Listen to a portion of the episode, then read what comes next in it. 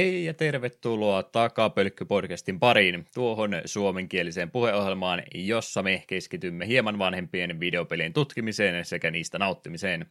Jakso on järjestysnumeroltaan 87 ja se on julkaistu 26. päivä toukokuuta vuonna 2020. Jakson pääaiheena tällä kertaa olisi Access Gamesin kehittämä Deadly Premonition vuodelta 2010. Siitä ja toivottavasti jostain muustakin tänään juttelemassa ovat Juha. Kahvini varoitti minua tästä pelistä. Lehtinen sekä Eetu. En ole aivan varma, miten tämä pitäisi profiloida. Hinkkanen. Oi että, nyt sulla oli kyllä paljon materiaalia ja ihan hyvin, hyvin päädyit. Elämä oli liian helppoa tällä kertaa. Eh. Joo, tästä voisi varmasti vaikka minkälaisia kysymyksiä saada aikaiseksi, mutta säästetään ne tuonne jakson loppupäähän sitten. Mutta semmoinen asia tuossa Deadly Premonitionissa on tämmöinen vähän pienempi, en nyt sano maalaiskaupunki, mutta kumminkin tämmöinen ehkäpä leveysasteeltaan hiukan suomalaistakin vastaavaa ympäristötä, mäntyä ja kuusta paljon ympärillä. Vähän tämmöisestä pienemmästä kaupungista kyse, että luonto on siinä aika lähellä. Mitenkäs siellä sun kotiseudulla aikana oli? Oliko siellä semmoinen kuuma puistoalue, missä kaikki kävi aikaansa viettämässä tai ehkä koulureissujakin siellä tehtiin?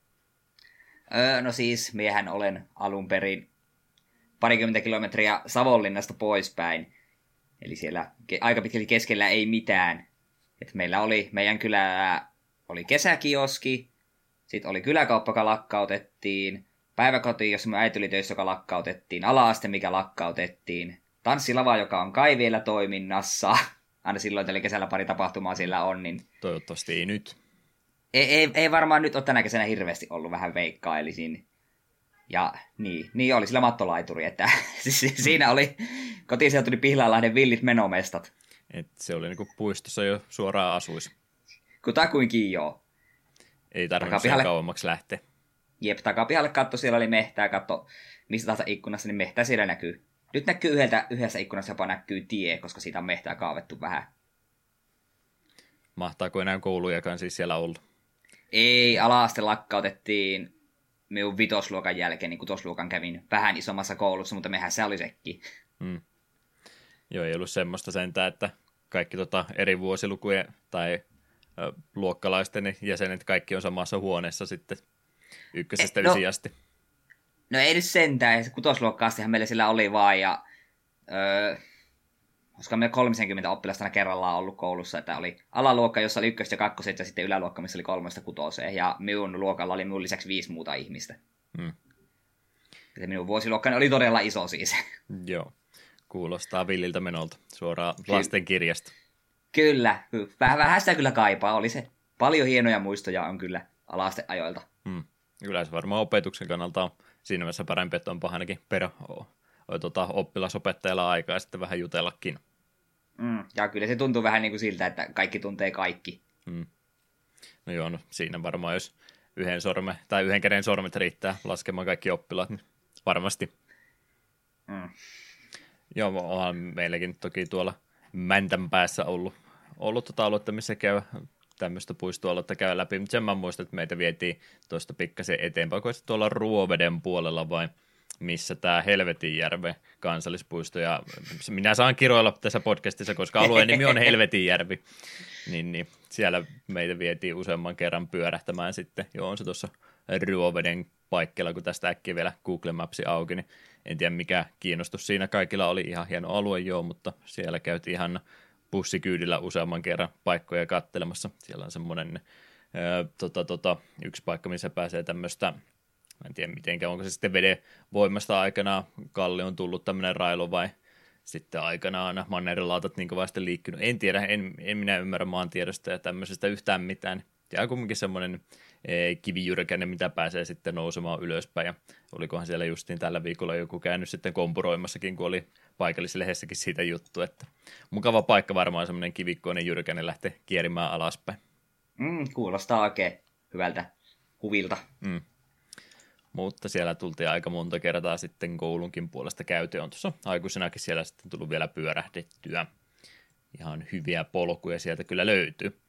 No ei meitä mikään ulkoilu varmaan kiinnosta, eikö me noista videopeleistä enemmänkin välitetään ja sisällä istumisesta. Nimenomaan. Se oli lapsuuden aikaa se, että kun ulkona käytiin välillä. Mm, korkeintaan. No, onko semmoista harrastetoimintaa nyt sitten viime aikoina ollut? Joo, ei mitään kovin silleen niin kuin uutta kerrottaa mulla ole, koska yllättäjä kyllä olen tämän jakson pääaiheeseen käyttänyt aika paljon aikaa ja siitä puhutaan paljon lisää tuosta myöhemmin. Mutta sen lisäksi niin tota, Jakutsa Zeroa jatkoin. Me silloin viime jaksossa mainitsi sitä, että vähän hotsittaisi hankkia pelisarja muutkin osat, mutta en mie oikein tiedä, että en ehkä vielä. No, siinä sitten pelasin muutaman tunnin lisää, olisiko ollut jopa samana päivänä ja pääsin pelaamaan Zeron toisella päähahmolla Goro Majimalla, joka on äärimmäisen hieno mies, niin sitten siinä pelissä sen päätöksen, että ei hitto, että kyllä, kyllä minä haluan tätä ehdottomasti lisää, vaikka tätäkin on vielä monta kymmentä tuntia edessä, niin laitoin sen Kivamin lataukseen ja nyt on tuolla hyllyssä Kivami 2 ja Remastered Collection sekä kutonen. Siellä ne odottavat ja josta vähän tuntuu, että meidän seuraavaa parisataan tuntia sitten pleikalla muuta pelaa kuin pelkkää jakutsaa, että hmm. kai sitä huonomminkin voisi, tai huonompiakin valinta elämässä voisi tehdä. Tuntuu niin omituiselta, kun itse kehut ensin pari vuotta sitten pelimaasta ja taivaisia ja sanoi, että no kyllä sitä voisi sitten jatkaa ja toinen tulee tuolta takavasemmalta ohia aika vauhilla. Että... no katsotaan nyt, että tuo on aikamoinen työmaa kaikki käydä läpi. Hmm. Mutta olen kyllä, olen kyllä edelleen kovasti nauttinut. Se on hämmentävää kyllä tuo pelin absurdius siinä, että joo, vakavia juttuja tapahtuu, pitäisi lähteä joku tappamaan, että pääset takaisin Jakutsan leipiin, ja sit samaan aikaan sä käyt vähän neuvomassa Dominatrixia, Dominatrixia, että miten se toimisi paremmin työssään, ja sitten autat nuorta paria pääsemään parisuhteessa eteenpäin ratkaisemalla toisen tekemiä ristikoita, niin on se vähän silleen, että tämä tasapaino on vähän tämmöinen heittelevä. Mm. Välillä niin vakavaa ja sitten menee ihan leikeksi koko homma. Jep, ja mielenkiinnolla odotan just tämän Goro Majiman hahmon kehitystä, koska olen nähnyt klippejä ja stilkuvia myöhemmistä pelisarjaosista, ja se on vissiin vähän, vähän tällainen erikoisempi tapaus, vaikka vielä se vaikuttaa silleen kohtalaisen maanläheiseltä. Hmm. Mutta hieno mies silti, kyllä oli hänen jo tykästynyt. Se on hienoa, että yhtenä taistelutyylinä vetää vaan pesäpallomaailman tyhjästä ja sillä vaan mätkii turpaa. Sillä on oikein tyydyttävä pistää porukkaa maihin. Hmm. Melkein kaikki on hienoja miehiä tässä pelissä, vaikka vähän väärällä asialla jotkut onkin. Mm, jep. Ja mitäs mun piti vielä... Jotain mun piti vielä Majimasta sanoa.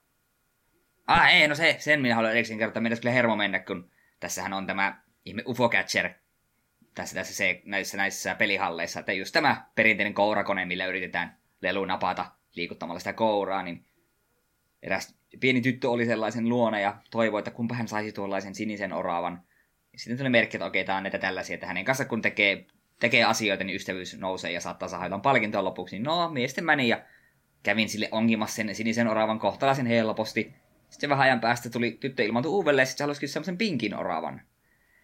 No, sillä hetkellä kyseisessä pelihallissa oli vain tasan yhdessä koneessa tämmöisiä pinkkiä oravia, niitäkin yksi kappale kaiken keskellä. Hmm. Ja seuraavat puoli tuntia me sitä helvetin ufo-catcheria pelailin siinä, ja turha, turhautuminen oli lähellä, kun monta kertaa se oli sille, että nyt se tulee, ei se tipahtaa, ei nyt on vieressä aivan lisko häntä tökki tämän kouran tien, että minä sitä kunnolla napattuu. Ja joka kerta, kun okei, okay, nyt, nyt me luovutaan, että me pelaan tämän kolmen yrityksen verran ja sitten me luovutaan. Ja joka kerta sille viimeisellä yrityksellä se melkein on, niin se aina oli no kokeillaan vielä yhden kerran. Ja lopulta me sai sen perkeleen oravan silleen ja me nyt kauhulla odotan, kun me törmäisin uudemman kerran, että mitä he seuraavaksi multa haluaa. Mm.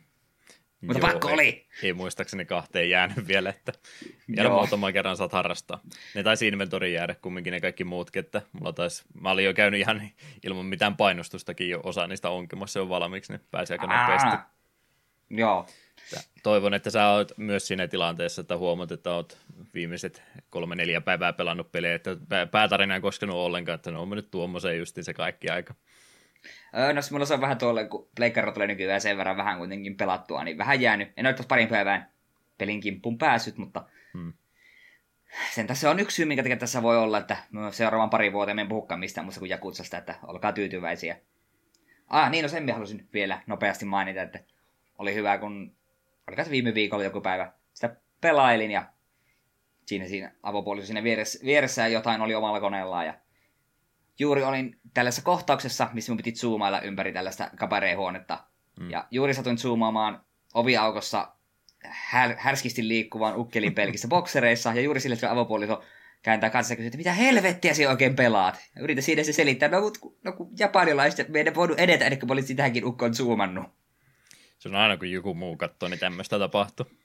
Jep, tosin me veikkaan, että se on Jakutsan kohdalla se on vähän silleen, että se on melkein mikä tilanne tahansa, niin siinä on jotain kyseenalaista ruudulla. Hmm. Että hieno pelisarja, innolla odotan jatkoa.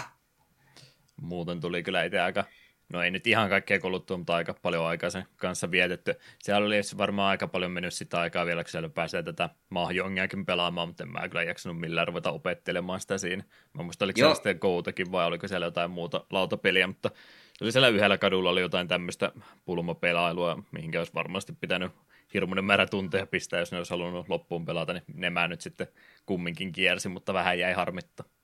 Joo, me Shokia pelasi yhden matsin. Okei, se vaikuttaa, että se on käytännössä shakki, mutta kun eihän mennä niistä Shokin-nappuloiden merkeistä tunnista, että mikä on mikäkin, niin se oli vähän sellaista, että piti joka välissä nyt tarkistella, että mikä nappula tuo ja mitä, mikä nappula tämä on, niin mm. jäi yhteen peliin ja totesi, että okei, me en tu- tuskin tulen tuota minipeliosuutta vetämään loppuun asti. Ne oli varmaan silloin aikana niitä syytäkin just, että minkä takia ei haluttu noita pelejä niin herkästi tänne länteen tuoda, mutta en nyt tiedä, onko se niin hirveästi peliltä pois, jos et sä tuommoiseen aikaa käyt. Niin, se on totta. Me kyllä veikkaan, että tuon niiden kompletionista ihmisten pahin paine aina ruveta noita pelejä pelaamaan, kun sitten tervetuloa, tässä on tekemistä. Mm. Opettele Eli... kokonaan uusi peli tämän takia. Jep. Eiköhän me saadaan tyytyä, me pelastaa niin paljon kuin me haluan ja tarina vedä läpi ja katsellaan sitten, niin mm. sitten eteenpäin. Mutta Joo, sen lisäksi sitten aika vähän mitä uutta on tullut pelailtua. Veli kuitenkin mulle viesti ja laittoi, että hei nyt olisi eShopissa tällainen peli kuin Invisican Reloaded todella halvalla, että pitäisi ihan pätevä olla, niin lähtöhinta oli 10 ja se oli jo yli 90 prosentin alennuksessa, niin se lähti eurolla. Niin ajattelin, no euro jostain pikkupelistä niin ei ole paha, niin latailin ja vähän sitä kokeilin. Kyseessähän on tällainen Öh, hyvin Bomberman kuvakulmasta kuvattu peli, jossa on sekä yksin peli että monin peli. Kaikilla hahmoilla on oma joku uniikki skillinsä ja niin poispäin. Kuulostaa hyvin perinteiseltä, mutta se mikä tuon pelin niin jippo on se, että kaikki pelattavat hahmot on näkymättömiä lähes koko ajan. Että sun hahmos näkyy vain silloin, kun se käyttää jotain sen uniikkia abilitya, tai kun se hyökkää, tai vaihtoehtoisesti, jos se kävelet vaikka hiekan yli, niin siihen ilmestyy hetkessä jalanjäljet, niin vasta pystyy katsomaan, ahaa, tuolla se menee. Niin se vaikuttaa itse ihan hauskalta. Me kävin netissä pari matsia ottamassa. Ne oli aika kaoottisia, etenkin kun huomasi, että muut ehkä osaa pelata vähän paremmin, kun ei itsellä oikein aivokapasiteetti riittänyt, yritin kolmen muun pelaajan liikkeitä seurata, että missäköhän ne nyt menee, ja nyt tuolla hyökkäsi tuo, niin se oli hektistä. Me veikkaan, että tuo on semmoinen peli, että saman sohvan ääressä monin pelinä tuo varmasti äärimmäisen kaoottista ja hauskaa. Ja yksin pelipuoli nyt, se vaikutti ihan kivalta semmoisilta perus haastilta, että pääset, että pääse, pääse kentän loppuun hyödyntäen hahmon uniikkeja abiliteja, niin ihan kiva oloinen. Ehkä se olisi täysin hinnan maksanut, jos vähän silleen harmitus, harmitus, että selvästikin peli on enemmän moninpelipainotteinen. Mutta koska euron sitä maksoin pelkästään ja oli kuitenkin sekä tuo ihan kevyt yksin peli ja sitten nettimatsitkin on olemassa, niin mm, ihan kiva. Voi pitääpä katsoa seuraavan kerran, kun jotain illaistuja saa järjestettyä, niin pitää tuota vähän ehdotella, että kokeilisiko tällaista. Tuossahan voisi ottaa semmoisen käänteisen tavoitteen itselle, että ei se, että kuka tappaa eniten, vaan se, että yrittää kuolla mahdollisimman vähän ja hiiviskelee vaan kenttää ympäri sitten ampumatta ollenkaan. Niin, totta. Se, se mikä tuossa tekee just niin hienoa, että kun just vähän arvosteltuja videoita katsoin, niin miten moni just sanoo, että kun kaveriporukalla pelaa, niin se on just sitä, että saattaa olla minuutinkin semmoinen hiljaisuus, että mitään ei tapahdu, sitten yksi ihminen ampuu, niin sitten helvetti on irti ja kaikkialla tapahtuu. Hmm.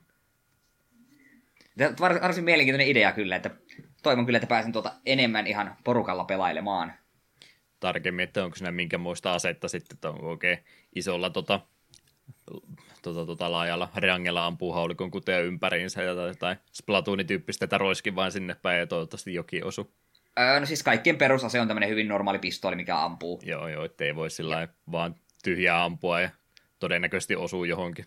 Ei, siis jos se rupeat rätkimään vaan sokkona, niin joku kyllä kiertää sun selkää hyvin, hyvin nopeasti. Sitten just se miten nuo hahmot eroaa, kun on just nuo uniikit skillit, että yksi hahmo osaa esimerkiksi niin hypätä, että se voi esteet hyvin loikata, mutta totta kai silloin jälleen jokaista ability kun käytät, se on hetken aikaa näkyvissä.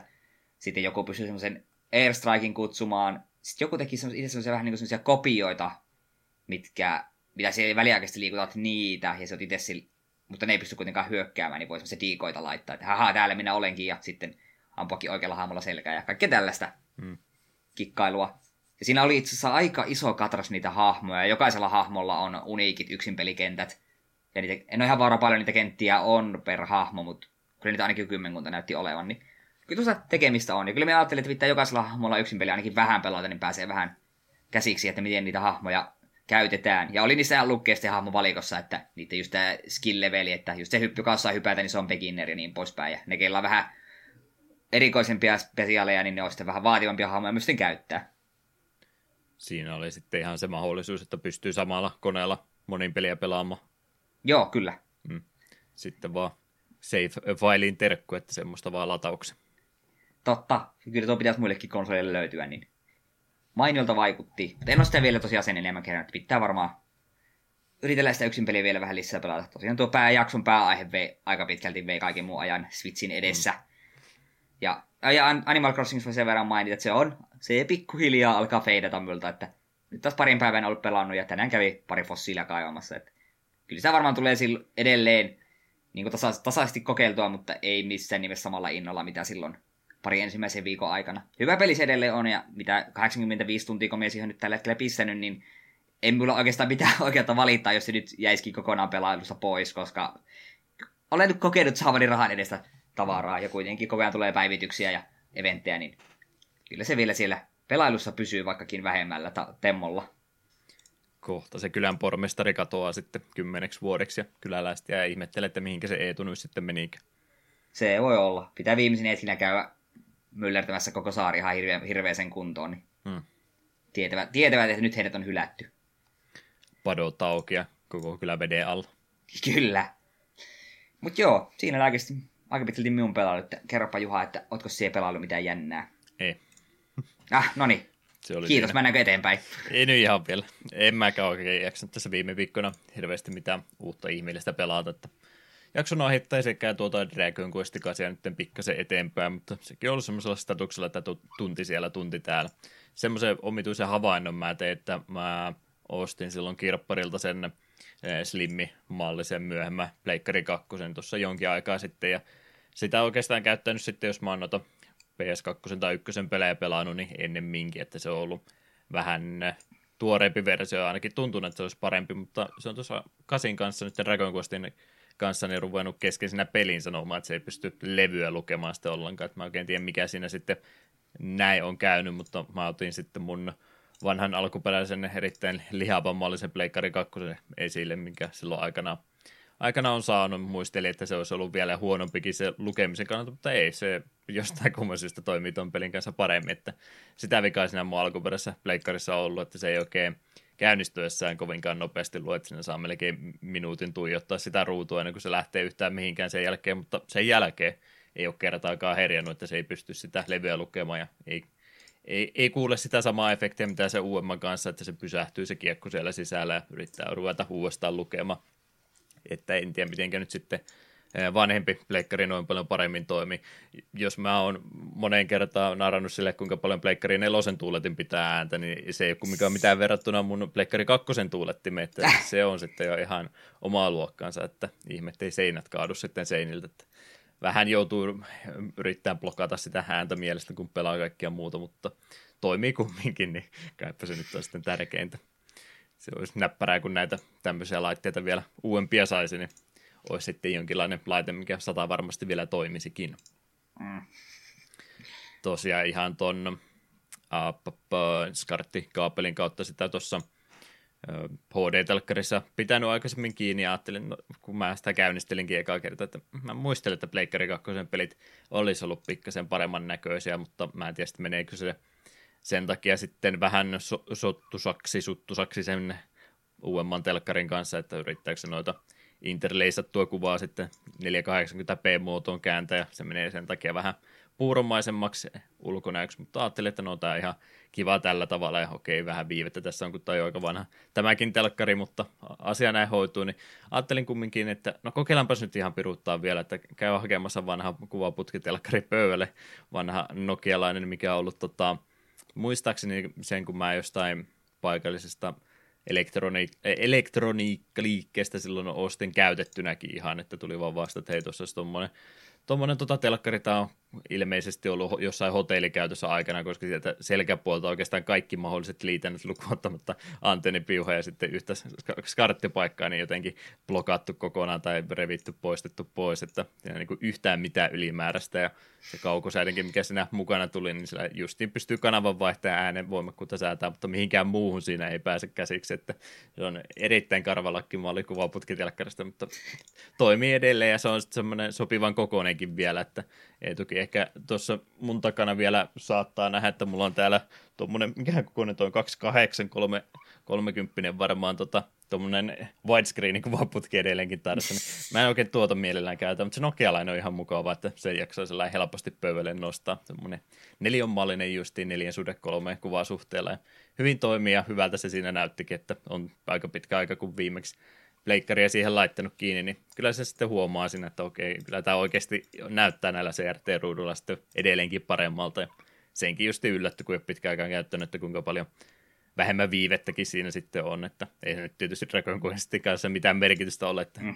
minut on vähän eh, tota, hel- helpompi käydä läpi, että tottelee nopeammin, niin siinä se nyt ei toki mitään mihinkään oikein vaikuta, mutta oli mukava kokemus ottaa kuvaputkitelkkari esille ja halusin siitä kaikille kertoa. Mm se oli kaunis tarina. Mm. Muuten on sitten ollut vähän passiivisempaa kuluttamista. Kattelin vihdoin viimein ton Spider-Verse-leffan, eli Sonin animaatioversion tuosta Spider-Manista, mikä tuli, onko se jo 2018 tullut. Sitä oli kovasti kumminkin puhetta, että kyllä se olisi ansannut vähintäänkin vuoden parhaan animaatioelokuva Oscaria. Katselun jälkeen ymmärrän kyllä, että joo, olihan se varsin mainio elokuva tuommoisessa muodossansa, että tykkäsin kovasti. Tosiaan tuota Miles Moralesin versiota Spider-Manista siinä päähahmona ja sitten vähän ulottuvuudet menevät päällekkäin ja sitten rupeaa vähän muitakin hämiksiä siihen sama universumin tulemaan yhtä aikaa, että tämmöinen on oikeastaan pääjuoni tuossa leffassa. Suosittelen sitä kyllä lämpöisesti katsomaan, jos tuommoiset elokuvat kiinnostavat tai joku hyvä animaatioelokuva vaan haluaa nähdä, niin oli varsin mainio. Joo, tuota kyllä silloin kun se tuli, niin kaikki sitä kehuu ja tavallaan se kyllä itsekin kiinnostaa, sitä pitäisi varmaan joskus vilkasta. Tusk, äh, niitä tuskin sitä nyt ihan turhaan on kehuttu. Jos kerran sunkin mielestä mainio on, niin kyllä se varmaan sitten pitää ihan aikuisten oikeasti joskus vilkaista. Hmm. Semmoinen suht kevyt kumminkin, että ihan koko perheen leffaksikin sen voisi luokitella. Hmm.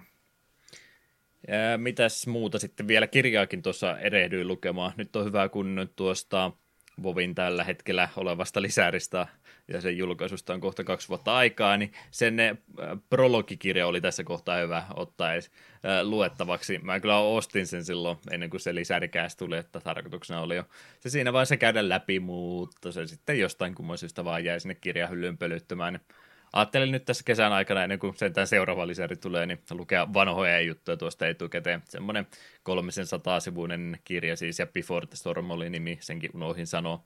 Nämä on näitä Kristi Goldenin kirjoittamia kirjoja. Hän on näitä enemmänkin ne tuolla Warcraftin puolella jo aikaisemmin tehnyt, että ensin ihan freelancerina on aika, aika monta kirjaa tehnyt ja nyt ymmärtääkseni tällä hetkellä työskentelee ihan virallisesti Blizzardin puolella, että ovat ilmeisesti tykänneet hänen tuotannostansa niin paljon sitten, että samalla linjalla tulevaisuudessakin jatketaan. En voi väittää, että tuo mikään äärimmäisen tota, tota, tärkeä kirja tai mitenkään kirjoitettu kai sillä tavalla, että mitenkään äärimmäisen mielenkiintoinen olisi, että vähän semmoista poliittista pohjusta, pohjustusta ennen tuota lisärin tapahtumia, että eipä siinä mitään sen mielenkiintoisempaa loppupeleissä ole, että muutama hahmoa tietysti annetaan pikkasen enemmän aikaa kuin mitä sitten tuossa itse lisärissäkin tapahtuu. Ja se nyt oikeastaan tämmöisten kirjojen ongelma, kun nämä on tehty ihan videopelilisukkeiksi, että miksi ette voi nyt sitten siinä pelissä näitä asioita mieluumminkin kertoa, että jätetäänkö nämä ihan sen takia vaan pois kokonaan, että saadaan näitä kirjojakin myytyä tämän kautta, niin sen takia mä oikein tämmöisestä formaatista muutenkaan välitä, että ihan mieluummin sieltä pelin kautta sitten haluaisi sen täytenä pakettina lukea, eikä sillä, että napataan tämmöisiä asioita pois ja jätetään ne sitten kirjamuoto. Toki kuten mä nyt tuossa äsken puhuin, että aika paljon siinä poliittista juttua ja keskustelua muiden kanssa, että ehkä se välttämättä sitten pelimuodossa niin hyvin toimisi, mutta jos se olisi edes jollakin tavalla sielläkin edes tiivistettynä, niin olisi minun mielestä paljon parempi. kirjoitustyylikin on vähän muutenkin tämmöinen turhan kuvaileva.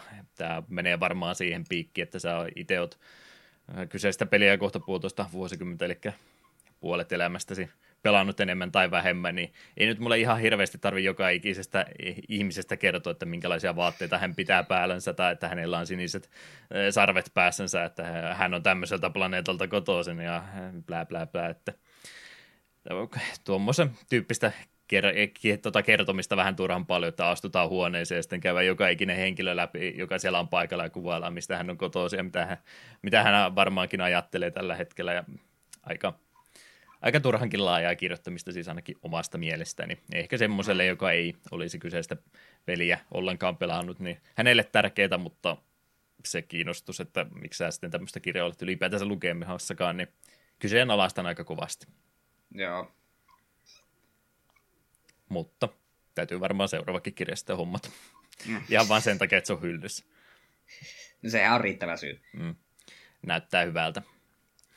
Öö, mitä tässä muita pääkopassa omituisia asioita, tapahtuneita asioita oli käynyt, niin tuossa Dragon Questia pelatessa jostain, en tiedä yhtään mistä Kingdom, Kingdom Hearts-pelisarja tuli yhtäkkiä mieleen, koska mä nyt niin niin paljon tästä välitä, kun on vaan ekan osan pelannut ja tykkään Eetua vastaan pistää koko ajan, kun Eetu on näistä puhunut, että mulla ei oikein mitään muita tapoja päästä, tai edes yrittää päästä Eetu iho alle, niin mun täytyy esittää, että mä en Kingdom Heartsista tykkää alkuunkaan, niin no kumminkin, että se ekan osa on pelannut ja siitä nyt jonkinlaisia, eh, ehkä nyt erinomaisia muistoja jäänyt, mutta sieltä sen loppuun asti ainakin pelata, että sen verran kumminkin siitä kyseistä pelistä tykkäsi. En ole siihen sen jälkeen koskenut sitten, kun mä sen ekan kerran läpi pelasin, niin ajattelin kumminkin, että olisi ihan kiva katsella jonkun toisen pelaamana sitten tuota peliä ja sitä Final Mix-versiota, mikä tuossa jokunen vuosi sitten jo tuli, niin, niin tästä Kingdom Hearts 1. sitten rupesin Let's Playtä etsimään, en ole Let's Playtäkään kyllä pitkään aikaa taisi kattelu.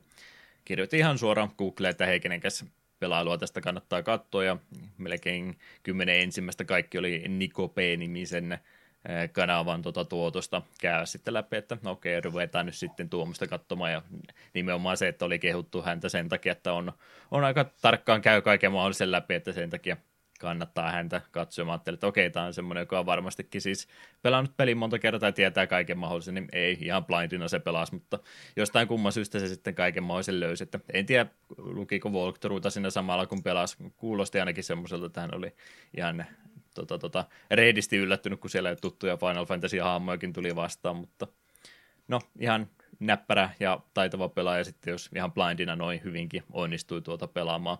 Oli jälleen kerran ehkä vähän sitä perus tota, YouTubettajan tyyliä, mistä mä nyt en niin hirveästi välitä, että tehdään feikkejä ääneä ja ollaan uh, tota, tota, huumorin mielessä vihaisia koko ajan pelille, niin vähän semmoiselle puolelle meni turhaan usein, että mä oikeastaan tänä päivänä tykkäsin ihan semmoisesta tylsästä YouTubettajasta, joka vaan kertoo mulle, mitä, mitä kaikkea tässä pelissä on, mitä kannattaa tehdä, ja jos jotain omakohtaisia juttuja sen väliin heittää, niin hyvä vaan, mutta en mä semmoista huumoria huumorin vuoksi oikein jaksaisi enää katsella, ja mä nyt tässä vähän heilu itsekin, että jaksanko mä nyt sitten loppuasti katsoa. About puoleen väliin on päässyt kumminkin sarjaan, niin kannattaako sitä nyt enää tässä vaiheessa keskeyttää? Ei, en... jo liian syvällä, ei niin. voi enää lopettaa. En sano, että on siis mikään huono YouTube ja päinvastoin, mutta ei ollut ihan se tyyli, mitä mä nyt olisin itse halunnut kuluttaa, että jos, jos saisin kuvailla, että minkälaista YouTubettajasta tykkää, niin mä oma kehu haisee, kun mä just, just tein semmoista itse, mitä mä haluaisin katsoa. Niin mm. Jos joku tietää jonkun toisen ihmisen, kuten minä, että minkälaisia videoita on tehnyt, niin suositelkaa mulle semmoista, niin se kelpaisi mulle. Saa olla niin tylsä kuin mahdollista. Mua kiinnostaa se peli enemmän kuin ne hauskat äänet, mitä YouTubettaja pystyy suustansa päästämään. Hmm. Me ollaan jo liian vanhoja YouTube-kulttuuri. Voipi vähän olla sitten näin. Longplay tietysti on toinen vaihtoehto, mutta se on sitten vaan ruudun tuijottelu se enempää, että jonkinlainen kertoja ääni siihen päälle vielä, niin hyvä tulisi. Mm.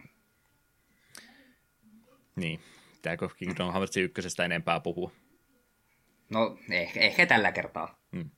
Ehkä se syy, mitä nyt kun tuossa katseli toisen pelaamana sitä, että minkä takia itsellä se jäi ekan kerran keski ja sitten toisenkin kerran, niin meni, meni aika pitkään ennen kuin sitä tuli semmoinen fiilis, että se jakso pelata, niin mun mielestä Kingdom Hearts 1 aika, aika kömpelö se startti loppupeleissä. Siis ihan se alku on varsin mainio, että se on tosi hyvin varmasti kaikille jäänyt mieleen, kun siellä valkkaa valkkaa tota miekan kilvejä taikasauvon välille jutut ja tämä Destiny Island, se osuus siitä, niin se on erittäin mainio, mutta miettii sitten, mitä sen jälkeen tulee. Traverse Town on ainakin mulle semmoinen, että mä haluan nukahtaa sen kanssa, kun mä oon siellä ekaa kertaa.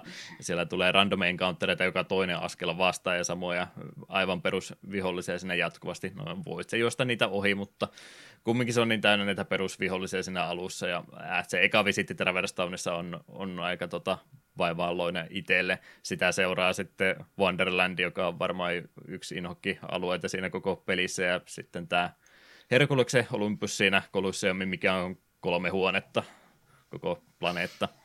Että se on oikeastaan vasta sitten Tartsanin mesta, niin ensimmäinen semmoinen, että okei, tässä kohtaa tämä rupeaa vähän kunnon peliltäkin tuntumaan. Niin mulla meni ainakin niin kauan sen pelin kanssa, kun mä siitä rupesin jonkin verran edes tykkäämään. Niin no joo, no siinä alkupuolella sulla on niin rajallisia vaihtoehtoja, mitä siellä voit tehdä. Et jee, se opit Traverse Townin kohdalla opit Guardaamaa ja Fireboltaa ja, ja niillä mennään. Hmm. Sitten opit Blizzardin Wonderlandissa, joka on paskas peli. Thunderi saat Herkuleksen luota ja sitten onneksi saa kuren sitten, kun pääsee Deep Jungle läpi. Hmm. Ja sitten pikkuhiljaa alkaa tulla vähän vaihtoehtoja. Kysymys siis kuuluu, että voisitko tehdä Kingdom Hearts 1 Let's Playin? Ei mulla aika. Se olisi kyllä semmoinen hyvin helppo Let's Playattava, kun se on pelannut niin monta kertaa läpi. Hmm. Miten siinä tuota Final Mixissäkin, tai kai se siinä alkuperäisessäkin oli, vai miten siinä sai tänne nolla expa jutun menemään? Onko se siitä ihan alusta asti sulla olemassa alkuperäisessäkin, vai onko se vasta näissä myöhemmissä tullut? Minun, minun mielestä tuli vasta Final Mixissä, että ei ole alkuperäisessä onko se nyt sitten kuinka mahdoton pelata sillä tavalla. Kyllä nyt ihmiset on pelannut sen sillä läpi, mutta mitenkään se näin haastetasolla kuvaile ihmiselle, joka on semmoista yrittänyt, että onko se kuinka vaikea haaste itsellensä. No, Onko se sitten hinsta kuolemaa About-pelin puolesta välistä eteenpäin vai?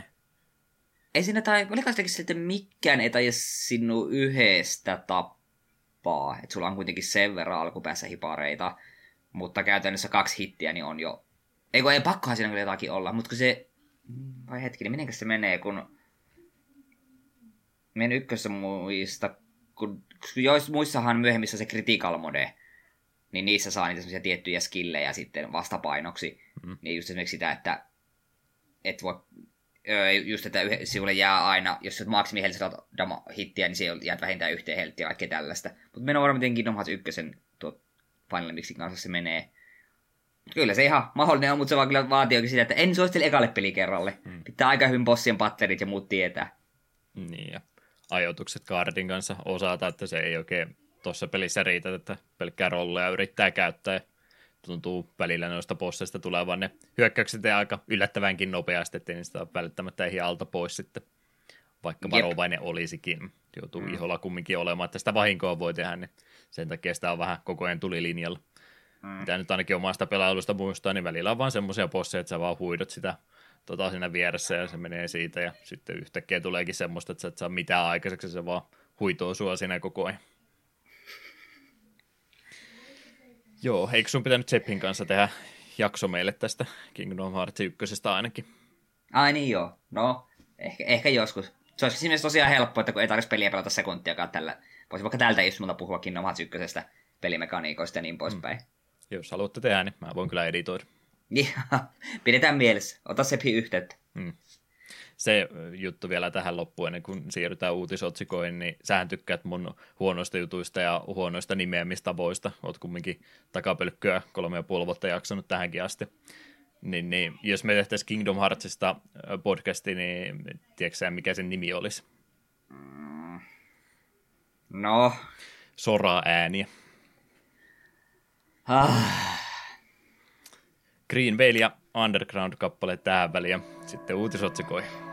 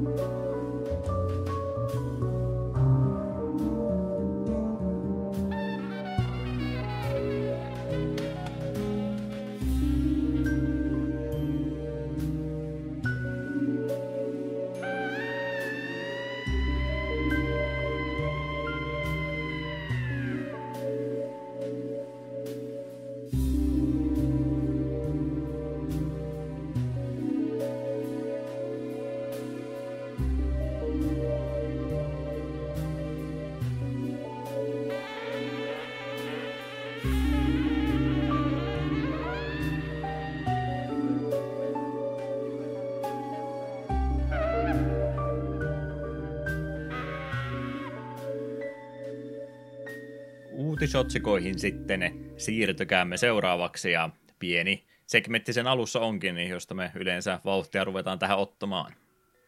Eli luonnollisesti tänä päivänä pelihistoriassa, eli mitä tapahtui 10, 20 ja 30 vuotta sitten.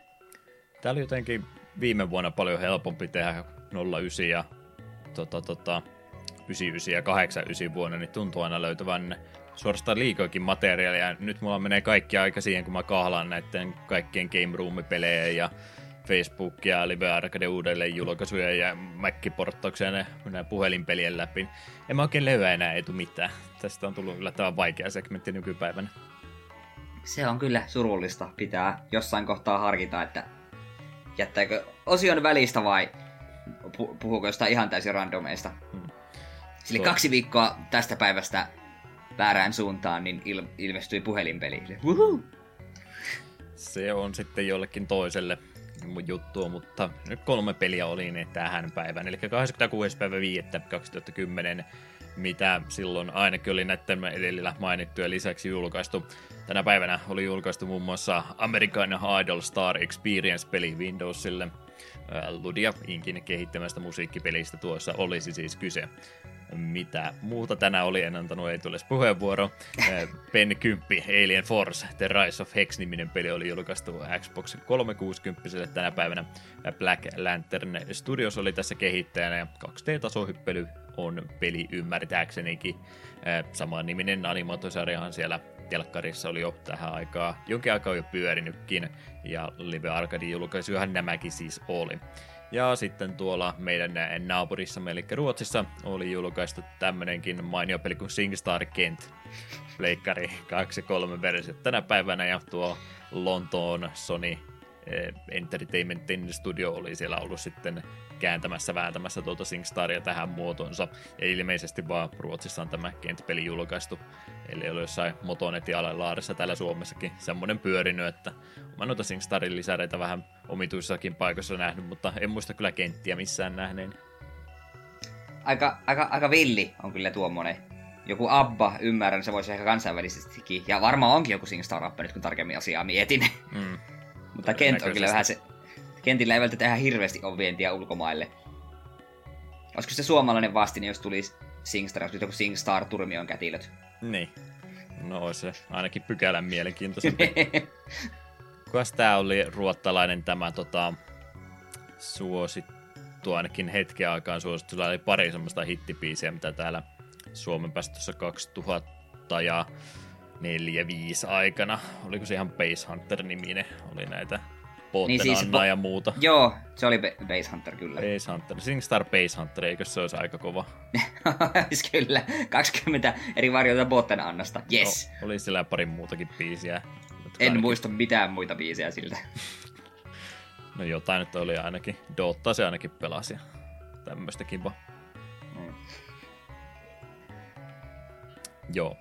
Tää oli näitä juttuja, kun yläastetytöt kovastikin tykkäsivät, kun Base Hunter on niin ihku ja sitten kun sillä niin hyväksy laulaa siitä anonimisestä veneestä ja sitten kun yrittää selittää, että kun se on irkkipotti, niin ei se mikään nörtti ole. Mutta minä tiesin paremmin. Kyllä, oli Todella. todellinen fani. Kyllä, todellakin. Jee, joo, ei sitten muuta. Penikymppiä et ole. En. Olen hämärästi tietoinen, että semmoinen ohjelma on olemassa. Joo, sitä ei varmaan tänä päivänä enää telkkarissa ole hetkeä ollutkaan, mutta aika monta peliä senkin ympäriltä tehtiin. Amerikan Idol ja Suomen Idols. Ainakin ekan kauden mä silloin joskus kattelin. Mutta enpä kyllä tuommoisia sen jälkeen enää välittänyt. Mm. Kyllä silti, no just, eka Suomen Idol, niin kyllä se muistaa. Hanna Pakarinen sen voitti. Se on, mm. Näitä asioita, että kun oli silloin uusi juttu, niin kaikki sitä katto. Tai vähintään kun perhe katto, niin sit se siinä samalla tuli ite, itselle tutuksi. Mm. Aina välillä meitä niin mietin, tai tulee jo näitä jotta vasta, että tämä ja tämä laula ja Idolista tuttu sille kuka? En minä näitä nykyisiä tunne. Sitäkin on tullut aivan liian monta kautta ja ei niitä enää tiedä. Ja niistä on joku yksi tai kaksi ehkä jäänyt pinnalle. Sille Antti Tuisku ei sekä edes voittanut. Näinhän näissä vähän on käynyt. 26. päivä toukokuuta vuonna 2000, mitäs tuolloin 20 vuotta sitten olisikaan tapahtunut. Nyt ainakin pykälän kiinnostavempia julkaisuja.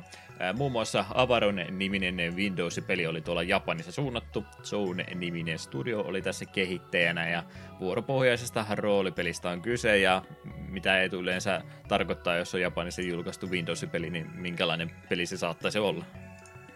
Se voi olla sellainen peli, että sitä ei lapsiperheen kanssa pelata yhdessä. Ehkäpä ei.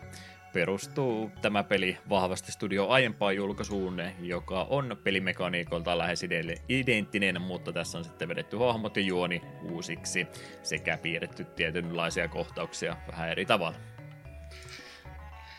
No, hyvä välttelemään näitä suoria ilmaisuja tässäkin.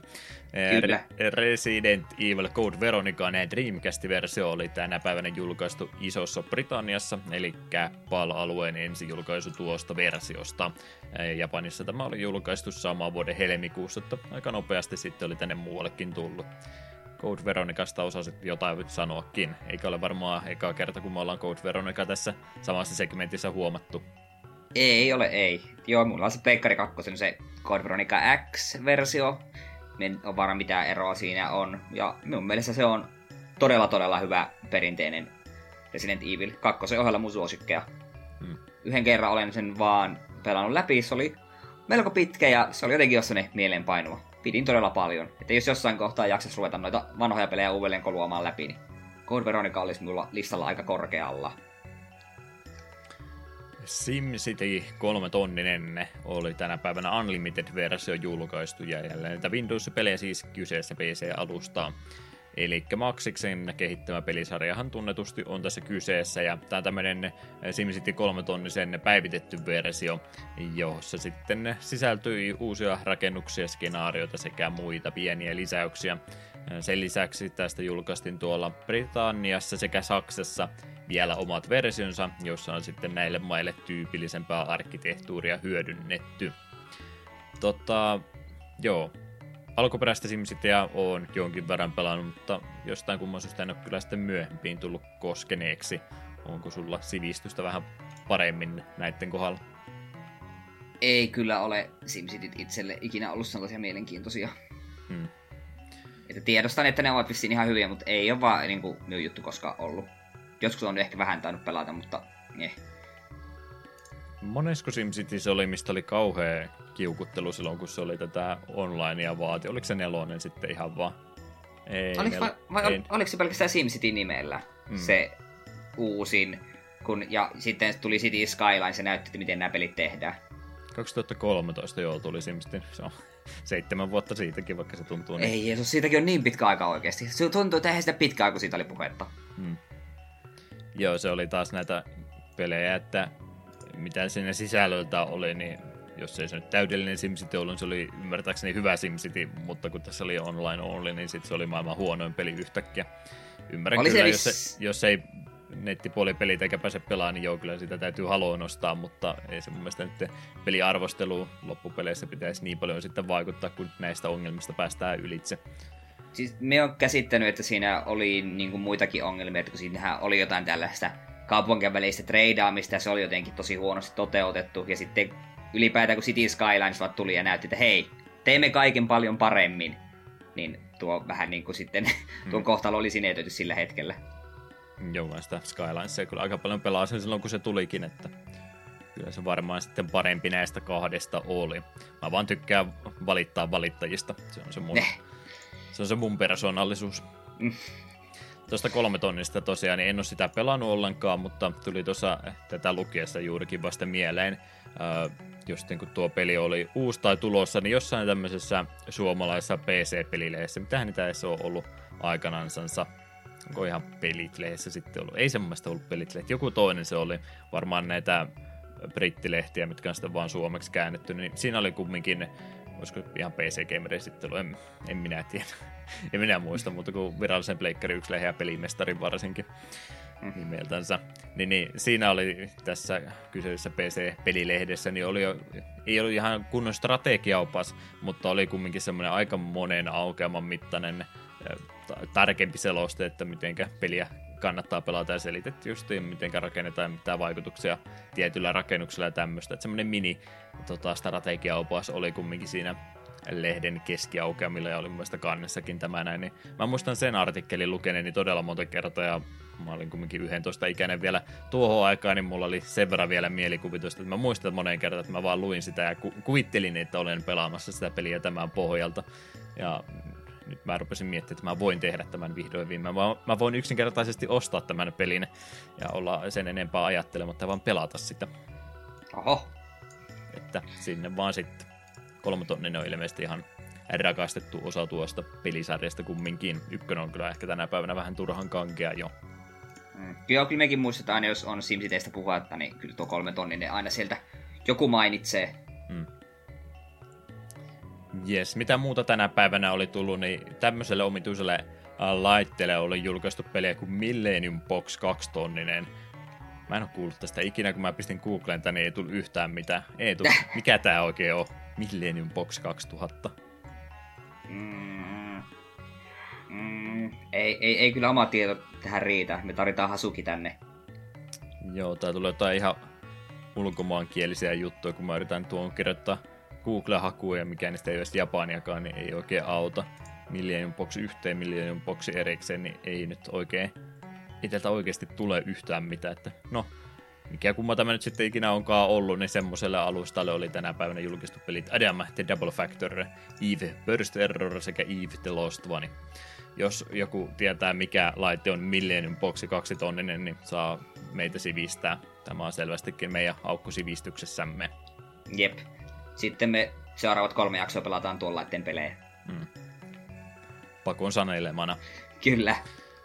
26. päivä 5. vuonna 1990. Silloinkin oli kaksi peliä sentään julkaistu. Niiden joukossa oli muun muassa 46, mitenköhän 46 laustaa japaniksi, no meni suomeksi. Okunen Monogatari te Shinkaron eli PC 98-alustalle julkaistu peli tuolla Japanissa, ja kyseessä olisi tämmöinen vuoropohjainen roolipeli, jossa päämääränä olisi johdatella tuota pelattavaa otusta läpi eri evoluutiotasojen. Eli aloitetaan ihan kalasta tuolta meren pohjasta ja sitä myötä sitten noustaan maalle ja päädytään tuonne ravintoketjun huipulle lopuksi. Almanak oli tässä kehittäjänä ja tämä peli julkaistiin vain Japanissa. Mutta jos tämä kuulostaa jotenkin etäisesti tutulta, niin se johtuu siitä, että 92 tämän pelin pohjalta sitten luotiin tämmöinen SNES-peli kuin Evo Search for Eden, jossa on oikeastaan aika sama pääidea, mutta se on enemmänkin ehkä platformeri kuin vuoropohjainen roolipeli. Sama idea kumminkin siinä hyödynnetty.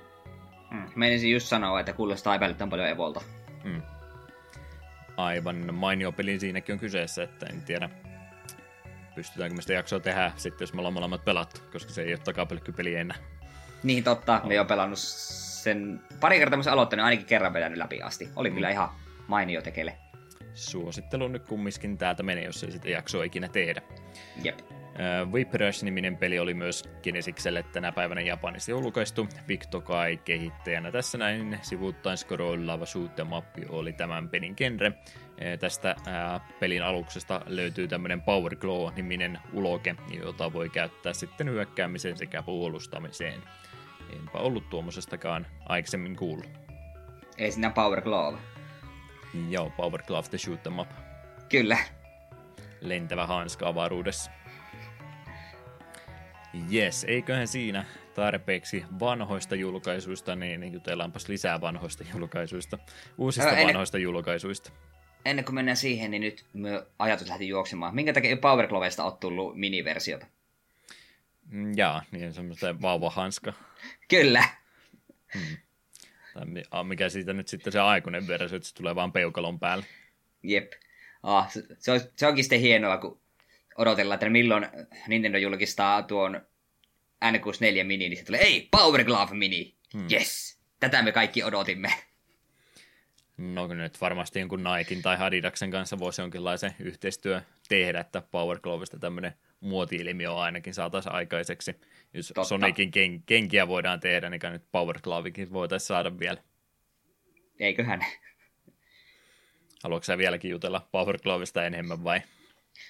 ei, ei kiitos. Minusta vaan tuntuu, että saattaa olla eka kerta, kun me 87 jakson mainitaan koko höskä, niin piti hyödyntää. Mm. Joo, me vähän tuossa tota, ennen nauhoituksen aloittamista puhuttiin, että voitaisiin ekstra jakso jostain leffasta tehdä, niin se visarri kuulostaa aika hyvältä tässä kohtaa. Totta. Mistähän sen näkee. No sillä aikaa, kun sä puhut tota meille, että mitä tässä retroimpia uutisia ollut, niin mä katson, missä suoratoistopalvelusta tuo visarri ehkä löytyisi. Joo. Jälleen kerran mainitaan Hamsterin Arcade Archives, koska tällä kertaa sarja jatkuu sellaisella lisäyksellä kuin Radical Radial vuodelta 83. Kyseessä on Nichibutsun kehittämä arcade-peli, ja Switchillehän tämäkin nuolisesti on tulossa. Ja minulla ei ole tästä yhtään mitään muuta sanottavaa. Katoin vähän screenshotteja ja totesin vaan, että ei ole varmaankaan semmoinen, mitä aion hankkia. Ei oikein mitään yritin kommenttejakin tuosta lukea, niin ei kovinkaan moni kyseistä peliä muistanut ollenkaan. Ja tulee näissä julkaisuissa lähinnä mieleen se, että pitäisikö tässä jonkinlaista portaikkoa olla näiden julkaisujen hinnoittelussa, koska näistä voi olla aika vaikeaa sitä 7-8 euroa pyytää sitten ihmiseltä, kun ei ole ikinä näitä pelannut tai kuullutkaan niistä. Jep, tuo näin vaikutti siltä, että sitä kokeilee muutaman minuutin, mutta ei 7 euro hinnalla. Joo, sama oli vähän siellä kommenttipuolella, kun yritin lukea, että miksi tämä on, niin minkä takia tämän kaltaisia pelejä pitää edes julkaista ollenkaan, mutta kyllä mä tykkään sitä, että ne ihan järjestelmällisesti kaikki julkaisee, minkä suikin vaan mahdollista. Ihan sama, jos se nyt jotain tota, tota, pelkästään Mariota pelaavaa ihmistä harmittaa kovastikin, niin se olkoon sitten hänen ongelmansa. Mm. Tuntuu kyllä vähän silleen, että jos on tuollaisia pienempiä teoksia, mistä kukaan ei ole kiinnostunut, eikö niitä fiksumpi pistää johonkin bundleen, tai kaksi tai kolme tuollaista siis samalla hinnalla, niin sitten niitä ehkä joku saattaisi, että hei, ne voispa nuo kokeilla, mutta yksistä tuommoista tuntemusta tekee 7 euroa, niin on vähän silleen, äh, vähän ihkeetä. Helpompi se olisi ainakin saada ihmiset tämmöisiin peleihin tutustumaan, jos ne olisi jossain isommassa paketissa sitten. Jep. Tota, tota Wizardio on ainakin Hulussa ja Amazonin Prime-videossa, että siitä sitten. Pidetään mielessä.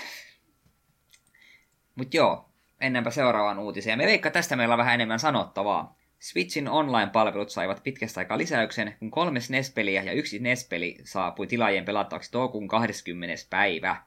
Ja kyseiset pelit ovat NESin Rugar, Tecmon kehittämä vuodelta 87, ja SNESille Operation Logic Bomb Jalekon 83, Panel de Pon, Intelligent Systems 95 ja Wild Guns Natsume 95. Ja täällä on meille molemmille peli, mistä me halutaan ehkä sanoa sana tai pari. Haluatko sinä aloittaa? Mä aloitan siitä, että sä lausut rygaarin kauniisti. Kiitos siitä. Minä en edes muista, miten minä äsken lausun. Aivan sama. Niin. Joo, mä mitä aina pelistä kuulee Jenkki-podcastissa, sen aina lausuu sen raikarina, mutta mä en tiedä sitten, että miten ne japanilaiset sanoo, kun sieltä on, niin se voisi jopa suomalaista tämä rygar olla ihan hyvä. No sillä me mennään, niin se lukkee. Ry- rygarissa heiteltiin kiekkoa ainakin kovasti, sen mä muista. Ja se Joo, ne... versio mikä siitä on, niin eikö siinä vähän enemmän semmoista, en nyt sano, että vapaata maailmaa, mutta että ei ole ihan niin kuin kentät vaan laitettu suoraan putkea, mitä sitten se arcade-versio oli, niin se oli mun mielestä ihan vaan suora kenttäpohjainen peli. Että toi NES-versio oli pikkainen erilainen käännösväännös siitä alkuperäisestä. Joo, olen mielessäni tuota joskus vähän matkaa pelailu ja ei ole sellainen teos, että sitä hirveästi enempää pelailla. Hmm. Operation Logic Bombista en katsonut edes kuviakaan, enkä ole siitä ikinä kuullut mitään. Joku voi siitä nyt mielensä pahoittaa, kun ei peli kuulosta ollenkaan tutulta. Yritätkö sä siellä kuumeisesti löytää edes jotain hyvää sanottavaa siitä? Joo, tämä näyttää toimintapeliltä. Ei muuta. Asia selvä. Ei muuta. Koska, niin, no, niin. no oliko sillä sillä välillä näillä kahdella muulla peliä? Tässä paketissa on nuo kaksi, mitä me ollaan mainittu, mitkä on ennen, paljon enemmän herättänyt keskustelua ja intoa. Hmm. No Panel Deponiahan me tässä jossain muodossa pelattiin. Tämä oli se eh, Tetris Attackinä täällä eh, länsimaissa tunnettu silloin aikanaan, ja sitten me pelattiin tätä Puzzle League, eikö se ollut sitä samaa? Joo, Pokemon. Tetris Attackia. Sehän oli semmoinen ihan mukava kevyt variaatio tuommoista Tetriksestä, vaikka sillä Tetriksen kanssa suoraan tekemistä olekaan. Jep. Se, jotkut on vähän harmitellut, että me saatiin nimenomaan tämä oikea versio, eikä sitä Yoshi-versiota, eli Tetris Attackia, mutta minulle se on ihan sama, onko se Panel Depon vai Tetris Attack, koska se on vaan todella, todella hyvä peli. Se on todella mainio pusleilu, ja en ole sitä vielä kerennyt tuolla, tuolla Switch Onlineissa pelailemaan, mutta aion kyllä. Se on todella todella mainio. Sitä tuli aikoinaan, tuota Zetrisettäkin tuli pelailtua todella paljon. Yes, tämä oli minulle henkilökohtaisesti tämän paketin paras peli, vaikka on tuo vielä mainitsematta olemakin, niin aika hyvä. Niin, ja tämä oli tosiaan näin päin, kun se Tetris-sättäkissä oli sitten Josia ja Maria hahmoa tällä tavalla, ja sitten Panel de Bonne oli ihan näitä keijukaisia tyttöjä hameissa, että ymmärrän tietysti, että toksinen maskuliinisuus otti tässä pahastikin osumaan, kun tehtiin tämmöinen switcheroo, että otettiin tämä Panel de Bonne mieluummin. Jep. Wild Gunsista on varmaan se, mistä oli tarkoitus puhua, eikä Rykarin lausumisesta. Kyllä, me vähän veikkaa, että tämä on se, missä sinä haluat sanan tai kaksi sanoa. Ai mä luulen, että sulla oli enemmän sanomista. Aa, no se ei, sehän hyvä pelihän se on. Olen näitä muutaman sen pelannut, mutta sinullahan on suorastaan rakkaussuhde kyseiseen peliin. Joo, tämä on, tämä on SNESin parhaimpia pelejä, kyllä ehdottomasti. Kaverilla oli tämä silloin jo pelattiin tätä niin, niin kauan, että varmastikin opimme pelin jokaisen ikisen jutun sitten näppärästi ja varsinkin kahdestaan sitä oli äärimmäisen mukava pelata tuohon aikaan. Pelit oli vielä enimmäkseen kumminkin suht vaikeita ja sitten kun tuli tämmöinen Wild Guns-peli vastaan, mikä ensin tuntui itsekseen tosi hankalalta ja sitten kun tajusin, että okei, tämä on tämä kaksin peli voidaan samaan aikaan pelata, mitä myöskään ei toki liikaa ollut sinä aikana ja tänä päivänä niitä ei ole melkein ollenkaan. Niin, niin kahdesta oli äärimmäisen hauska pelata ja se, että kaksi pelaajaa yhtä aikaa pääsi sitä samaa peliä pelaamaan, että siinä ei ollut juurikaan mitään vaikeutuksia kahden pelaajan takia, että ei ollut enempää vihollisia eikä muutakaan, niin se oli semmoinen easy mode siinä käytännössä samalla, kun pääsi kahdestaan sitä pelaamaan, niin erittäin mainio. Tämä on tosiaan tämmöisiä kapal-tyyppisiä shootereita, joka nyt ei varmasti avaa yhtään enempää sitten, että minkälaista pelistä on kyse, mutta tämmöinen tota, shooting gallery-tyyppinen, eli takapäin on kuvattu tuota äh, pelitilaa tämmöisessä joko neljä suhde kolmeen kuvasuhteessa tai vähän widescreenimmässäkin, eli se sun pelihahmo kulkee siinä ruudun etualustalla ja sä sinne sitten ohjastat samanaikaisesti sekä sitä sun pelihahmoa, että sun täytyy myöskin samalla sitten tuota tähtäintä liikuttaa, mikä on se asia, minkä takia ne, jotka tämmöistä peliä pelannut aikaisemmin, niin menee ihan lukkoon siinä samalla, että okei, mun pitää samalla liikkua ja samalla tähdätä, että tämä on vähän ristiriitasta, että jompikumpi näistä kahdesta kärsii, mutta mä just tykkään sitä sen takia, että se tuo siihen sen eh, lisävivahteen ja lisähaasteen sitten, että jos sä haluat liikkua, niin sun täytyy sitten äh, tota, siitä sun tähtäämisestä antaa periksi tai toisinpäin, että sä et voi vaan pitää kursoria tietyssä kohtaa päällä ja sitten liikkua siinä samalla, että sun täytyy sitten jompaan kumpaan keskittyä ja oikein taitava pelaaja sitten osaa ne tehdä yhtä aikaa. Että, että tuon tyyppisestä pelistä siinä tosiaan on kyse ja aikarajalla siellä kenttäpohjaisesta mennään ja bossi aina siellä lopussa sitten tulee ja pari kertaa sinne se tausta vaihtuu aina per että varsin, varsin mainio peli, erittäin hyvät musiikit näyttää komealta, niin kaikki toimii tuossa pelissä minun mielestäni. Harmi, kun tuon tyyppisiä pelejä ei ole sitten tuolta indie-puolelta muistaakseni hirveästi tullut. Mm. Joo, itsekin on tuota joskus pelannut, ja mä olen itse asiassa aika varma, että kun olin Nokialla kaverilona käymässä, ja siellä paikalla oli muun muassa Veke, niin muista me Veken kyseinen teos joko pelattiin loppuun asti tai sitten se jäi meillä kesken. Mutta ainakin sitä pelattiin. Olen lähes se varma. Että oikein voit korjata, jos muistan väärin. Hauskaa oli. Ja sitä, että mun piti nyt sinulta kysyä, että olit se tuota sen, tuota sitä remakea ja reloadedia pelannut? Joo. Ja molemmista oli videotkin kyllä tehnyt, että... Ah, niinpäs perhana olikin. Silloin... Totta kai siis muistin. mm, joo, toki, toki, toki. Olet kaikki, kaikki videot katsonut ja muistat ulkoa. Kyllä, joka aamu aloitan sille. Mm. Joo, silloin kun jostain tuolla pääkolosessa loksahti jotain asioita väärällä tavalla, niin tuli silloin mieleen. Ehkä se oli siitä, kun näki tämmöisen Klaus-nimisen YouTube-käyttäjän hyviä YouTube-videoita tuli fiilistä, että kyllä minäkin voisin tuommoisia tehdä, niin Wild Guns oli se eka, mistä mä sitten tuommoisen pelailun silloin aikanaan tein, josta on myöskin jo jonkin verran aikaa muuta. Ja mulla oli, jos vielä muistat, niin mä tein niitä, tai ainakin yritin tehdä semmoisen arvostelun muotoisenkin videon muistissa, oli kyseisen videosarjan nimi, niin se mä tein siitä semmoisen versio ensin, missä mä sen pelin selitin, miten se toimii, ja sitten mä tein vasta sen pelailun siihen heti perään, ja kuvittelin, että mä jaksaisin joka ikisestä pelisarjasta tehdä tällä tavalla, ja totesin hyvin nopeasti, että jos, jos nyt ei kuitenkaan, ja Mä, mä oon kaikki muut videot, mitä mä oon kanavalle tehnyt, niin mä oon oikeastaan kaikki muut pitänyt julkisena lukuottamatta sitä muistissa versiota sitä Wildgunsista. Se on, sen mä pistin piiloon. Mä en oikein äh. jälkeenpäin kattelin sitä, niin en tykännyt sen laadusta. Ehkä mä tänä päivänä osaisin sen tehdä paremmin, mutta en aio tehdä. Hmm. Mutta niin siksi me lähinnä tuosta remakeista kysyn, kun me yhtäkkiä havahdu siihen työkaveri siitä kysästä, että hei, että eikö se remake ole tuolle Switchille kanssa. Niin, no niinpäs perhana muuten onkin, niin vähän on miettinyt, pitäisikö te tuo Reloadedin kanssa hankkia jossain välissä ihan vaan pelin tukemiseksi. Hmm. Se jo, kun se tuli, niin mä kyllä olin äärimmäisen innostunut, kun se oli tulossa, ja siinä nyt oli se ongelma itsellenikin, että se oli se hinta, mihinkä sitä myytiin julkaisussa, niin oliko se jopa 40? Hui, Ei, eikä se niin paljon, 30 se kumminkin ainakin oli, että se oli aika, aika tota, suolainen hinta tuommoista pelistä, mikä kumminkin oli melkein sama kuin se SNESin versio, siinä oli yksi kenttä enemmän, ja tietysti vähän tarkempi resoluutio tämmöistä, mutta kumminkin semmoinen peli, mikä mä pelasin myös ensimmäisellä istumalla läpi, niin se oli aika, aika paljon hintaa siitä, mutta kyllä mä sitten jossain kohtaa joku pieni alennus siinä oli, kun mä se ostin, mutta aika paljon siitä joutui maksamaan sitten.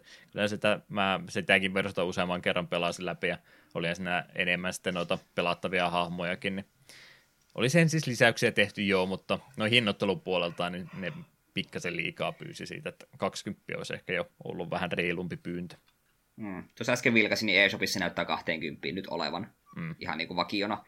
Pitäisi ehkä jossain kohtaa poimia ihan vaan pelisarjaa tukeakseni, koska onhan se, onhan se mainio peli. Ja eikö tuossa alkuperäisessä oli kaksin peli, niin tuossa ilmeisesti on jopa nelin peli, niin olisi se aika hurjaa, jos sitä pääsisi joskus neljästä mätkimään. Se voi jo mennä vähän liiankin helpoksi sitten. Mm.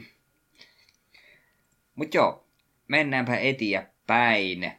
2K Games ilmoitteli, että Mafia-pelitrilogia olisi saamassa ko- Siihen kuuluisivat osat Mafia 1 vuodelta 2002, Mafia 2 vuodelta 2010 ja Mafia 3 vuodelta 2016. Näistä peleistä kaksi ensimmäistä osaa olisivat saamassa parannellut julkaisut.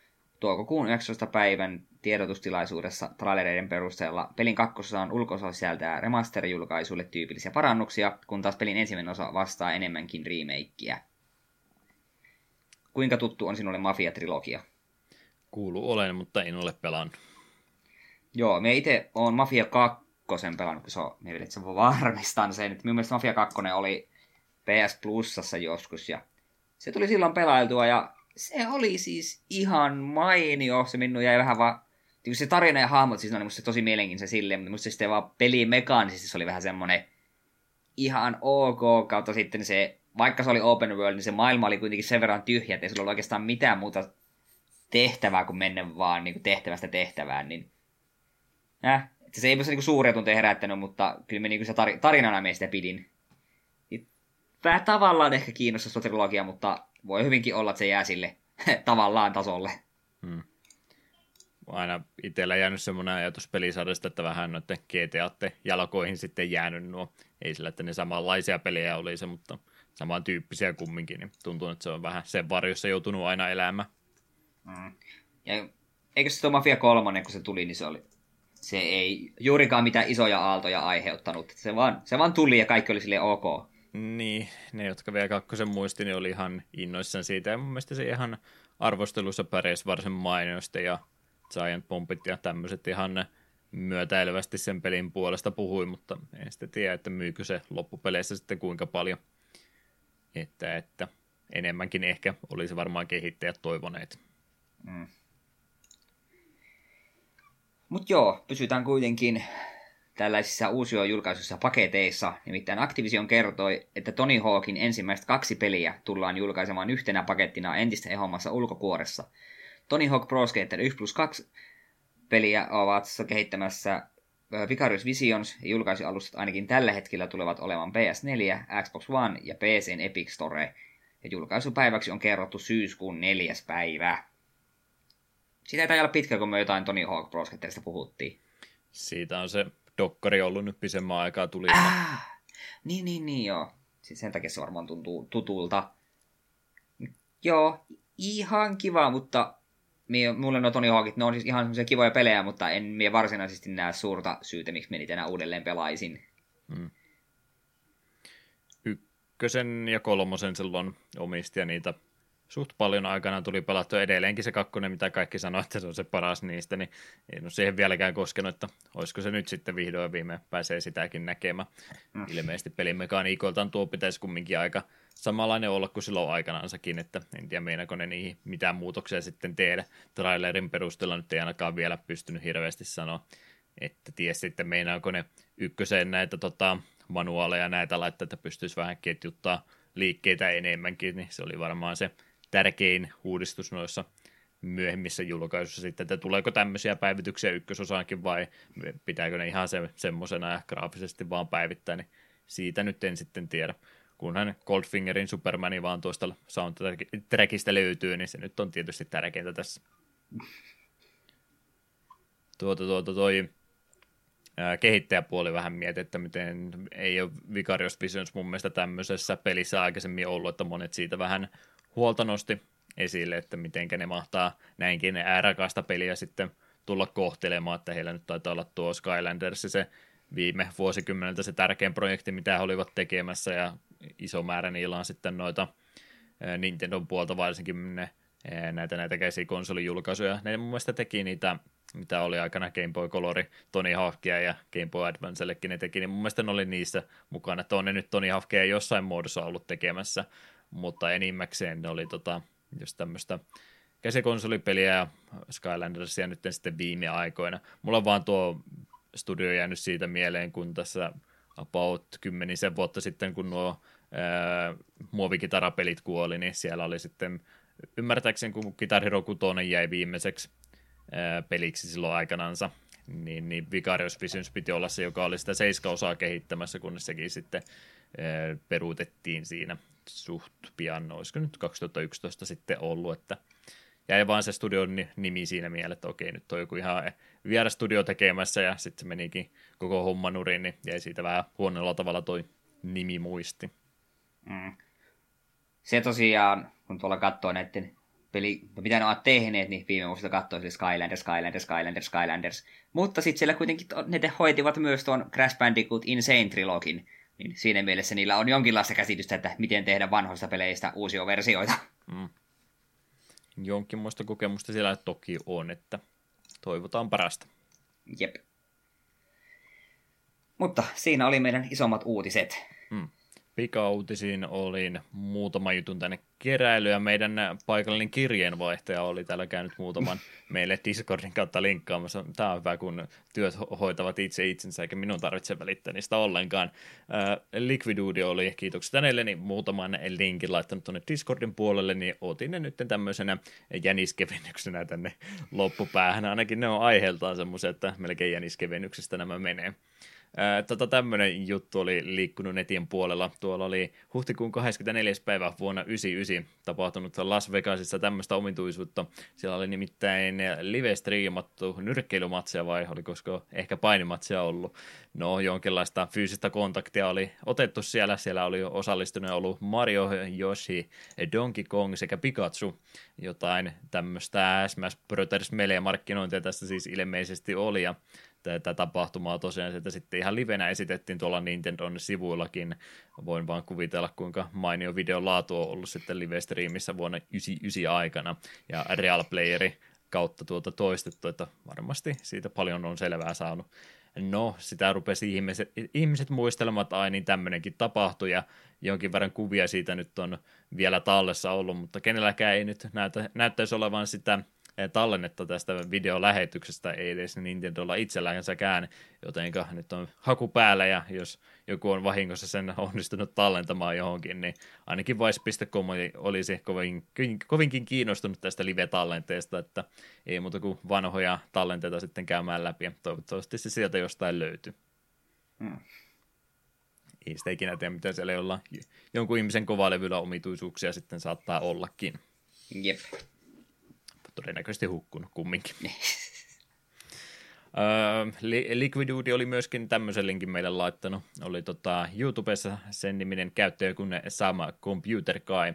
Hän oli julkaissut video, videota siitä, oli ehostanut tämmöisen Cele 810A-nimisen tietokoneen olisiko reilu satakiloinen tietokone ollut kyseessä 60-luvulla valmistettu malli kumminkin kyseessä. Nämä oli varmaan niitä koneita, mitkä dataa lukee aika paljon siitä paperinauhan reistä, että erittäin high-tech laitteesta nyt oli kumminkin kyse, niin tämmöisen laitteen hän oli sitten kunnostanut omaan käyttöönsä ja oli niinkin hyvässä työkäytössä tuo hänen kappaleensa ollut, että se oli ilmeisesti ihan 2006 vuoteen asti ollut jossain tota, ää, paikallisessa tota, tota, yrityskäytössä sitten ollut. Mä en muista jotain Gas Company, jotain tämmöistä siinä luki, että jotain, jotain tämmöistä hyötykäyttöä sillä kumminkin oli ollut 2006 vuoteen asti. Voi vaan kuvitella, kun sinne on joku 2005 vuonna joku teini-ikäinen tai muuten nuori henkilö mennyt kesäharjoitteluun. Ja okei, täällä on meidän tietokonehuone ja sä varmaan tietokoneesta tiedät paljon, että tässä, tämmöistä rupeat nyt sitten hoitaa. Niin tuollainen kauhea tota, jenkkijääkaapin kokoinen laite siinä keskellä huonetta, mikä vie melkein varmaan kaiken tilan siitä, siitä huoneesta, että semmoista vaan sitten käsittelemään, että kyllähän sä näistä tiedät kaiken. No, tämä laite nyt ainakin näyttäisi vielä pelittävää ihan hyvin, ja Lunar Landeriäkin hän siinä sitten videolla näytti, että hyvin toimii. Hetkisenä toki meni kun niistä paperin reistä ensin veti ne tiedot läpi, että tämmöistä peliä sitten vaan rupeat lataamaan, mutta ruudulle sieltä se vielä ilmestyi, että näyttäisi laite vielä ihan hyvin toimivan. Tota noin, nämä on aika erikoisia kohteita, että no, ei minä nyt rupea toisten mielenkiintoisia se enempää kommentoimaan. Palaa historiaa ainakin.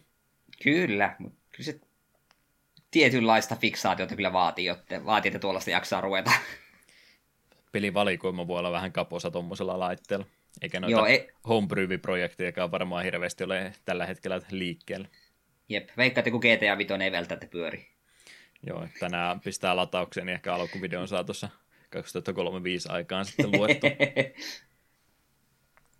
Erikoisia tapauksia. Mitä tässä muita vielä pikauutisten puolelle oli ollut, niin tämä nyt ei ole uutinen, vaan huhu pelkästänsä. Kumminkin tämmöisiä puheita tässä on viime aikana liikkunut, että tuosta Diablo 2 voisi tänä vuonna olla tulossa remaster-versio. Herättääkö ajatuksia? Äh, no, Diablo 2 on se pelisarjan rakastettu osa, ja itsekin sitä aikoinaan jonkin verran tuli hakattua, niin ihan kiva, että tuommoinen, jos tuommoinen tulisi, mutta en me välttämättä koe, että me itse jaksasin siihen enää uppoutua. Mulla on lämpimät muistot silloin, kun Barbarilla se aikoinaan mätkin. Joskus apua, en halua edes miettiä kuinka monta vuotta sitten. Muutama vuosi sitten kumminkin. Jep. 2000 taisi tulla peruspeli, että joskus sen jälkeen sitten. Joo, no varmaan ollut yläasteella tai lukiossa. Uh, siitä on pitkä aika. Pitkään sitä pelasi ihmiset kyllä, koska se Diablo 3 kanssa sitten niin kauan menikin. Se on mulla just se Diablo 3 vähän ongelmana, kun se oli itsellä se ensikosketus tuon tyypin peleihin, niin ei ole kakkosen kanssa itsellä minkäänmoista kokemusta ja sinne joutuisi sitten meka- mekaniikkoja aika lailla uudestaan opettelemaan, niin en nyt sitten tiedä, että onko mulla itselläni niin kiinnostusta sitä lähteä kokeilemaan. Kumminkin tuon tyyppisiä ihan isomman tota, koko luokan pelejä tässä viime aikoinakin on julkaistu ja edelleenkin suosituimpia ylläpidetään. No, Diablo 3 lukuun ottamatta toki, mutta muita tämmöisiä vastaavia pelejä tällä hetkellä on, mitkä on sitten vienyt genreä eteenpäin niin paljon, että vaikka kakkonen hyvin pärjäisi niiden rinnallakin, niin se, että pystyykö se huomiota niiltä viemään, niin mä vähän sitä epäilen ne, jotka Diablo 2 tänäkin päivänä tykkää, niin ne nyt ei välttämättä tarvitse mitään päivitystä sitten sille ollenkaan. Mm. Ja isoimpana huolenaiheena sitten kumminkin, kun katsoo, miten Warcraft 3 päivitys hoidettiin, niin sekin vähän herättää kysymysmerkkejä, että miten tämä, tämä nyt sitten tapahtuu. Jep.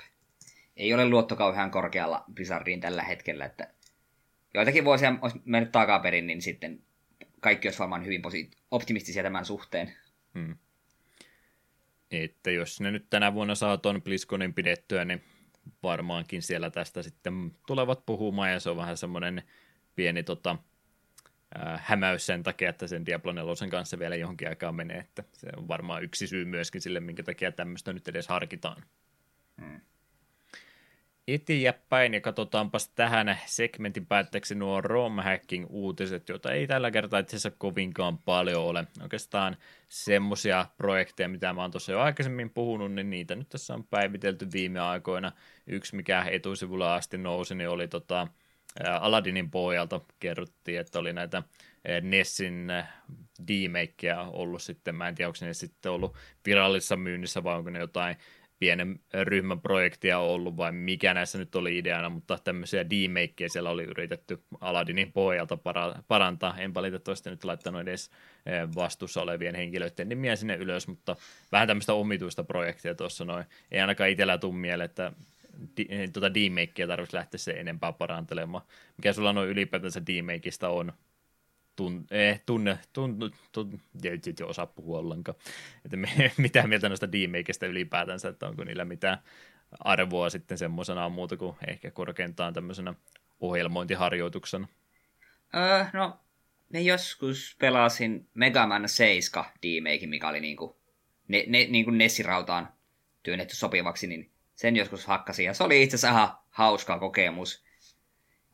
Mutta muuten en noita D-makeja ihan kauheasti kokeillut. Ne on ehkä siis saa enemmän just se, niin kuin sanoit, se ohjelmointi haastepuolelta, kuinka me saan, saadaan tämä peli sullottua vähän simppelimpään muotoon, niin ihan hauskoja, mutta en sitten tiedä, että onko niillä niin kuin pelaajien kannalta mitään suurta arvoa. Hmm. Sama esimerkki, jos toisi itsekin sanonut toi Mega Man 7 ja 8 D-Make Famicomin käännökset, mitkä on olen kyllä pelailu ja silloin kun mä ne ekaan kerran pelaisin, ajattelin, että näin, että se ihan hyviä, koska mä näistä Nessi-versioista tykkään enemmän, niin hyvä, että ne on tällä tavalla käännetty. Ne, ne on ihan laadukkaita pelejä siinäkin muodossa, mutta myöhempinä vuosina niin mä oon varsinkin seiskaa ruvennut ihan semmoisena arvostaa, ja no kasi nyt on kasi, mutta siitä huolimatta, niin kyllä ne mun mielestä sitten parempia oikeastaan on ne alkuperäiset kaikesta huolimatta, että ihan näppärät, niistä on tehty vastaavanlaisia kuin vanhemmistakin megameneistä, mutta kyllä mä mieluummin nyt tänä päivänä pelaan sitten kumminkin ne ihan alkuperäiset versiot. Mm. Me en ole var... kasin d me en ole tainnut pelata. Se taisi olla silleen, että kun me seiskan pelasin, niin se kasi oli vasta silloin tekeillä ja sitten se jäi. Mutta kyllä minustakin kuitenkin ihan Mega Man 7 sellaisenankin onhan siis hyvä peli.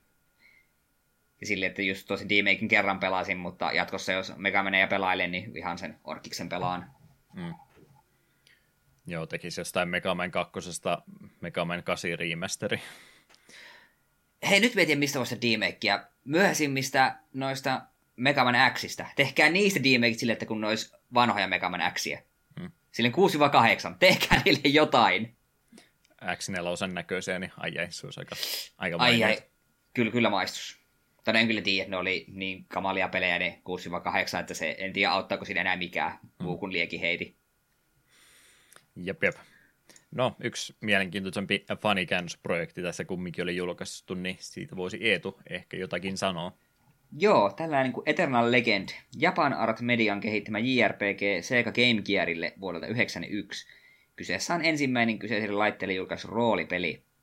Hmm, pelissä Artemetsä ja Arwin etsii seurueineen kadonneen Millennium-nimisen kaupungin sijaintia ja sen kätkemiä aarteita – Käännöstiimi on lisännyt julkaisuunsa muutaman vapaavallisen päivityksen, jos pelaaja kaipaa nopeampaa tekstiin vieritystä tai random encounterin poistamista.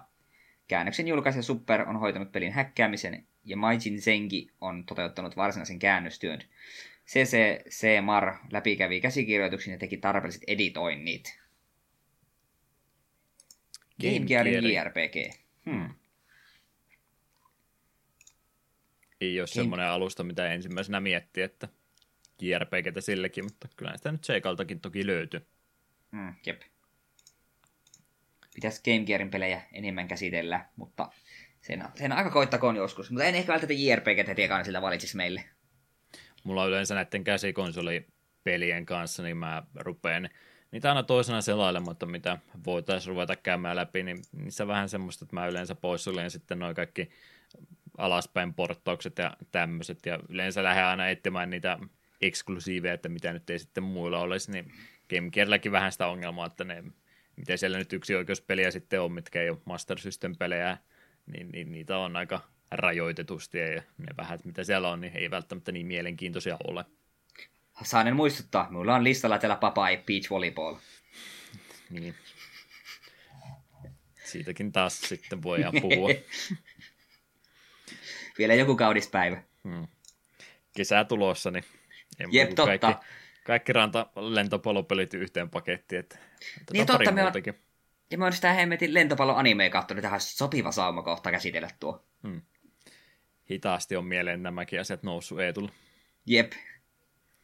Se, se tämä rupesin tästä miettimään tuonne taaksepäin, että me ihmiseltä, mikä se Millennium Box 2 tonninen on tässä on Millennium-niminen kaupunki, niin onko näillä jotain tekemistä toista tässä kanssa? Onko Arvin etsimässä Millennium Boxi 2 tonnista? Ehkä, ja Ar- miten, liittyykö tähän se ö, Yu-Gi-Ohin, mikä Millennium Pasol vai mitä onkaan? Mm omituisia kuvia kertyy meidän profilointia varten. Ehkä näistä mysteeri saadaan vielä ratkaistua. Kyllä. Jes, jes. Eiköhän siinä ole meidän uutisosiot tällä kertaa. Tunti 20 about näyttää meidän kello, ja mä en tiedä kuinka paljon ei tule energiaa tähän meidän seuraavaan segmenttiin, mutta mä veikkaan, että se tulee meiltä kaiken viemään kumminkin.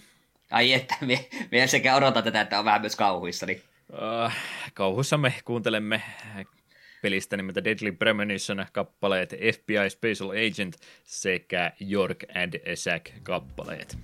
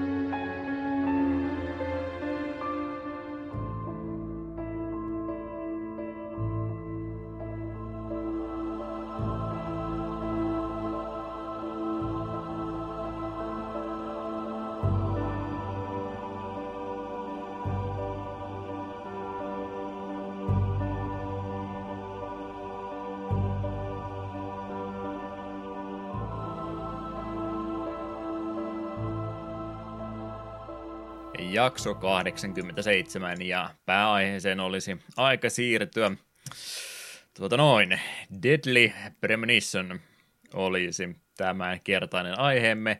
Kymmenen vuotta oli takapölkyllä sääntö, että yli kymmenen vuotta, jos on pelillä ikää, niin se siirtyy meidän reviirillemme ja tässä me nyt sitten ollaan.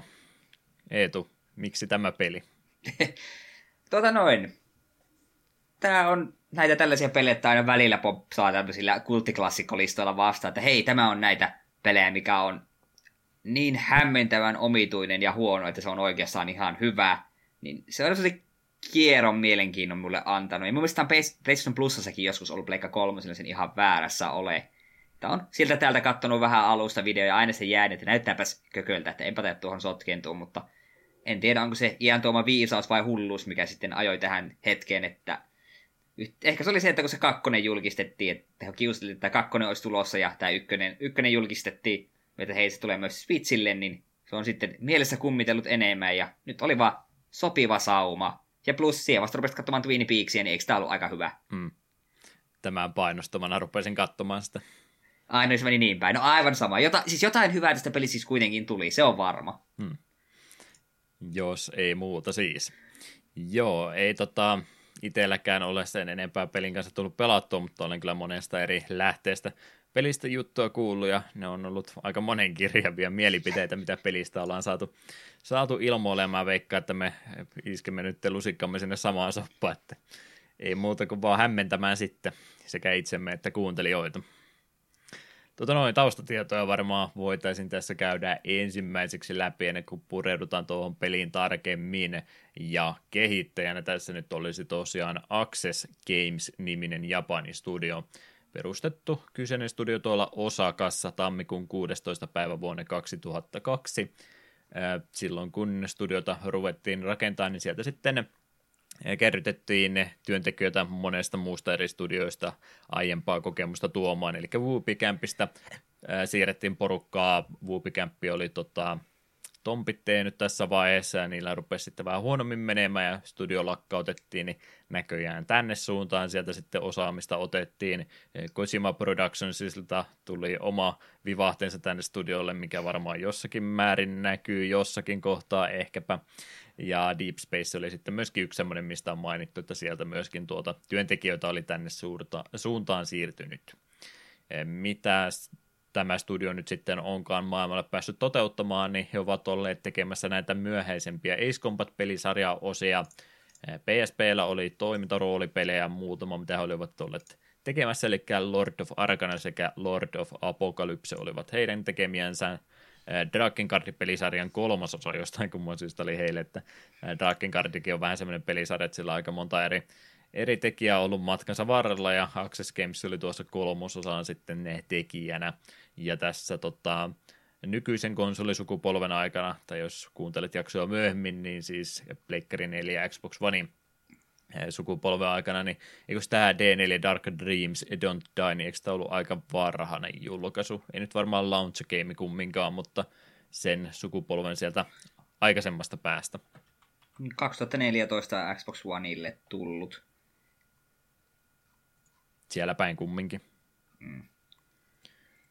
Että tämmöistä mielenkiintoista valikoimaa sieltä löytyy ja jotain muutakin, mitä en ainakaan itse sitten nimeltä tunnistanut, ovat toki myöskin olleet avustavana studiona sitten monissa muussa pelissä, että eivät pääroolissa olleet, mutta muun muassa Paper Mario Color Splash ovat olleet siellä mukana tekemässä eh, DMC Vitosessa ja sitten tuossa Dragon Ball Z Karotissa ainakin heidän nimensä löytyy ja monesta muustakin paikkaa, että kyllä heillä sitä variaatiotakin kovasti tuntuu heidän tuolta CV-stänsä löytyvän. Mm. Ei ole itsellä Access Gamesin sillä muualta varmaan logo jäänyt sitten mieleen. Ei, ei kyllä ole. D4 kanssa aina välillä pomppaa esille, että se on Fissin kanssa melkoinen tapaus. Hmm. Kaikkia jännää ovat kumminkin tässä matkan varrella he ehtineet tekemään. Miten sitten tosiaan päästiin tilanteeseen, että Deadly Premonition ruvettiin kehittämään. Itse asiassa sitä peliä ei tuolla nimellä alun perin tunnettu, vaan Rain Woods oli tämän pelin ainakin prototyypin versio. Eli tätä peliä lähettiin tuonne aikaisemmalle konsolialustalle, eli Pleikkari 2 aika jo kehittämään tuolla vuonna 2004 ja sitä sitten ilmeisesti ensimmäistä kertaa esiteltiin tuolla 2007 seitsemän vuoden Tokyo Game Showssa. Ihan pitkä traileri siinä sitten esitetty, että tämmöinen peli olisi tulossa ja 2008 oli siinä sitten isketty trailerin loppu, että tähän aika se tulee. No, About ei nyt ihan heti seuraavana päivänä, mutta hyvin nopeasti sen jälkeen, kun peliä oli esitelty, niin todettiin, että joo, ei, ei me tehdäkään tätä. Yes. Selitettiin, että jotain teknisiä ongelmia siinä sitten kumminkin oli, mutta todella pitkälle oli tuota Rainy Woods nimellä peliä siinä kumminkin jo kehitetty, ja sitten päättivät kumminkin, että jos, jos me nyt ei tämmöistä peliä kumminkaan tehtäisi, Ootko tuota kyseistä traileria nähnyt? Mä nimittäin se itse kävin tuossa ennen nautuksia vilkaisemassa nopsa. Öö, en itse asiassa ole. Mulle tuli ihan, vasta vähän aikaa sitten tuli tämä tieto, että tämä on alun perin tällaisella nimellä ollut tekeillä. Hmm. Se on sangen tota, omituinen traileri mennä katsomaan nyt, kun olet peliä ensin pelannut. Se niin kuin, näyttää siis melkein ihan samalta, ainoastaan, että pelin päähahmo on eri. Muuten on, niin kaikki samat ihmiset, mutta sitten on niitä kohtauksia, missä Francis Jorg Morgani olisi täällä nykyisessä pelissä, niin siinä on ihan eri ihminen ja eri ääninäyttelijä. Mutta muuten niin oikeastaan sama, samantyyppisiä tapahtumia George on muistaakseni myös pikkasen erinäköinen, mutta muuten Emilit ja nämä niin on ihan samat hahmot ja muuten. Että okay. aika, aika, aika, paljon oli siis jo peliä tehty tässä vaiheessa, mutta sitten jonkinlaisia muutoksia sinne lähdettiin välistä tekemään, kun tuo pelin kehittäminen sitten käynnistettiin uudestaan. Kumminkin tämän alkuprojektin juttu, minkä takia mä tästäkin halusin mainita, niin kehitys oli kumminkin siis alkanut jo tuolla Pleikkari 2 raudan puolella, joka voi myöskin selittää joitakin asioita, että oli jo aikaisemmalle konsolle pitänyt tehdä ja sitten venyi niin pitkälle kuin tänne 2010 vuoteen Pleikkari 3 ja Xbox 360 ennen kuin sitten tämä peli saatiin ulos, niin tietysti siinä jo aika pitkä kehitysprosessi jo taustalla ehti olemaan yksi henkilö, jonka halusin tuolta joukosta nyt nostaa sitten esille. Hän on tämän studion oikeastaan valtaosassa peleissä ollut sitten ohjaajan, eli director roolissa. Ja kyseinen henkilöhän on siis Hidetaka Suehiro, 7.3 syntynyt pelin kehittäjä olisi tässä kyseessä. Hän oli alun perin suuntautunut tuonne filmipuolelle, mutta kaverin painostuksesta ainakin internet-faktojen mukaan hän oli sitten siirtynyt tänne videopelialalle. Hän aloitti uransa pelien parissa SNK vuonna 1996, Last Blade-pelisarjaa oli siellä tekemässä. Kävi parissa muussakin studiossa ennen kuin siirtyi sitten tänne Access Gamesille – ja hän on sitten tuota Sweari-nimimerkkiä käyttänyt aika monessa kohtaa, ja muistaakseni tuo nimimerkki tuossa pelin alkukrediiteissäkin sitten lukee. Muun muassa Joo. myös Sweari 65 Parkin pelistä löytyy. Jep. Tykkää itsensä siis pelin tavalla tai toisella laittaa mukaan, mutta ei taida häntä sillä hahmona tässä pelissä olla, kun nimeä, nimeä on parissa kohtaa sitten hyödynnetty. Niin, ei, ei varmaan sentään. Ja, ja mä en nyt vähän asioiden edelleen, mutta ilmeisesti tässä baarissa, joka Swear-nimeä kantaa, niin siellä on yksi maailmankaikkeuden huonoimpia tikanheittominipeleistä. En itse sitä kokeillut, mutta olen internetissä lukenut, että sinne ei kannata mennä, ei sitä ei kannata pelata. Kävin pyörähtämässä, nyt mennään jälleen kerran jo eteenpäin, mutta minulta loppui bensiini autosta kesken kaiken ja Sferi 65 oli lähin paikka, mihinkä pääsi jalkapelillä pyörähtämässä. Jonkinlainen pyssy dartka, niin siellä olisi pitänyt ostaa, että pääsee tikkaa pelaamaan, niin totesin, että ehkä minulla ei ole aikaa tähän. Teit oikean ratkaisun. Mm. Mutta hänen niminen paarikin tuolta pelistä tosiaan löytyy. Julkaisijoita tällä pelillä on tässä matkan varrella ollut useampi. Pohjois-Amerikassa Ignition Entertainment oli tätä roolia ollut hoitamassa. Marvelous Entertainment tuolla Japanissa, Euroopassa sitten Rising Star Games oli tässä julkaisijana, ja Rising Star Games oli sitten myöhemminkin tästä äh, ollut julkaisemassa varsinkin tuota PC-versiota maailmanlaajuisesti, ja sitten myöhempää tuota PS3 julkaisua, varmaan Director's Cuttia tässä tarkoitetaan, niin he olivat kumminkin näitä myöhempää versiota tästä levittäneet, ja sitten Toybox Games oli tässä viimevuotisessa Nintendo Switch-versiossa julkaisijana. Ja kuten puhuin, niin 2010 oli se alkuperäinen julkaisuvuosi tälle pelille helmikuun 23. päivä oli parissa paikkaa päiväksi mainittu. Sitten myöhäisempänä vuonna 2013 tästä pelistä julkaistiin Director's Cut-versio, joka minulla oli tässä nyt sitten itselläni pelailussa. Ja viime vuonna tosiaan tuli sitten tämä Origins-versio, joka julkaistiin Nintendo Switchillä ja se taisi olla Eetu-valinta. Joo, ja hämmentävää kyllä, tämä Origins-versio ei sisällä Director's Cutin juttuja, että se on käytännössä se alkuperäinen versio, johon on vain isketty nimi Origins eteen. Mm. En tiedä miksi. Ei isompia muutoksia tällä kertaa. Niin, tavallaan jälkeen, kun se on Origins, niin sitä tarkoittaisi niin alkuperäistä ja sitten se on niin, mutta en tiedä. Mm. Tämä on näitä juttuja, mitä vain voi tietää. Mitä tuossa Director's Cutissa kumminkin lisäyksiä tuli, niin jotain tämmöistä vähän DLC-henkistä lisää, lisäkohtausta siellä saattaa joukossa olla, mikä nyt ei ymmärtääkseni pelin päätarinaan juurikaan vaikuta, mutta vähän lisämateriaalia siihen oli laitettu ja graaf, ei, graafista ilmettä pikkasen päivitetty ja kaikkein tärkeimpänä varmastikin Pleikkari 3 versiossa Move-supportti. Voin vaan kuvitella, kuinka hienoa sitä Movella tätä peliä pelata. Me ollaan varmaan jotain menetetty, kun me ei tällä tavalla peliä lähdetty kokemaan. Niin, voisi asian noinkin ilmasta. Jos meillä joskus on tilaisuus vuokrata studio ja me saadaan sinne Pleikkari 3 ja Move-ohjaimet käteen, niin se on varmaan kirjoittaa loppu itsensä. Kyllä. Joo, Xbox 360, Pleikkari 3 oli nuo alkuperäiset alustat, tosiaan PC-versio tuli myöhemmin, ja nyt oli sitten se Switch se neljäs alusta, niin nämä vielä tuossa kerrattakoon. Ja genre tälle pelille, kauhua, tarinaa, mysteeriä, toimintaa, vähän kaikkeahan tästä tuntuu löytyvä. Kalastusta, ajamista. Kolmannen persoonan toimintapeli, ainakin. Kyllä. Jos jotenkin pystyisi tätä tiivistämään, niin semmoisesta olisi kyse. Jep tota, no, yksi asia, mikä on varmaan aika vaikea tiivistää, niin on tuo pelin tarina.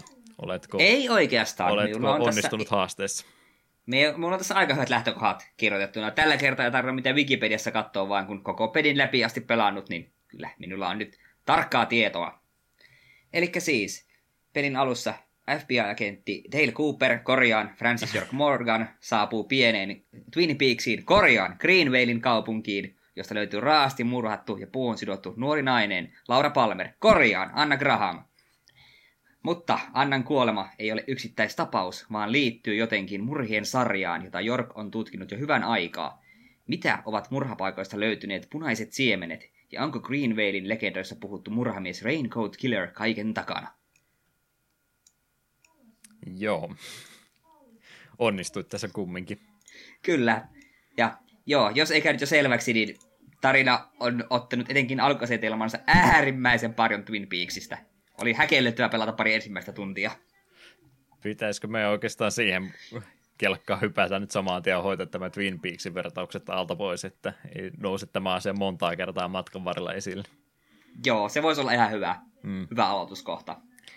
Molemmat oli nyt, no mä en ole Twin Peaksia loppuun asti vielä nähnyt, mutta päämysteerin kumminkin ja siitä pikkasen eteenpäin ei oli kehunut, että niitä suosikkisarjojensa on. Tämä on varmaan myöskin ne en tiedä, onko tällä nyt sitten ollut jotain vaikutusta siihen, minkä takia se Rainy Woods semmoisessa muodossaan sitten kumminkin tota, tota, keskeytettiin se kehitys.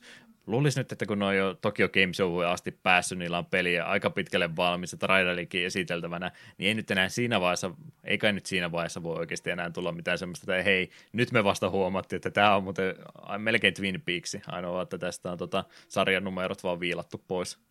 Niin, en, en osaa kyllä sanoa, mutta no, niin. Vaikea sanoa, että jos no siinä kohtaa, että ei hitto, tätä on kyllä vähän liian samankaltainen, pitää perua ja muokata vähän lisää, niin miten paljon se on vielä samanlaisempi sitten ollut? Niin, no siinä Jos tämä siis, on lopputulos. No mitä siinä trailerillakin muun muassa näkyy, niin mitä tässä lopullisessa pelissä kaksi tota, nuorta kaksoispoikaa on on tässä tota, Deadly Premonition versiossa, niin Rainbow trailerissa on punainen huone, jossa ei ole yksi kääpiö, siellä on kaksi kääpiötä. Haha, ne on ne kaksi samaa poikaa, mutta ne onkin kaksi kääpiötä tuossa versiossa ollut. Oi Jeesus. Ol, oliko vielä iso jättiläinen ja no en, en, muuta en vastaavaa? Nähnyt, en nähnyt semmoista ainakaan siinä, mutta vielä lähempänä Twin Peaks oli tuo Rainy Woods-versio tästä pelistä, eikä ne nyt okay. hirveästi siitä takaisinpäin sitten kumminkaan tullut. Jep, kun siis, se on just pelin alussa, kun okei, okay, okay, nuori nainen on murhattu, joo, joo, pieni kylä lähellä Kanadan rajaa, joo, paikalle tulee FBI-agentti, joka osan ajasta puhuu vähän kuin itsekseen, mutta jollekin toiselle henkilölle, joo, ja niin, ja sitten siinä jossain kohtaa peliä, sekin se varmaan kerkesi asti pelata, niin vastaan tulee nainen, joka kantaa muka- mukanaan tällaista kattilaa ja hänet tunnetaan nimellä Pot Lady, niin kyllä se siinä kohtaa oli vähän, että hei, hei, hei, hei, hei, että nyt, nyt, nyt on, tämä ei enää ole niin kunniasudusta, vaan tämä kyllä alkaa mennä plagioidin puolelle vähän. Kattila Ladyn kohdalla tuli se viimeinen, että nyt, nyt meni liian pitkälle. Jep, mutta haluan kuitenkin tässä kohtaa sanoa, että meidän pelin tosiaan loppuun asti pelasin, niin ne Twin Peaks-vaikutteet alkaa helpottaa, kun peliä on pelannut muutaman episodin verran eteenpäin. Sitten se lähtee vähän enemmän omille urilleen ja sitten se tuntuu enemmän itsenäisiltä. Se on vaan, kun tuo alkuasetelma on niin Twin Peaksia, että se alkuun tuntuu häiritsevältä. Mm. Mutta sitten kun siinä sen yli pääsee, niin sitten sen oppii vähän niin kuin että okei, tämä on oma, oma juttunsa, joka on tehty vähän tutulle pohjalle. Että joo, siinä jotain muutakin siis omaa löytyy, ettei se nyt ole pelkkä Twin Peaksin fanipeli. Joo, ei, ei tarvitse pelätä, että pelin loppukäänteet menevät Twin Peaksin mukaisesti, vaan kyllä nehän oikeasti hyviä twistejä tuli, joihin en osannut varautua hyvä kuulla sitten, että ei tosiaan ihan sama ole. Mitä me tuossa Etun kanssa tästä pelistä jonkin verran jo jouduttiin puhumaan, niin tätä jakson nauttelua, niin ainakin itse ajattelin, että tämä on siis todennäköisesti, no siis pakkohan sitä olla Twin Peaksin katsottuna tuolla tekijäporukalla, että ei tämä nyt, on, vahin, on. Ei tämä nyt vahingossa ole näin voi nyt käydä. Että tämä oikeastaan tapahtuu tämä ilmiö toisinpäin huomattavasti useammin, että mitä me länsimaiset ihmiset kulutetaan jotain Japanin mediaa, niin kyllähän semmoisia esimerkkejä löytyy kovastikin, että me yritetään sitten sitä omaa anime-tyyppistä peliä saada aikaiseksi vaihtelevilla tuloksilla tai jotain muuta japaniteemasta juttua, niin varmasti heillä sitten Japanin suunnalla semmoisten pelien kanssa on, on aika sama reaktio kuin mikä meillä sitten on tämmöisestä, että on, on tällainen ensimmäistä tunnettu sarja ollut ja sitten japanilaiset kuluttaa sitä ja ne tekee sen pohjalta semmoisen omaan käännöksensä, niin tämä kumminkin siinä se japanilaisuus edelleenkin tulee tästä läpi, vaikka tämä on niin länsimaista teemaa tässä muuten käytetty. Jep. Että ei tätä niin kuin valmistusmaata, niin ei tarvinnut mistään lähteä tarkistamaan, että olisin sen Japanin osannut tässä jo veikata ihan ilman mitään muuta tietoa. Jep.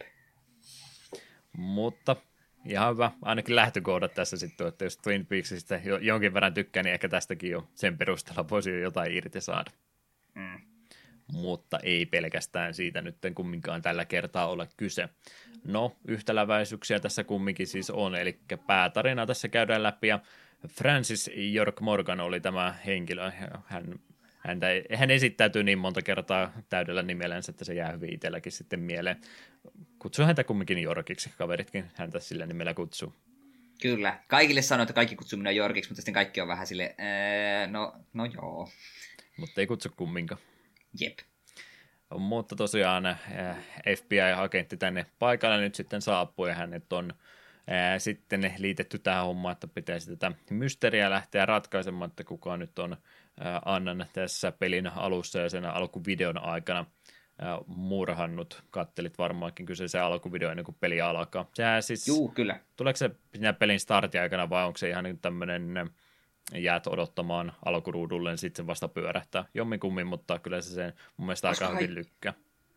Olisikohan jopa molemmat, että ennen alkutekstiä se tulee, tai ennen aloitusvalikkoa se tulee, ja sitten se vielä tulee uudelleen kohta New Game, hmm. mahdollisesti. En ole ihan varma.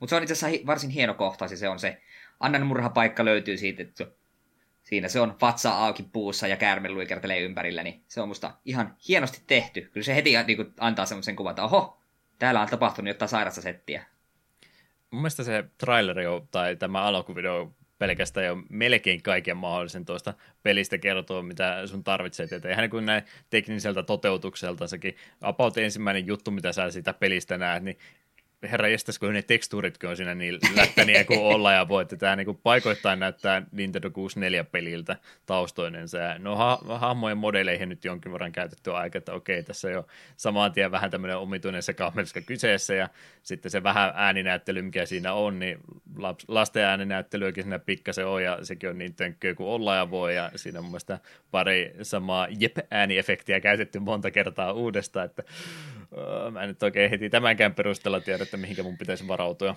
Sama meininki oikeastaan jatkuu sitten koko peli aikana, että kaasua ei missään vaiheessa hellitetä kyllä ollenkaan. Mutta siis joo, kyllä se sitten ihan pelitarinasta kertoo, mutta aika, aika monta tämmöistä johtopäätelmää ei ole pelkän trailerin perusteella onnistuin pelistä tekemään, mitkä sitten loppupeleissä piti kyllä paikkansa. Hmm. Tota noin, Francis York Morgan, minkälainen ihminen on kyseessä. Sä al- alun perin sanot, että et oikein välitä hänestä ollenkaan.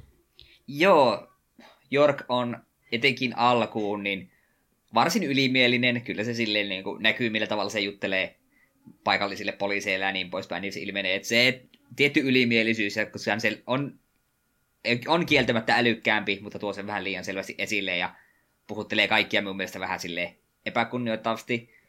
Mutta sitten kun peli vähän etenee ja Jork rupeaa vähän muille hahmoille pehmenemään ja muutkin hahmot hänellä, niin loppujen lopuksi niin Jorko oli ihan, ihan ok tyyppi. Minun ehkä eniten häiritsee, kun tämä Jorkin niin sanottu ominaisin piirre on se, että hän puhuu tälle Zachille. Se ei suostu kertomaan useamman kerran, se niin sanoo, että jo, että hän ei halua puhua, kuka tämä Zach on. Että se niin kuin laittaa käden silleen korvaa vasten ja puhuu vähän niin kuin puhuisi johonkin niin kuin korvanappiin tai johonkin, tai johonkin niin kuin tämmöisen mikrofonin puhuisi.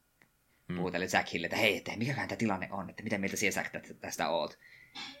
Ja se vasta oikeastaan pelin loppumetreillä homma rupeaa se että missä tässä kaikessa on kyse. Me hyvin pitkään luulen, että se ei ikinä selviä, mutta kyllä se sitten selvisi. Hmm. Juttelee iteksensä sanelimeen Dianalle korjaan, juttelee itsekseen siinä omaa päähänsä. Jep, se antoi hyvin vahvasti, vahvoja kyllä Twin Peaksia alkuun. Joo, mä lupasin, että ei puhuta Twin Peaksista enempää, mutta väkisin se tuntuu näköinen aina takaisin sitten rönsyilevän.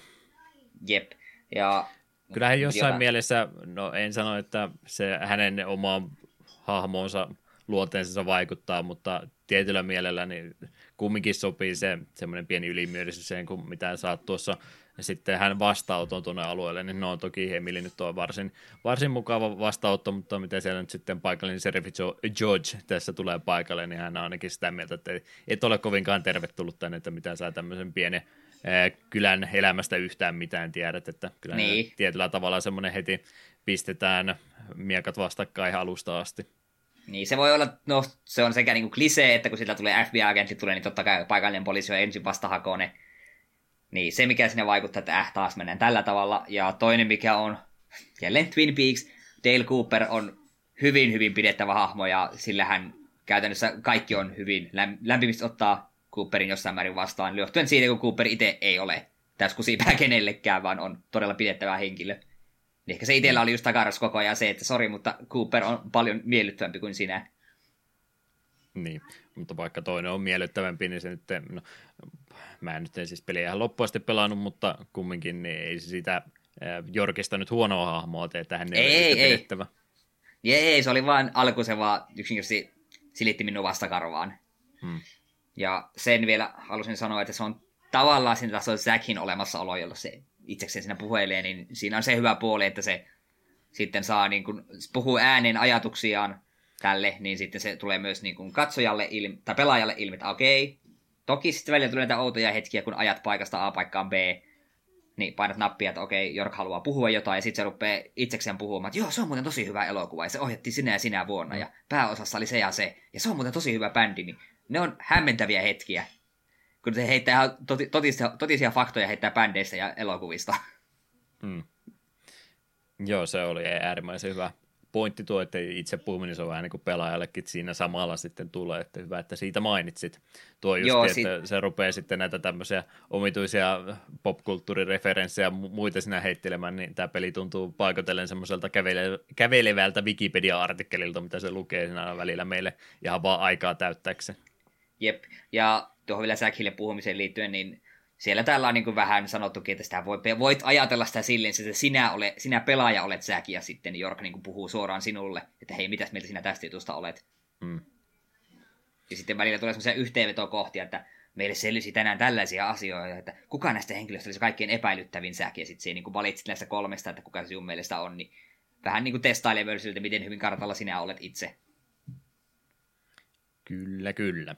Tosiaan Jork sinne on paikalle tätä mysteriä nyt sitten kutsuttu paikallisen lain kanssa sitten selvittää tosiaan, että mitä täällä olisikaan tapahtunut ja miten tämä pelin päätarina nyt sitten matkan varrella etenee, niin aika lailla paikasta toiseen täällä suht pienessä kylässä tämä on siis ollut vähän ne, tota, tota, aktiivisempi paikka aikaisemmin ja siinä sitten puhutaan tosiaan täältä aika paljon ihmisiä sitten matkan varrella lähtenyt pois, että siinä mielessä on suht laaja alue ja no, talojakin suht paljon ja siellä omituisen isoja fasiliteetteja, että hotellikin on aika mahtavan kokoinen ja mä en siellä ketään muuta kuin vaan Dolin nähnyt sitten hoitamassa paikkaa enkä ketään muita matkan varrella. Että, Ke- mm. Keisi siellä myös viipyy, viihtyy. Okay mutta muuten niin on semmoinen paikka, että siellä aika isojakin rakennuksia sitten paikan päällä, mutta itse ihmisiä sitten siellä ei mahdottomankaan paljon ole, että suht pienestä kylästä ainakin näin ihmismäärän kannalta sitten on kyse, ja siinä sitten tosiaan kuljetaan paikasta toiseen tätä itse päätarinaa ratkaisemassa, ja tämä oli just tämä, mitä mä tuossa Eetun lisänimessä tätä profilointia hyödynnin, niin tämä oli sitten tämä joidenkin tapa käsitellä näitä asioita ja näitä tämmöisiä pieniä langanpätkiä sitten, mistä ruvetaan päättelemään, että mitä täällä paikassa nyt mahtaisikaan olla tapahtunut.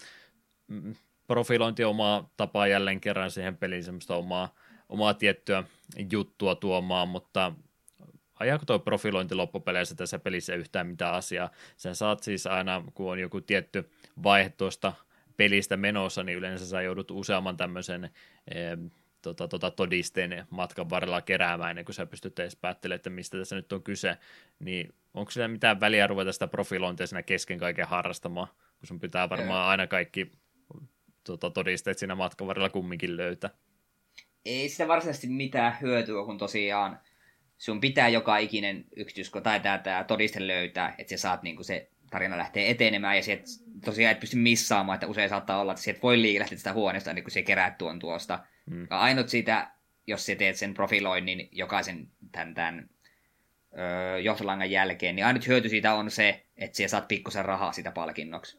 Okay. Joka on vähän, vähän tämmöinen sivuitu taas, tämä peli antaa sulle rahaa lähes kaikesta. Mm, puhutaan jo siitäkin ehdottomasti tuossa kohta puoleen, mutta tämä on se tärkeä tapa, miten ne ongelmat sitten ratkeaa, että ne rupeaa jorkkeamaan näitä vähän valokuvan muistilla polaroidikuvia siinä käytännössä on sitten vastaan näitä todisteita ja niiden pohjalta sitten yritetään tämmöisenä slideshowna päätellä, että mitä täällä on sitten tapahtunut ja kaikki on kerätty, niin jälleen kerran päästään hommassa etenemään, mutta tuo on oikeastaan semmoista pakollista kumminkin, että sä et sitä omaa tahtiin voi kerätä näitä juttuja, ne tulee yleensä sitten aina yhdellä kertaa kaikki siinä, että tietyllä tapaa tämä on semmoista turhan monimutkaista juttua, että yhtä lailla nämä olisi vain toiminnalla tai välivideolla tai tämmöiselläkin voi nyt käydä läpi, mutta tämä peli on kokenut niin, että ammuskellaan nyt linnunpesiä, kerätään sieltä niitä todisteita matkan varrella ja mitä muuta juttua sinne, että jonkin verran se kumminkin sitä sun ympäristöä kannustaa kumminkin tutkimaan.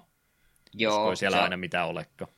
Niin, se on tuossa, no alkupuolella sinne tosiaan tuli just näitä kohtauksia, että etsit täältä nämä johtolangat, mutta sitten mitä pidemmälle peli jatkui, niin sitten se meni vaan siihen, että uudelle alueelle, niin sitten siellä näkyy, että okei, täältä löytyy kolme johtolankaa, ja sitten tosiaan voi edetä ennen kuin se, se etenet sitä käytännössä suoraan, suoraan putkeen, ovi on lukossa, otat sen seuraavan johtolangan, niin katso se ovi aukee. Niin se oli vähän just silleen, että tämä on käytännössä täysin turhaa. Eli se niinku tuntuu, että tässäkin on taas ollut sellainen hieno visio, että hei, voit kerätä johtolankaa, niin sulla on parempi, mitä tapahtuu. Mutta loppujen lopuksi se on tuonne päälle liimattu ominaisuus, joka niin, ei käytännössä anna tälle pelille juuri mitään lisää. Hmm. Et me aluksi ajattelin, että ehkä se tulee kohtauksia, että jos me pystyn missaamaan jotain johtolankoja, sitten meidän saakka kokonaiskuvaa ja kenties se vaikuttaa vähän tarinan kulkuun tai välivideoihin, mutta ei, kaikki on pakollisia. Ne tulee sulla vastaan joka tapauksessa. No, tällä tavalla kumminkin on tämä tässä pelissä sitten haluttu toteuttaa. Enpä nyt siihen se enempää lähes sanomaan. Voisi ehkä vähän suoraviivaisemminkin asiat siinä sitten esitellä. Jep. Toimintapuoltakin tästä pelistä toki nyt sitten löytyy myöskin, eli ei pelkkää todisteiden ja muiden johtolankojen etsimistä, vaan tämmöistäkin on sitten tähän lisätty. Mitä mä tässä yritin muilta kuulla juttua tämän pelin ympäriltä, niin tämä toimintapuoli on ilmeisesti vähän tämmöinen myöhäisempi lisäys tähän peliin, että ilmeisesti kehitystiimi ajatteli, että tämä olisi enemmän ihan vain tarinavetoinen alun perin, mutta onko sitten studion painostuksesta vai ei, testiryhmän ehdotuksesta vai mistä sitten lisätty kumminkin tämmöistä toimintakohtaista, kumminkin se on sitten ollut vähän tämmöinen myöhäisempi lisäys tähän peliin. Uskotko, mm. että tämä olisi mahdollista? uskon sen täysin, koska se kompatti on jotenkin myöhälleen todella päälle liimattu. Ja se myös näkyy siinä, että sun peruspistooli, siinä on loppumattomat ammukset ja se vie sut pelin läpi noin 95 prosenttia ajasta. Hmm. Että vähän on haluttu sinne toimintaakin mukaan että kyllä sitä jonkin verran tuommoisessa pelissä toki kuuluukin olla, että kuvittelet näitä samoja sahoja käyvän läpi, mutta siellä ei ketään muuta sitten oikeastaan vastassa, että on sitten tällä tavalla haluttu näitä tämmöisiä varjoiksi, kohan niitä tässä nyt sitten kutsuttiin vai millä nimellä näitä perusvihollistyyppejä tässä, jotka nyt siis käytännössä zombeja toki on, mutta ehkä omalla pienellä twistillänsä, niin tämmöisestä on sitten ei koitettu tämmöistä toimintakohtaustakin tänne joukkoon saamaan, ja tosiaan kolmannesta persoonasta tätä hommaa nyt on siis kuvattu, niin saatte vähän paremman käsityksen, minkälaista toiminnasta nyt on kyse. Mutta ihan näitä perusaseita tuosta matkan varrelta tosiaan löytyy pistoolissa onneksi loppumattomat panokset, mitkä tällä tähtäyssysteemillä on ihan mukava lisäys. Vähän tuntuu sinne tänne menevän, niin varsinkin jos ei jaksa kunnolla tähdätä. Tämä on mielenkiintoinen. No, joo, on tämä tähtäminen aika tuskallista tässä pelissä. En mä ainakaan, kun mä nyt ihan vaan ohjaimella tätä sitten pelailin, niin en, en minä vaan osaa. Mulla ei ole ihan tarpeeksi vaikeaa muutenkin pelata räiskintäpelejä ohjaimen kanssa ja sitten vielä pistää tämmöisen pelin mulle eteen, niin olihan tämä aika tuskasta toi toimintapuoli tässä, tai tämä räiskimispuoli ainakin. Joo, se, tässä on vielä sekin, että kun se rupeaa tähtäämään, niin Jork pistää jalat niin tiivisti maahan, että se ei liiku sitä mihinkään. Et, ja sitten perusviholliset on, joita se vastaan tappelet 9 prosenttia ajasta. Tässä on todella vähän niin kuin vihollisvariaatioita. Ne on aika hitaita, niin ne kompatosuudet menee siihen, että siellä vaan juokset perinpään nurkkaa, otat aseen esille ja sitten yrität headshotteja ammuskella, kunnes, kunnes viholliset tajuaa pysyä maassa. Hmm. Et se on aika... Ja ne on vielä sen verran hitaita, että sulla on loppupeleissä aika paljon aikaakin sitten tähdätä niitä. Jep, silloin tällöin ne saattaa toimia vähän aggressiivisesti, ne pieniä teleportteja eteenpäin, ja aseistetut viholliset saattaa niin kuin kädellään peittää päätä, että et saa headshotilla niitä stunnattua, mutta pääsääntöisesti ne on varsin helposti hoidettavia. Ja välillä ne yksinkertaisesti vaan ne vaan hengailee. Ne ei reagoi ennen kuin muutama headshotia ampuu. Sitten ne on siltä, ai niin joo, täällä pitäisi mm. tehdäkin jotakin. Ja se asia, mikä heti alkuvetreillä se huomasin, viholliset ei aina tajua, että ne on kuolleita. Se mm. niinku rätkit niitä päähän, sinne tulee niinku se palkin, rahapalkin, että hei, tapoit vihollisen. Sitten se vihollinen edelleen vaan horjuu siinä paikallaan, sitten se muutama sekunnin päästä mötkähtää selälleen. Ja välillä myös sitten kävi sitä, että etenkin jos oli semmoinen spawn-piste, mistä vihollisia tuli, niin kun se tapoit vihollisen, niin se, vaikka se vihollinen oli jo katoamassa, niin sen hitboxi esti sinua kävelemästä sen läpi.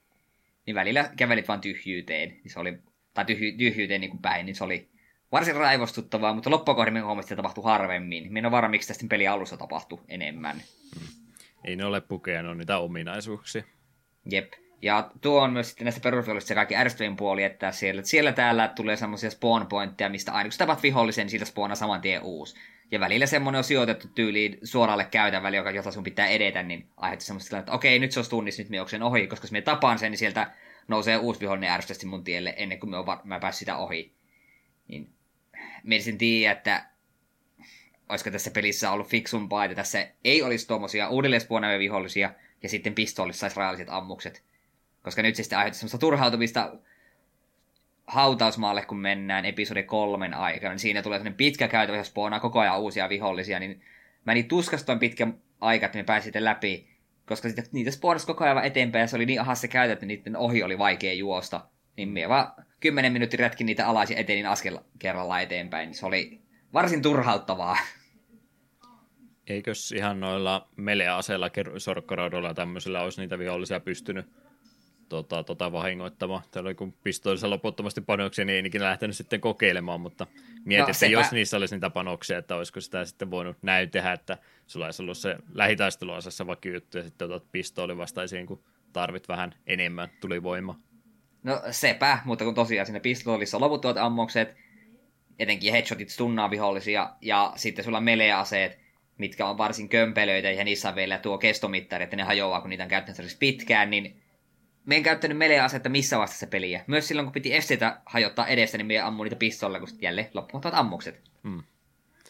Joo, hyvä, kun on tuommoinen isompi lautakasa siinä sun eessä, että selvästikin ainakin kuution verran, useampi kuutio ehkä puutotavaraa edessä, ja kahdeksan pistoolin kutia, se vähän siinä sykähtää, sykähtää joka kerta, kun sä ammut, niin joo, kahdeksan riittää tähän. Sorkkaraudalla tietysti parilla lyönnillä olisi mennyt, mutta siinä olisi pitänyt D-padista mennä vaihtaa asetta, niin sehän olisi ollut liikaa pyydetty. Jep. Ja kyllä se vaikka tässä tuo loppumaton pistooli on, niin on tässä onneksi muitakin aseita. Siinä saa tämmöisen submachine gunin, öö, haulikon, magnumin ja sitten tuo rynnäkkökiväärin. Mutta niissä on tietysti rajallinen määrä ammuksia, joita voi myös sitten ostaa lisää. Ja ilmeisesti sidequestia tekemällä voi jokaisessa aiheessa saada myös loppumattoman panosversion. En vaivautunut, koska suurimmassa ajassa sitten todellakaan tarvitse muuta kuin pistoolin. Ja kun, mm. niin kuin me aiemmin sanoin, näitä perus Shadowia vastaan tappelit lähes koko ajan. Episode kolmen kohdalla rupeaa tulemaan sellaisia ihme seinävihollisia, mitkä ryömii seiniä pitkin. Ne, niitä ei pistolilla saa stunniin, ja aina kun semmoinen tulee vastaan, niin se on pakko tappaa. Sulla menee, tulee semmoiset ihme punaiset seinät tielle, että et pääse pakenemaan, niin ne oli alkuun hankalia, mutta sitten vaihdoin haulikkoon ja sitten ei enää ikinä osunut minun. Ja niitäkään ei koko pelissä ollut kuin ehkä joku kuusi tai seitsemän yhteensä. Et senkin takia tuo kompatti on varsin, varsin yksinkertaista. Ja sen vielä haluan nopeasti mainita, että pelin lopussa myös sitten yhtäkkiä tajutaan, että ai niin joo, pitää olla myös pomotaisteluita, niin siitä tulee parin vikan tunnin aikana kolme erilaista bossia, joilla parilla on eri formit. Ja nekin aika, aika äkäiseen kaatuukaan Bumagnumilla. Toka viimeinen bossi, niin Magnumilla selkä, niin puolet hävisi helttibaarissa, niin se oli aika, aika kylmää kyytiä. Se ei paljon vastaan pistänyt. Joo, jonkin verran tuossa toki pääsee sitten näitä aseita ja muutakin, jos nyt jostain kumman syystä niitä tarvitsisi käyttää ylipäätänsä, niin sulla on kumminkin tämä toolboxi-systeemi tässä pelissä olemassa, että rajallinen määrä inventorissa nyt ylipäätänsä muutenkin tavaraa, mitä sä voit kerralla kantaa, mutta sä pystyt sitten automaattisesti niitä siirtämään sinne sun toolboxiin siitä, mikä on niitä ei-aktiivisia juttuja, mutta sekä se toolbox ihan loputon eka vekaran taskulla, että siinäkin täytyy sitten jotain pois heittää. Jossakin kohtaa vaan huomasta, että nyt rupeaa niitä sorkkarautoja olemaan niin paljon, että enää kaikilla tee yhtään mitään. Joo, itsekin jossain kohtaa huomasin, että ihan turha hordata näitä melee-aseita, kun me en tule kuitenkaan niitä ikinä käyttämään. Hmm. Jonkin verran täytyy sinne sitten keräillessä katsoa, että tarjoako nyt oikeasti enää ihan kaikkia sinne kerätä. Tähän alussa nyt tietysti, tietysti sieltä joka ikisin tota, uh, kurkkupurkiin ja tämmöisen repiin mukaansa, mutta jossain kohtaa jo toteaa, että ei nyt ihan joka ikistä asiaa tässä matkan varrella välttämättömyys ole sieltä keräillä. Mm. Se tuosta ammuskelupuolesta mä vielä halusin sanoa, että erittäin tärkeä ominaisuus tuossa pelissä, että kun sä ammut niitä päähän, niin siellä tulee jorkilta välillä amazing. Kyllä, aina kun headshotin ampuu, niin jotakin sanoo, että yes, bullseye. Hmm. Kiitos, hyvä, että kerroit. Painostava tilanne, mutta vähän täytyy itseä kehoa, että hyvä kuti. Jep. Stelttipuoltakin tässä pelissä ainakin jossain määrin yritetty hyödyntää, eli nämä varjot, mitä nyt täällä Greenvalein kylässä yleensä sateen aikaan liikkuu, niin näistä pystyisi periaatteessa kiertämään sillä, että sulla on tuonne yhteen takapainikkeeseen laitettu, että pystyy hengitystä pidättämään, eli tämä olisi nyt se juttu, millä nuo viholliset tässä pelissä suunnistaa, niin stelttiä sitten pystyisi tällä tavalla hyödyntämäänkin, mutta tämä tuntuu nyt vähän semmoiselta, että tämä olisi ehkä ollut se se juttu tässä pelissä alun perin, mutta sitten ne totesi, että sitä toimintaakin pitää olla vähän enemmän, niin toi stelttipuoli jotenkin tuntuu semmoiselta unohdetulta jutulta tässä pelissä ainakin itselle.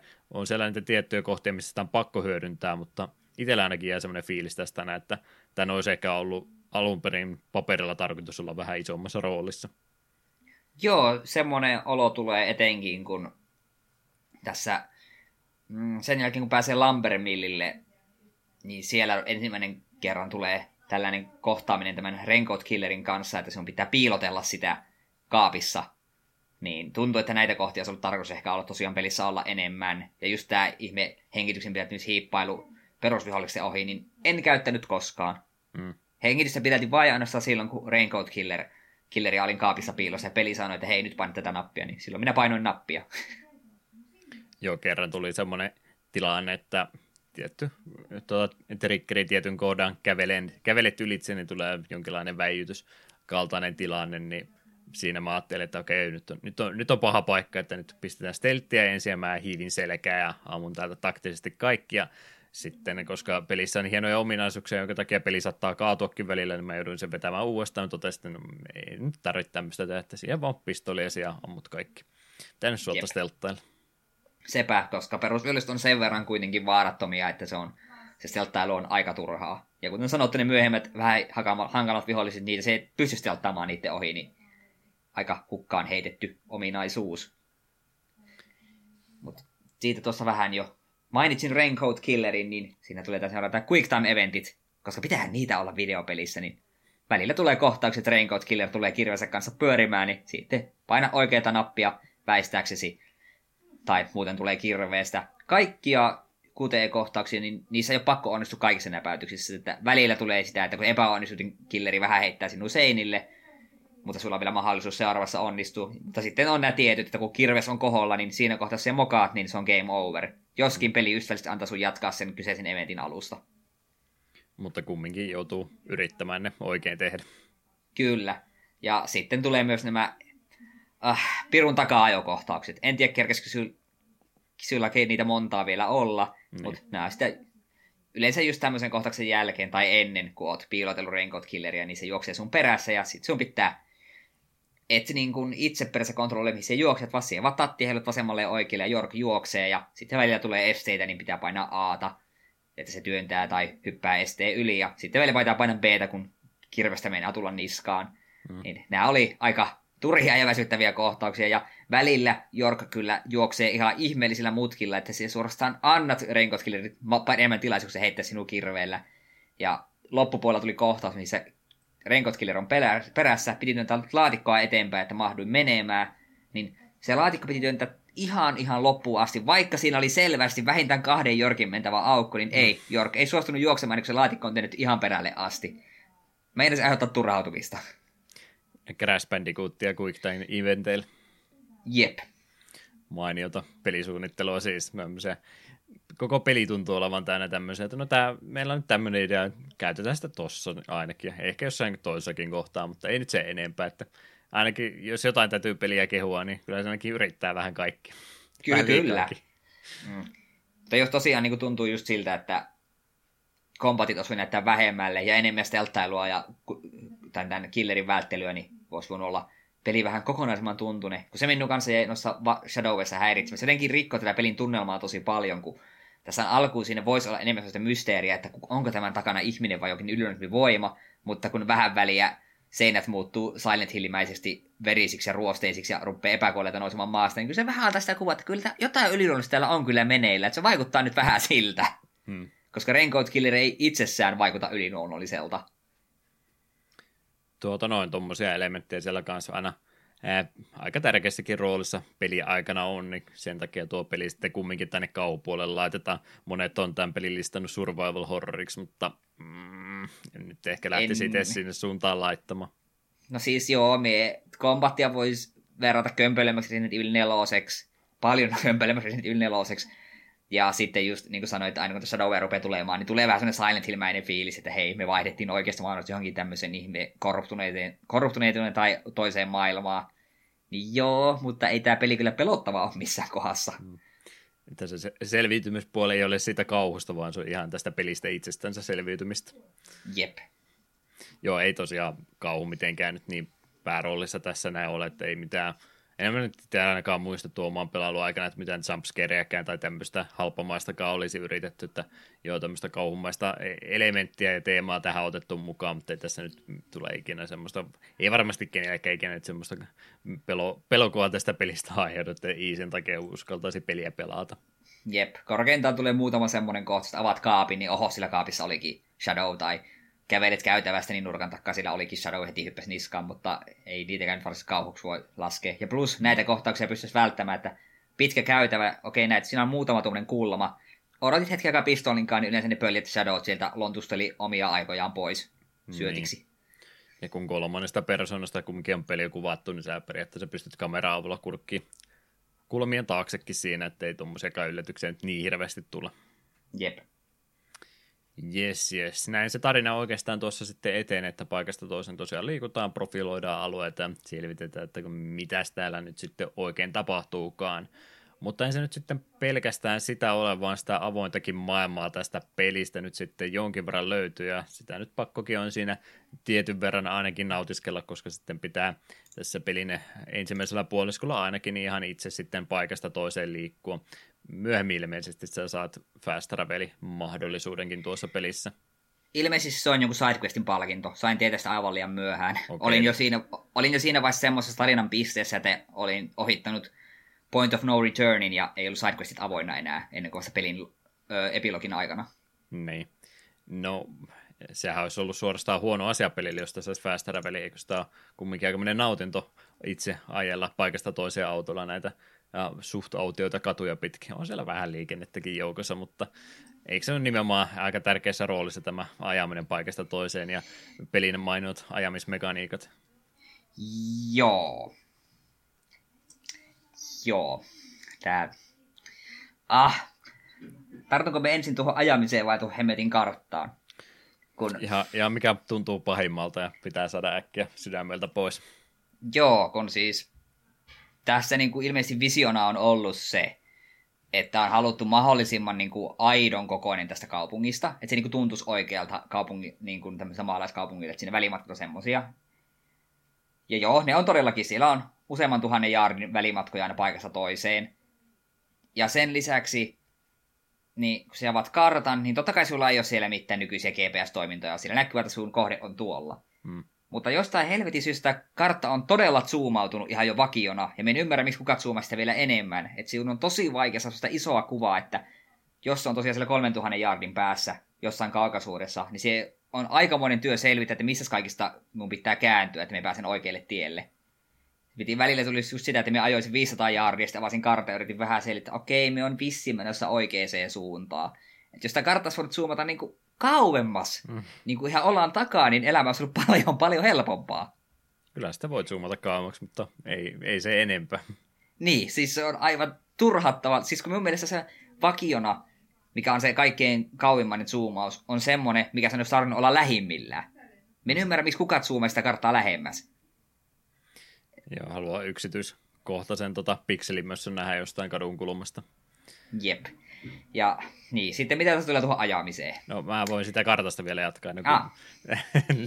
lisää muuta. Ei toi siis riitä, että se kartta on noin hankala, kun sä et pysty zoomaan sitä kauemmaksi. Siinä ei oikein muutenkaan sillä ole mitään kovinkaan tärkeitä juttuja merkattu. Muutama juttu siellä nyt ehkä matkan varrella on. Sen scrollaaminen on äärimmäisen hidasta, että sä et oikein yep. ikinä saa semmoista kunnon kuvaa siitä, että mikä sitä nyt olikaan. Että sun on käytännössä pakko vaan opetella se alueen ulko. Että ei se nyt mikään niin mahdottoman iso kumminkaan ole verrattuna myöhempiin avoimimpiin peleihin, mutta siitä huolimatta olisi nyt vähän mukavampi, kun sitä pystyisi selailemaan. Joo, mä ymmärrän, tämä ilmeisesti johonkin 90-lukua about on ajoitettu tämä, että nyt ei ollut navigaattoreita autossa ja mitään muuta, mutta sulla on niin kuin päätarinan kannalta tulee niitä semmoisia pointteja, että hei tuolla on sitten tuo jardin päässä seuraava tapahtuma. Se on ihan hyödyllinen. Harmi, kun sä et voi itse semmoisia laittaa ikinä, että jos sulla olisi joku kohde, vaikka mullakin menee välillä joku vartija, että missä ihmisessä se hotelli nyt taas oli, että mä haluan nukkumaan ja ei, ei vaan meinaa millään muista, niin se olisi kiva, kun saisi sen merkin sinne hotellille laitettua sitten itse, mutta mä en ainakaan tästä PC-versiosta löytänyt mitään mahdollista tämmöistä kiintopistettä laittaa. Se, se, se auttaisi kovasti. Mutta se, mikä on niin kuin aivan kaikkein kamalinta tässä, niin kun sulla siis oikeasti mitään ilmansuunta kiintopistettä tuossa ollenkaan. Kun sä et näe sitä pohjoistakaan mistään, se olisi jo, se jo pelkästään riittäisi mulle, kun mä tiedän, että missä on pohjoinen, mutta kun ei, ei näe pohjoistakaan missään, ja sitten kun sä yrität sitä kartalta löytää sitä pohjoista, niin se kartta kiertyy koko ajan sinne suuntaan, minne sä oot menossa, niin sekin, se kartta pyörii vielä kaiken hyvän lisäksi siinä, niin, niin ei, ei vaan, ei tosta, toi on pakko vaan opetella ollut, kun ei tuossa ole. Tuossa olisi monta eri korjauskeinoja ollut ja ne ei tehnyt niistä yhtään mitään. Jep, on... edes niin olisi voinut kuvitella Director's Cuttiin tai tähän Origins, jos edes vaikka waypointteja sille, että hei, menossa tuonne, niin laitan 500 jardin päähän, että menen ensin tuohon ja käänny vaikka siitä. Jotain tämmöisiä. Se on etenkin peli alussa todella turhaa, kun sinne sairaalalle tai just Lambermillille ajamaan, kun se on jossain siellä hevo helvetissä. Ja sulla ei ole mitään ja miten siihen pääset sinne. Joo, no autolla tuossa kumminkin kuljetaan, niin tästä kartasta ja ajamisesta, niin anna tulla lisää. Joo, ensinnäkin autossa on bensa. Miksi? No, millä se liikkuu, jos ei bensalla? No, jos GTA ei tarjolla autossa bensaa, niin minkä ihmeen takia tarvitsee tässä olla? Ja ensinnäkin tuntuu, että jotkut autot sitä bensaa imee todella kovalla tahdilla. Ja sit sulla on tämä Master Key, mikä toimii kaikkiin paikallisiin poliisiautoihin. Niin et se ikinä aja samalla poliisiautolla edes niin pitkä, sillä välttämättä kerkesi bensa loppu. Tasan kerran kävin tankkaamassa ja mulla oli joku ihme syy siihen. Mutta yleensä jos rupeat bensa loppumaan, niin Mä hylkäsin auto siihen ja joko Flarella kutsuin paikalle uuden partioauton tai sitten lähestä parkkipaikalta nappasin jonkun toisen. Oh, Flareit oli kyllä tämän pelin tärkeä itemi ehdottomasti. Yes. Se oli vielä paljon nopeampi se auto, mikä sieltä tuli paikalle sitten. Joo, ja sitten välillä tuli sellaisia tarinakohtauksia, että nyt on kiire mennä tuonne, niin silloin sillä oli käytössä poliisiauto, mikä ei ottanut damageja, missä, mikä ei käyttänyt kuluttanut bensaa ollenkaan. Mm. Ja sekin myös. Autossa on myös damage-mittari. Ei se ikinä mulle mennyt niin alas, jos haitannut mitään, mutta se oli olemassa. Joo, mä näitäkin juttuja täyttä vauhtia osuin aitaan, kun mä en nähnyt se jotenkin piirtynyt tai jotenkin vain sillä taustaan se, kun se aita sitten sillä että mä en huomannut sitä, niin ihan täyttä vauhtia ajoin sitä päin, yksi prosentti vahinkoa. Jep. Ei, ihan se... hirveästi ole tähänkään mallinnukseen käytetty aika. Joo, ainut kerta, milloin autolle kävi paha damage, oli se, kun me ajoin sieltä sieltä kaupungin talolta vai miltä ihme teatterilta, teatterilta oli ajoin mäkeä alas ihan täysillä ja suoraan seinää, ajoin se seinän niin kovaa, että mun auto klippasi osittain se seinän väliin, se jäi tärisemään villisti paikalle, me en pystynyt liikkumaan eteen enkä taakse, ja Jorke ei suostunut nousemaan autosta, koska auto oli mukamassa liikkeessä. Hmm. Oli pakko resetoida peli. Siinä tuli enemmän vahinkoa pelimoottorille kuin itse autolle. niin. Ja, niin, joo, se on, et... ylämäkeä tulee alas, niin joo, se ei se nyt niitä mutkia viittinyt sieltä community hallilta tulla, että ei muuta kuin vaan mäkeä alas. Vähän Täysillä vaan. No minä ajattelin, että tuon aidan läpi ehkä pääsisi. Ei päässyt. Toikin Joo. on hyvä tästä tota, pensan kulumisesta, kun mun ensimmäinen kokemus siitä pensan loppumista oli se, että mä olin menossa sinne Lampermillille. En mä nyt mitään ruvennut välissä tankkaamaan. Mä sillä kattelukkoa, että ai 32 prosenttia, no se on varmaan ihan tarpeeksi. No ei se, ei se, nyt sitten, ei se sitten riittänyt, niin se pensa loppui siinä matkan varrella, mutta koska se oli tärkeä tarinallinen eventti, niin se ei haitannut ollenkaan se jatkoajamista edelleenkin normaalisti. Mä katsoin, putosko mulla huippunopeus pikkasen vai oliko tässä nyt mitään vaikutusta? No ihan sama. Ajelin vaan ja nolla oli jo pitkään näyttänyt, niin eihän siinä sitten mitään. Ja takaisinpäinkin pääsi vielä ihan mukavasti ajamaan siinä ainakin jonkin matkaa, mutta sitten kun se ei ole tarinalle tärkeä peli ja se menee nollaan, niin sitten se ei kuljekaan enää. Niin vähän ristiriidassa nyt, kun mä eka kokemus oli, että okei, tämä menee ehkä vähän hiljempaa, jos mulla on täyttä bensatankkia, ja seuraavan kerran, kun mä ajoin autolla, niin sit se ei enää liikkunutkaan yhtään mihinkään. Niin tämä peli vähän muuttaa näitä sääntöjä tässä matkan varrella, miten sattuu, mutta se on Deadly Premonitionia teille. Jep. Ja, ja niin, sitten tuo itse autolla autolla ajaminen. No se on mukava. Hal- niin, tämä autolla ajaminenhan toimii ihan kivasti, niin kauan kuin sä suoraan. Sitten yrität kääntyä vähänkin enemmän, niin se autolle tekee niin villiä liikkeitä sivulle päin, että vähänkin kovemmassa vauhdissa, niin sun auto kyllä vetelee sellaisia, sellaisia noita kaaria sille, että ei mitään tolkkua. Se oli aivan mahdotonta tehdä mitään hillittyjä käännöksiä.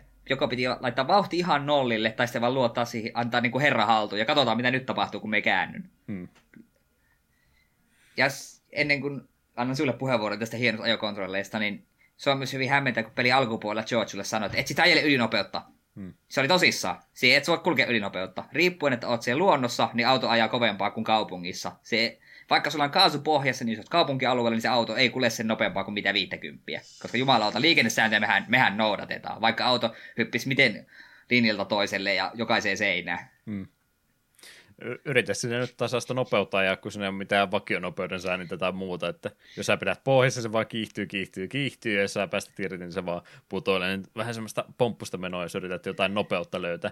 Ei sillä, että siellä mitään liikennenopeusmerkkiä olisi, että sä tietäisit, kuinka kovaa tässä nyt pitäisi sitten ajaa joo, se oli varmaan itselle se numero yksi kohta, että minulla on aivan väärä käsitys tästä pelistä, kun nimenomaan sanottiin ekaa kertaa, kun saat auton käsiin, nimenomaan laina-auto vielä, ui tuon poliisiauto, nyt täytyy mennä oikein varovasti tässä näin sitten. Mä niin ihan oikeasti yritin vilkkuja käyttää ja kaikkea, että niin liikennesääntöjen mukaan kuin ikinä vaan mahdollista. Mä sitä hetken aikaa pidi voimassa, kunnes mä vahingossa törmäsin toiseen autoon, kun jotain muuta sinä ajattelin samalla. Ei mitään reaktiota, ja sitten täytyy, ei näillä oikeasti yhtään mitään merkitystä, että ei kukaan kukaan tule sulle mitään sanomaan tässä, ei tässä kukaan toinen poliisiauto ikinä sulle mitään tule vastaan sanomaan, että ei muuta kuin vain suorita mahdollista reittiä, sitä täällä pitää jostain, että ihan Olin sama unoht... mitä tapahtuu.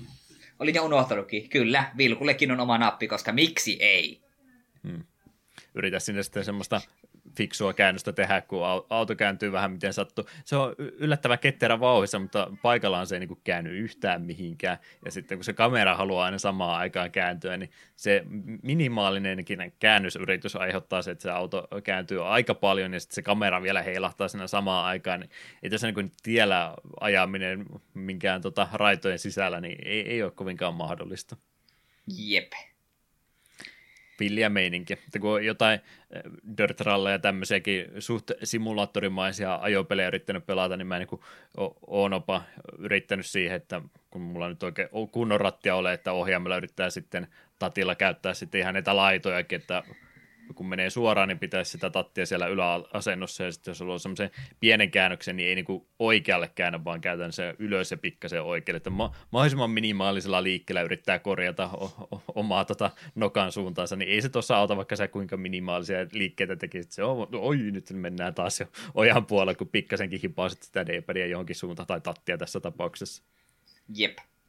Että aivan kamala. Ja nuo Kyllä. autot ei myöskään paina yhtään mitään, että jos osut johonkin katukivetykseen, niin todennäköisesti jo kaksi rengasta ainakin ilmaan noussut. Jep, ja mainitaan tässä kohtaa, että pelissä löytyy ajohaasteita, jotka me kiersin niin kaukaa kuin mahdollista. En rupea mitään haasteita suorittamaan tämän pelin moottorilla. Joo, mä ei tule kerro, että mä ensimmäistä niistä kokeilin pelin kaikkein hitaimmalla poliisiautolla, semmoisella jeepin mallisella, millä menee joku puoli minuuttia päästä huippunopeuteensa ja kerran tö- tökkäset johonkin, niin ei muuta kuin sama puoli minuuttia uudestaan, niin ei, ei ollut lähelläkään. Kyllähän varmaan nopeimmilla autolla onnistui ihan näppärästi, mutta ja aika monen elämistä ajamispuoli tässä pelissä jo muutenkin, niin en nyt halunnut liikaa nauttia tästä sentä. Jep. Mut, joo, hypätäänkö me sitten pelin kelloon? Mm, semmonenkin tästä löytyy. Jep, tämähän tosiaan on elävä kylä tämä Green Vale, niin kaikilla hahmoilla on omat niin kuin, askarensa ja päivärytminsä ja kaupat ja poliisilaitoksetkin on auki vain tiettynä kellon aikoina. Niin, ja sitten tässä on tarinatehtävissä tuleekin juuri se, että hei, täällä tämä, sinun pitää mennä paikka, joka oikein näinä kelloaikoina, niin totta kai se ei vaan pääset niihin niinä kellon aikoina. Hmm. Ja no, eihän siinä, ihan kiva. Mut, ja onneksi tässä pelissä pystyy aikaa tuhlaamaan vaikka tupakoimalla. Me en katsonut, että miten pitkään tämä pelin oikea kello, että miten monta minuuttia esimerkiksi pelin oikea tunti oli. Mm. Mutta en aika hitaasti se etenee kumminkin. Kyllä, mutta tosiaan tupakkaa polttona aika lähti juoksemaan aika nopeasti, niin parhaimmillaan me poltin 15 tuntia tupakkaa putkeen. Välissä söi ja vähän kahvia jo, ettei ruvennut nukuttamaan. Kun... Niin se oli just sinne community hallille piti mennä ja siellä oli, että mitä seuraavana päivänä kello oliko kolme ja viien välillä. Katsoin, no voi nyt perkele, me nyt ajoin tänne jo. Ja se aukeaa vasta tuohon aikaan, en silleen katso, siinä vaan tupakka poltteli, vähän kahvia ja ruokaa vedi siinä välissä, ettei ri, ri, Riika ruvennut väsyttämään tai nälättämään. Mm. Sitten jatketaan Jorkilla tupakkaa vetämään. Hyvät elämäntavat ainakin. on, on.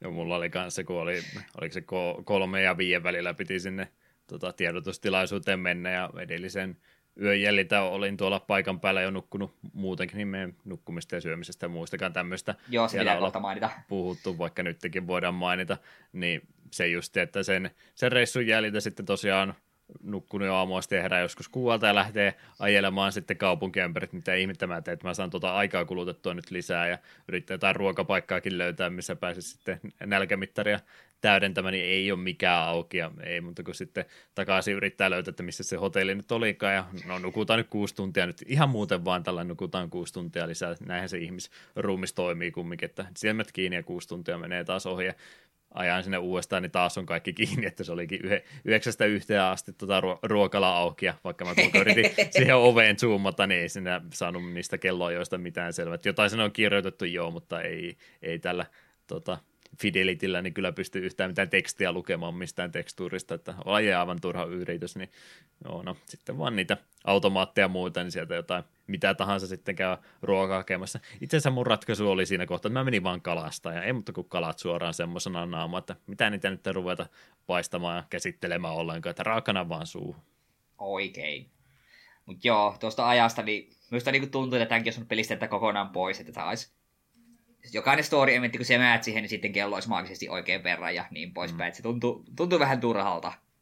Niin, no muuten se voisi toimia, mutta tässä pitäisi olla vähän helpompia tapoja saada sitä aikaa sitten kulumaan sen sopivan määrä, eikä sitten, että me etsimään sitä aikaa, tai, tai tota siis sänkyä jostakin, että nukut sen tietyn verran tai tupakoit 15 tuntia putkeen. Hmm. Se on vähän hel- helpommin pystyisi manipuloimaan, niin tämä menisi, mutta tässä nyt ei mun mielestä tarpeeksi ollut työkaluja sitä varten. Mm. No onneksi sitten Jork suostuu nukkumaan lähes missä tahansa, että löytyy etin niin nukkaukset, en jaksa etsiä hotelli, että minä en oikeasti tiedä missä se on, kun se ei ole karttaa nyt merkattu, niin joku hemmeti tuo, tuo romupiha tai joku tämmöinen, niin siellä löytyi perältä joku vaja, missä oli nukkumisloko. No mennään sinne, siellä vetelin kuutisen tuntia untapalloa ja sitten tarina jatkui. Hmm.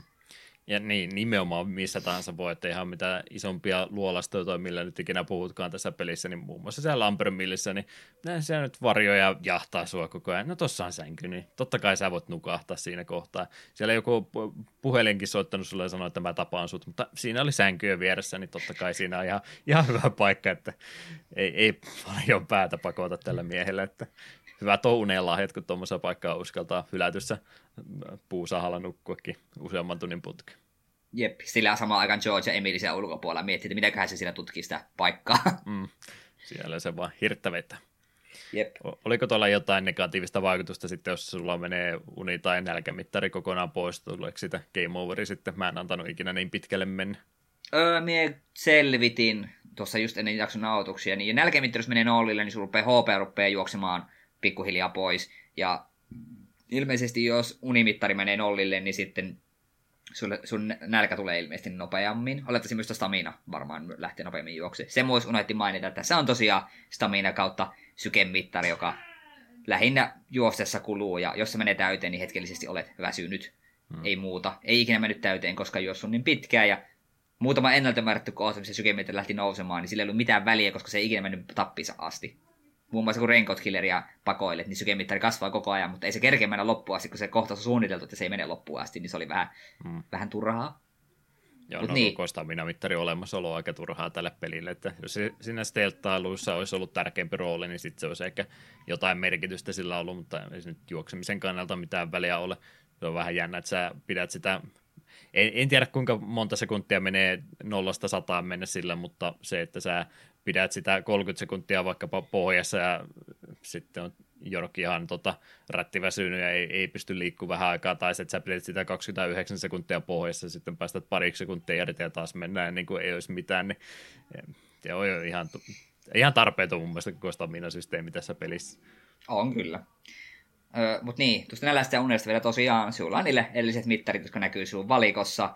Ruokaa kun vedät, niin ruokamittari täyttyy ja kun nuku, öö, nukkumalla tai sitten kahvia juomalla pystyy sitten tuota väsymystä helpottamaan. Ja kyllä, jos siellä vedät vain kahvia tarpeeksi niin se tarvitse nukkua koskaan. Mm. Näinhän se toimii. Tup, tup, tup, tupakka ja kahvia ja ruokaa, niin elämä, elämässä on kaikki hyvin. Et nämä oli kyllä just vähän sellaisia, että näitä ei olisi tarvinnut, koska se, ei mulla se ruokamittari koskaan mennyt lähellekään. Joskus se oli jossain puolessa välissä just yli nukkumisen tai kovan tupakoinnin jälkeen, niin sitten veti vaan pari kinkkua tai pari rasiaa noita, noita, noita ananaksia naamaan, niin se oli hyvä, hyvä tuli. Tikkareitakin pystyi vetämään aika monta putkea, ei paljon tuntunut Jorkissa. Se on mennyt pelin kehityksestä aika paljon aikaa, että ne on saatu mahdollisimman paljon näitä Chupa Chupsin tikkareita. Joo, se, se, oli, se oli häkellyttävän näköistä. Mitä selviä, onko se joku Chupa Chupsin joku sponssaus menossa? Vähän olisi voinut niitä lattiatekstuureita päivittää, mutta ei, se piti tuohon tikkarin kääreisiin pistää sekin aika nyt sitten, että prioriteetit Jep. on vähän tämmöisiä toisena. Jep. Mutta joo, ja sitten kun puhutaan näistä turista ominaisuuksista, niin näemme, että ne aiemmin jo kirjoitin ihan, että näin unohdu. Ensinnäkin Jorkille kasvaa parta. Mm-hmm. Se on episodien välissä tai silleen, niin se vähän kasvaa. Ja sitten se voit tietyissä kohtauksissa, niin mennään just ajamaan parta, ja siitä saat rahabonuksen. Ei vaikuta mihinkään, mutta saat rahabonuksen. Me jossain kohtaa että hitto, mulla hasänki. No ajetaan pois. Ei silläkään mitään väliä ole. Mutta mm. hyvä, että se oli olemassa. Mutta sitten tämä vielä hämmentävämpi ominaisuus, joka mulla kesti aika pitkään huomata, siellä aloitat pelin, niin siellä, sulla on kolme eri vaatekerrastoa, siellä pystyt niitä vaihtamaan yleensä save-ruumeissa. Ja sitten pystyt lähettämään nyt si, niin kuin siisittäväksi. Okei, okay, ei siinä mitään.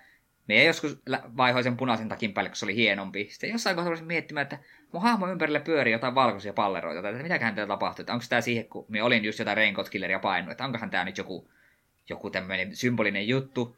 Mutta ei, se jatkuu monta kohtausta eteenpäin, mitenköhän täällä tapahtuu. Niin pikainen kuvitus kertoi, että mun vaatteet oli likaiset. Jorkin ympärillä pyöräsi kärpäsiä, koska sen vaatteet oli aivan liian likaiset. Jälleen, ei vaikuta mihinkään. Minun piti mennä vaan vaihtaa vaatteet ja lähettää se kerrasto pestäväksi. Ja jälleen sain rahabonuksen siitä, että hei, vaihoit vaatteet. Hmm. Mutta tosiaan ei vaikuta dialogiin tai mihinkään, vaikka sulla olisi ties minkälainen kärpäsarmeija sun ympärillä. Et... Tämä niinku kuulostaa taas niinku siltä, että Sveeri on ollut vasta että mitä jos me tehdään näin. Kaikki on vasta kohdattanut ollenkin, että ok. Ja sitten sillä ei vaan ollut mitään seurausta, koska ei tosiaan vaikuta mihinkään.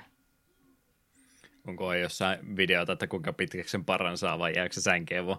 On hyvä, jos semmoinen joulupukin parran saisi sinä vedettyä, kun menee vähän liian pitkäksi tämä tota, tota, tutkimusprosessi. Se, se voisi olla kyllä aika hieno ratkaisu. Joo, se on nimenomaan tuossa pelissä siis kerrottu, että siitä saa agentti kunnia, agent honoria tulee tästä, kun tekee tämmöisiä hyviä asioita paraajoja ja tämmöistä, että FBI on tämmöinen tar- tarkkoja tämän kanssa, että tämmöisiä ansaita bonuksia saa näinkin helpoilla asioilla, mitkä niinku pitäisi ihan tämmöiseen tota, omasta hygieniasta hu- huolehtimiseen tulla ilman mitään ylimääräistä kannustinta. Jep. Sitä me löydettiin, miten tämä systeemi toimii, että kertooks Jorkaan, että tänään minä vaihdoin vaatteet ja tänään minä ammuin viisi headshottia. No niin, hyvä, tässä rahaa sinne. Mm. Ajo, tänään ajoin näin monta jaaria putkeen. No niin, hyvä, ota tästä parikymppiä. Pitkän matkan bonusta vähän siitä. Jep. Ja joka päivä kun tallennat ekan kerran, niin siitäkin tulee mm. sille, että jes, tallensit, teit päivittäisen raporttisi. Ja joka, melkein kaikilla puhelimilla tallentaminen maksaa se yhden dollarin, joka on aivan mitätön, koska yhdessä headshotissa saa mitä 20. Niin. niin se oli. Ja raha ylipäätänsä pelissä on aika turhaa, että me ostin käytössä kaikki asiat, mitkä me halusin. Ja loppujen lopuksi niitä ostamaan ja panoksia ostin inventaarion täyteen ja silti mulla oli joku parikymmentä tonnia pelin lopussa tilille. Hmm. Että sitä nyt ei ainakaan pitäisi kiinni sitten jäädä. Jep, ja etenkin kun panoksiakin pystyt farmaamaan aika helposti, kun löytyy, löyvät slotin, missä spawnaa aina uusi vihollinen, niin ne, niillä on vihollisia sidottuja, että mitä ne droppaa. Eli, aha, tässä spawnaa haulikkovihollisia. Pari semmoista tapaat, niin oho, droppas haulikon panoksia, kerään, tapaa niitä pari lisää, spawnas haulikon panoksia, niin se pystyt sun inventaarion täyttämään hyvin helposti parannusesineillä ja panoksilla, kunhan vaan vähän olit kärsivällinen. Ei niistä ollut ikinä mulla pulaa nimittäin. Joo. Sivutekemistäkin, jos tuota nyt ei siksi lasketa, niin kyllähän sitäkin kaikkea jännää tuosta pelistä tuntuisi löytävää, että osa on semmoista ei tuolle päätarinalla välttämättä niin tärkeitä juttuja, että on, on tiettyjä henkilöitä ainakin tuossa matkan varrellakin, että sä pääset puhumaan ja ne tuolla kartalla näkyy sittenhan ne epäilty nimelläkin, että sä pääset niitä senkin pohjalta jo tutkimaan, että olisiko heillä nyt sitten mitään kerrottavaa tai muuta. Käytitkö sä tämmöiseen juurikaan aika? Mä itse nyt vähän hukkasin ehkä turhan paljon siihen, kuin itse päätarina etenemisen. Öö, siis me otin pari sidequestia vastaan ja jututin paria, mutta sitten me en niitä tehnyt oikeastaan yhtään. Me vähän lueskelin, mitä palkinta niissä sai. Ne oli vähän, no okei, no äh, tavallaan ihan kiinnostaa tietää hahmoista lisää, mutta ei tarpeeksi. Mulle oli tärkeämpää tosiaan pelin läpäisy. Ja jossain kohtaa myös, niin, kun mietit, pitäisikö nyt ruveta tekemään, niin olin tosiaan ohittanut jo sen Point of No Returnin, joka tulee episodi kolmen loppupuolella. Tulee niin kuin semmoinen tilanne, että okei, nyt tämä alkaa tapahtua paljon shittiä, sun pitää koko ajan edetä paikasta toiseen, ja ei niin kuin sidequestit ollut enää tarjolla. Mm. Ja en sitten siinä vaiheessa, kun oli peli käytännössä läpi, että oli jo epilogissa, niin silloin olisi jotain vielä voinut tehdä, niin totesi, että okei, me tiedän, miten tämä päätarina meni, niin tää, ehkä täällä ei välillä enää ole hirveästi mulle tarjottavaa. Se on vähän tuommoisten sivutehtävien ongelma tämmöisissä mysteeripeleissä, että kun ne on vaihtoehtoisia tehtäviä, niin niillä ei sitten voi olla mitään suurempaa merkitystä päätarinan kanssa, niin sitten se niiden merkitys niin on samaan tien siinä vedetty pois, että no kiva nyt tietysti vähän enemmän alueesta ja ympäristöstä tietää, mutta kun ne ei voi olla liian tärkeitäkään, niin onko ne sitten tarpeeksi mielenkiintoisia kenellekään, että niitä käydään läpi. Menee melkein jo pelkän palkinnon perässä sitten, mikä nyt tietysti peleissä niin on ihan validi argumentti, että teen vaan palkintojen takia näitä, mutta ihan näin tarinallisessa mielessä niin ei kyllä noista sivutehtävistä mitään semmoista tärkeää kyllä jää näkemättä. Jep. Ah, ja on täällä myös yksi ihan kerättävä, ne on kartalla kiltisin näkyy, että missä niitä on. Niitä keräilykortteja kaikista hahmoista ja sitten esineistä, niin hmm. niitä keräsin, kun niitä tuli vastaan, mutta en kokenut sinuun niitä kaikkia missään missä keräämään. Special Agentti saapuu piha, pihalle paikalle kutsumatta ja siellä se vaan takapihalla möyryä ja jotain keräilykortteja on etsimässä. Jep. Hyvää aktiviteettia nuorelle miehelle. Mm. Ja kalastaminen tietysti aina täytyy huomioida, jos semmoinen minipeli sitten löytyy, niin kyllähän tässä semmoinenkin on ja pikkasen aikaa käyty, mutta ei paljon siellä, jos ruvettaisiin listaa tekemään, että missä pelissä on parhaat kalastusminipelit, niin tämä kyllä sinne alemmalle puoliskolle aika selvästikin jää. Joo, se oli semmoinen varsin simppeli ruletti, että nyt kala nappas, painat nappia, niin rupesi ruletti pyörimään, että mitä sinä saat kiinni, ja painat oikealla kohdalla nappia, niin mm. sen sinä saat. Ja se on yhden kerran sitä jopa pakko tehdä, ja se oli ainut kerta, kun me kalastin. Mm. Täytyi eräs tietty asia saada vedestä ongittua ylös. Ja silloin ei tietysti, tai oli taas samat säännöt kuin tässä mun auton bensiini esimerkiksi, että sulla varmaan oli sitten mysteerisesti onkin vapaa ja loppumattomat syötit siinä sitä varten Jep. vai? niin oli. Kyllä, kyllä. Ja aika suolaiset hinnat muuten, kun mä kävin niitä tota, matoja ostamassa, että oliko ne 20 kappale sitten, että 100, joku 120 oli siinä, oliko sitten 5 vai 6 yhdessä, että no huhhuh. yhdellä, yhdellä madolla on aika paljon hintaa tuossa pelissä. No hitto pitää lopettaa työt ja ruveta tonkimaan matoja, sillähän tienaa mm. paremmin. Arvokasta kamaa tuo. Jeps, jeps. Tota, noin Twin Peaks jutusta me ollaan ihan tarpeeksi puhuttu, niin ei tarvitse nyt siihen enää palata, mutta tämä kaikki, mitä tähän nyt jo mahtuu, ja paljon muutakin varmasti tästä pelistä pystyy edelleen puhumaan, niin kumminkin tämä oli sitten julkaisussa niin pistetty ihan jonkinmoiseen budjetti hinnoitteluun. Mä, näin mä ainakin olin ymmärtänyt, mä en suoraan vastausta nyt sitten löytänyt, että mikä se oli se budjettihinta. Joku podcast jopa sanoi, että olisiko niin 20 ollut julkaisuhinta, mutta en mä usko, että se niin halpaa voinut olla. Kumminkin monet paikat sanoivat, että tämä oli sitten ihan hinnoiteltu tämmöisenä budjettijulkaisuna kaikesta huolimatta. Että ne ihan 60 tästä pitänyt, mutta oliko ne sitten jotain 40 vai mitä luokkaa niin, niin siihen en pääse valitettavasti teille vastausta sanomaan, mutta budjettihinnoittelulla tämä kumminkin oli ollut. Tuleeko siitä mitään tota, tota, bonusta pelille vai herättääkö se vain ennakkoluuloja, kun näkee, että nyt on vähän halvemmalla pelimyynnissä? No sanotaan nyt näin, että jos tällä pelillä olisi ollut täyden pelihinta, niin olisin aika pöyristynyt. kyllä tämä budjettipelin näköinen ainakin on. Mm. Joo, ihan hyvä, että Pleikkari oli ainakin Pleikkari ykkösen aikaa varsin hyvä tässä budjettihinnoittelussa, että ne ihan kaikista uusista peleistä 60 pyytänyt, toisin kuin Nintendo tänä päivänä, joka tuntuu sen 60 aina pyytävän kaikesta, ja siinä hinnassa ne melkein pysyykin, jos ne on Nintendo omia pelejä, että ihan hyvä, että jostain on ollut pikkasen halvemmalla sitten myynnissä. En kyllä Suomen hintojakaan sitten muista, että mitä on täällä pyydetty, mutta 60 olisi, no en mä nyt tiedä, olisiko sitä elämä pilalle mennyt, mutta ehkä ihan hyvä, että pikkasen tultiin siinä sitten vastaan ja tällä tavalla kannustettiin ihmisiä kokeilemaan pikkasen erilaisempaa peliä. Jep. Tietysti mitä kuvamateriaalia ja muuta näkee etukäteen, että pystyykö siitä päättelemään, että mihinkä soppaan sitä oikein on joutumassa, mutta no ihan hyvä kumminkin, että pikkusen katsottiin sitä hintaa sitten, että tällä tavalla kannustettiin ihmisiä ainakin kokeilemaan.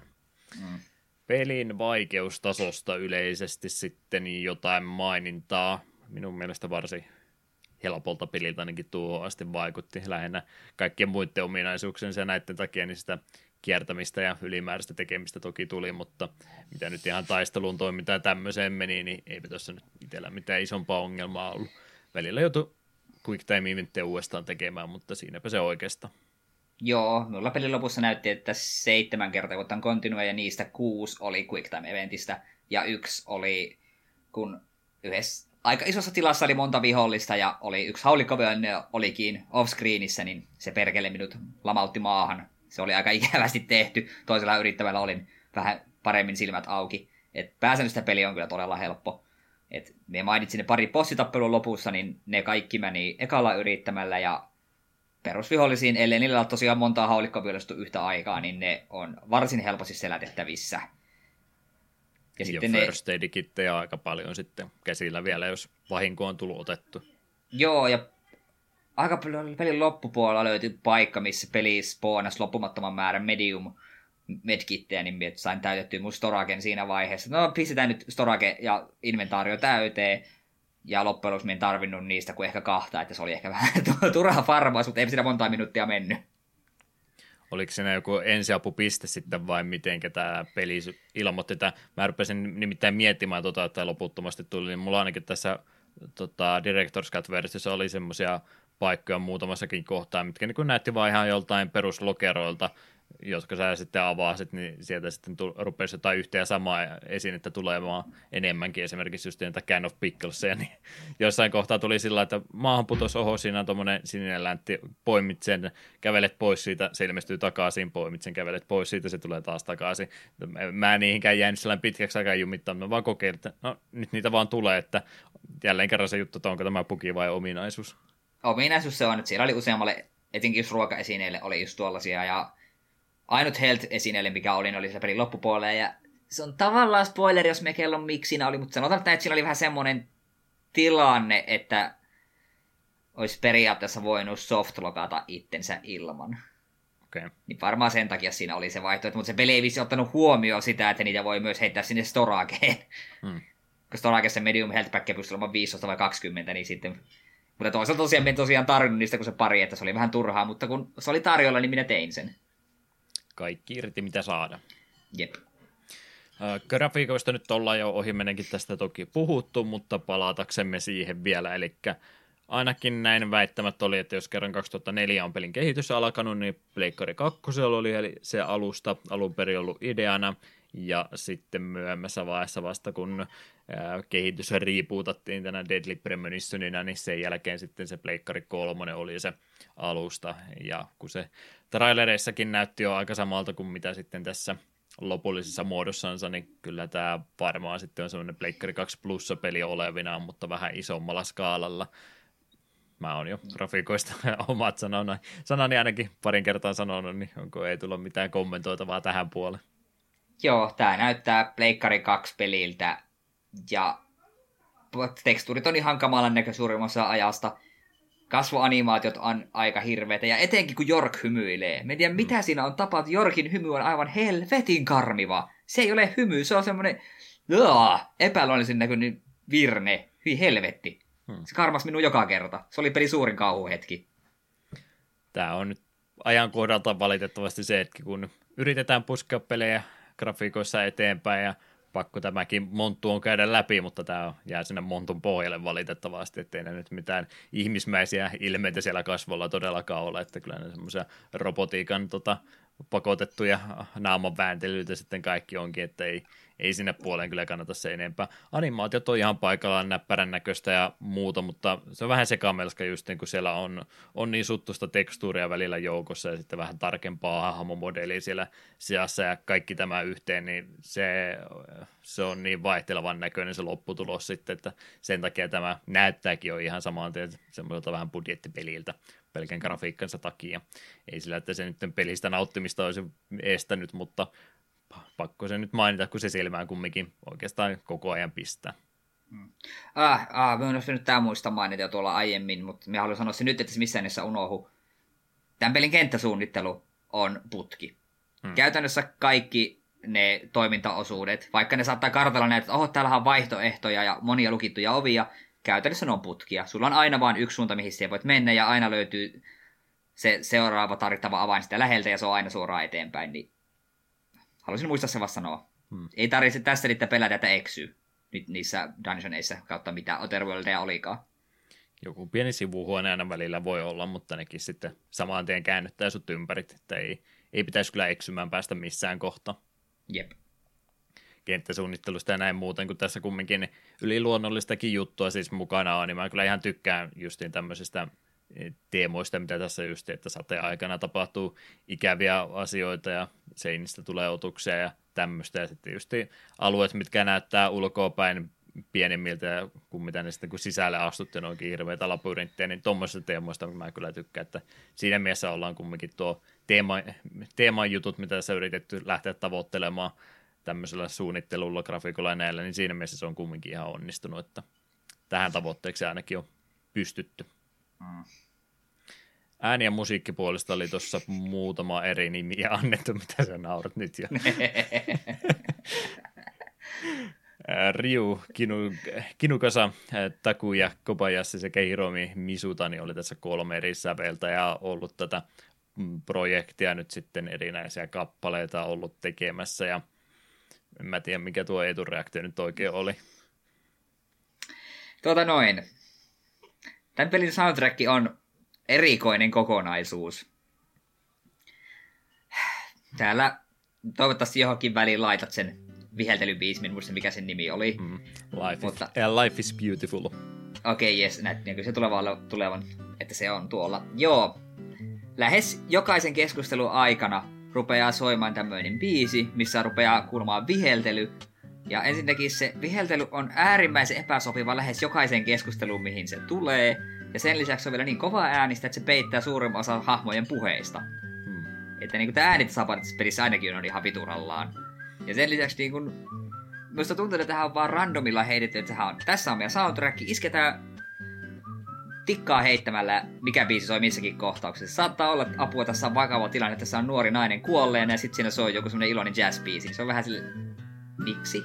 Mm. Tai yksi henkilö on vakavassa pulassa ja täytyy koiran avulla jäljittää, missä se on, ja soi joku hirvittävä hip-hop rap-biisi, mikä kuulostaa siltä, kun se olisi huonosti Etsit Radio-kopiosta ne, nämä, niinku, nämä musiikit ei kohtaa niinku tilanteita juuri koskaan. Aina silloin tällä tulee sellainen pilkahdus, että hei, tämä melkein kuuluu tähän, ja sitten se vihellys taas alkaa. Mm.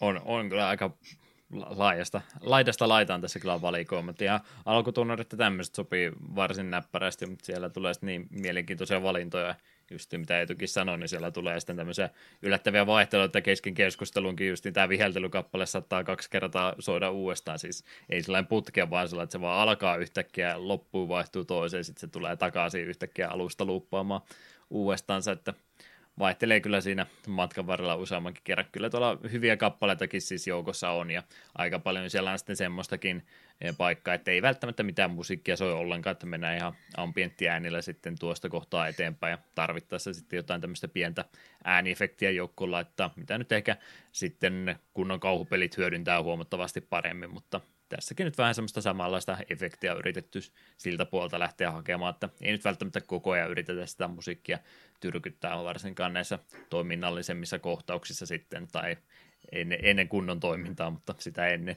olevaa toimintaa, niin niissä yleensä mennään pikkasen hiljaisempaakin sitten.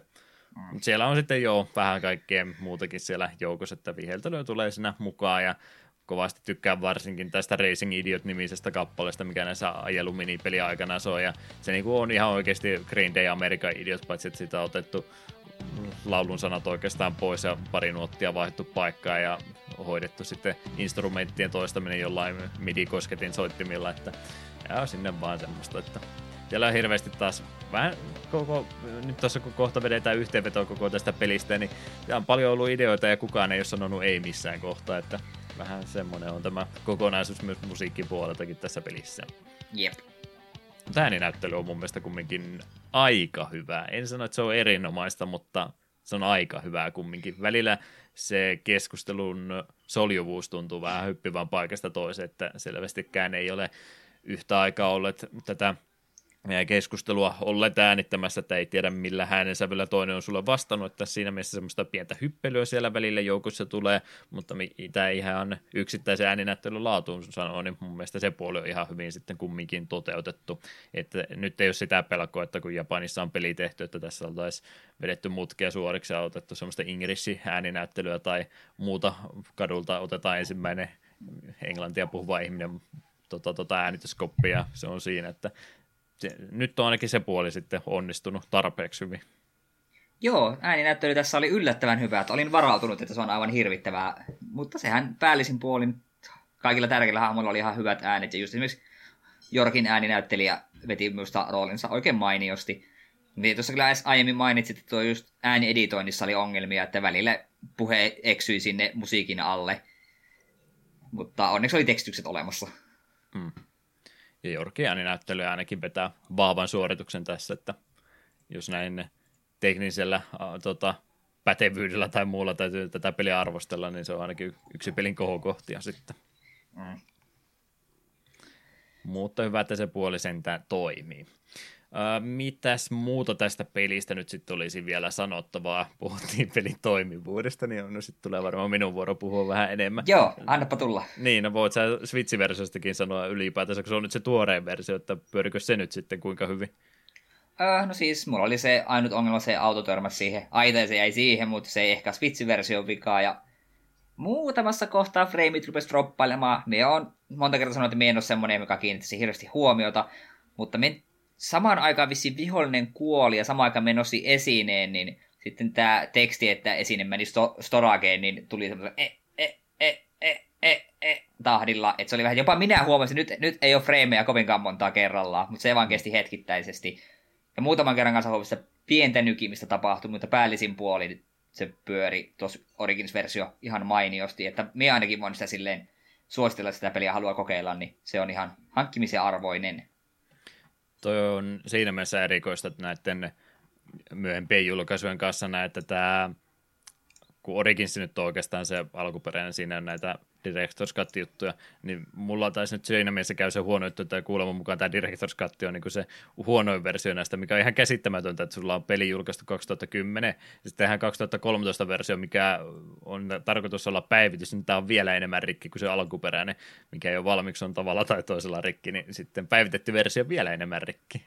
Ette odottaneetkaan tätä nyt sitten ollenkaan.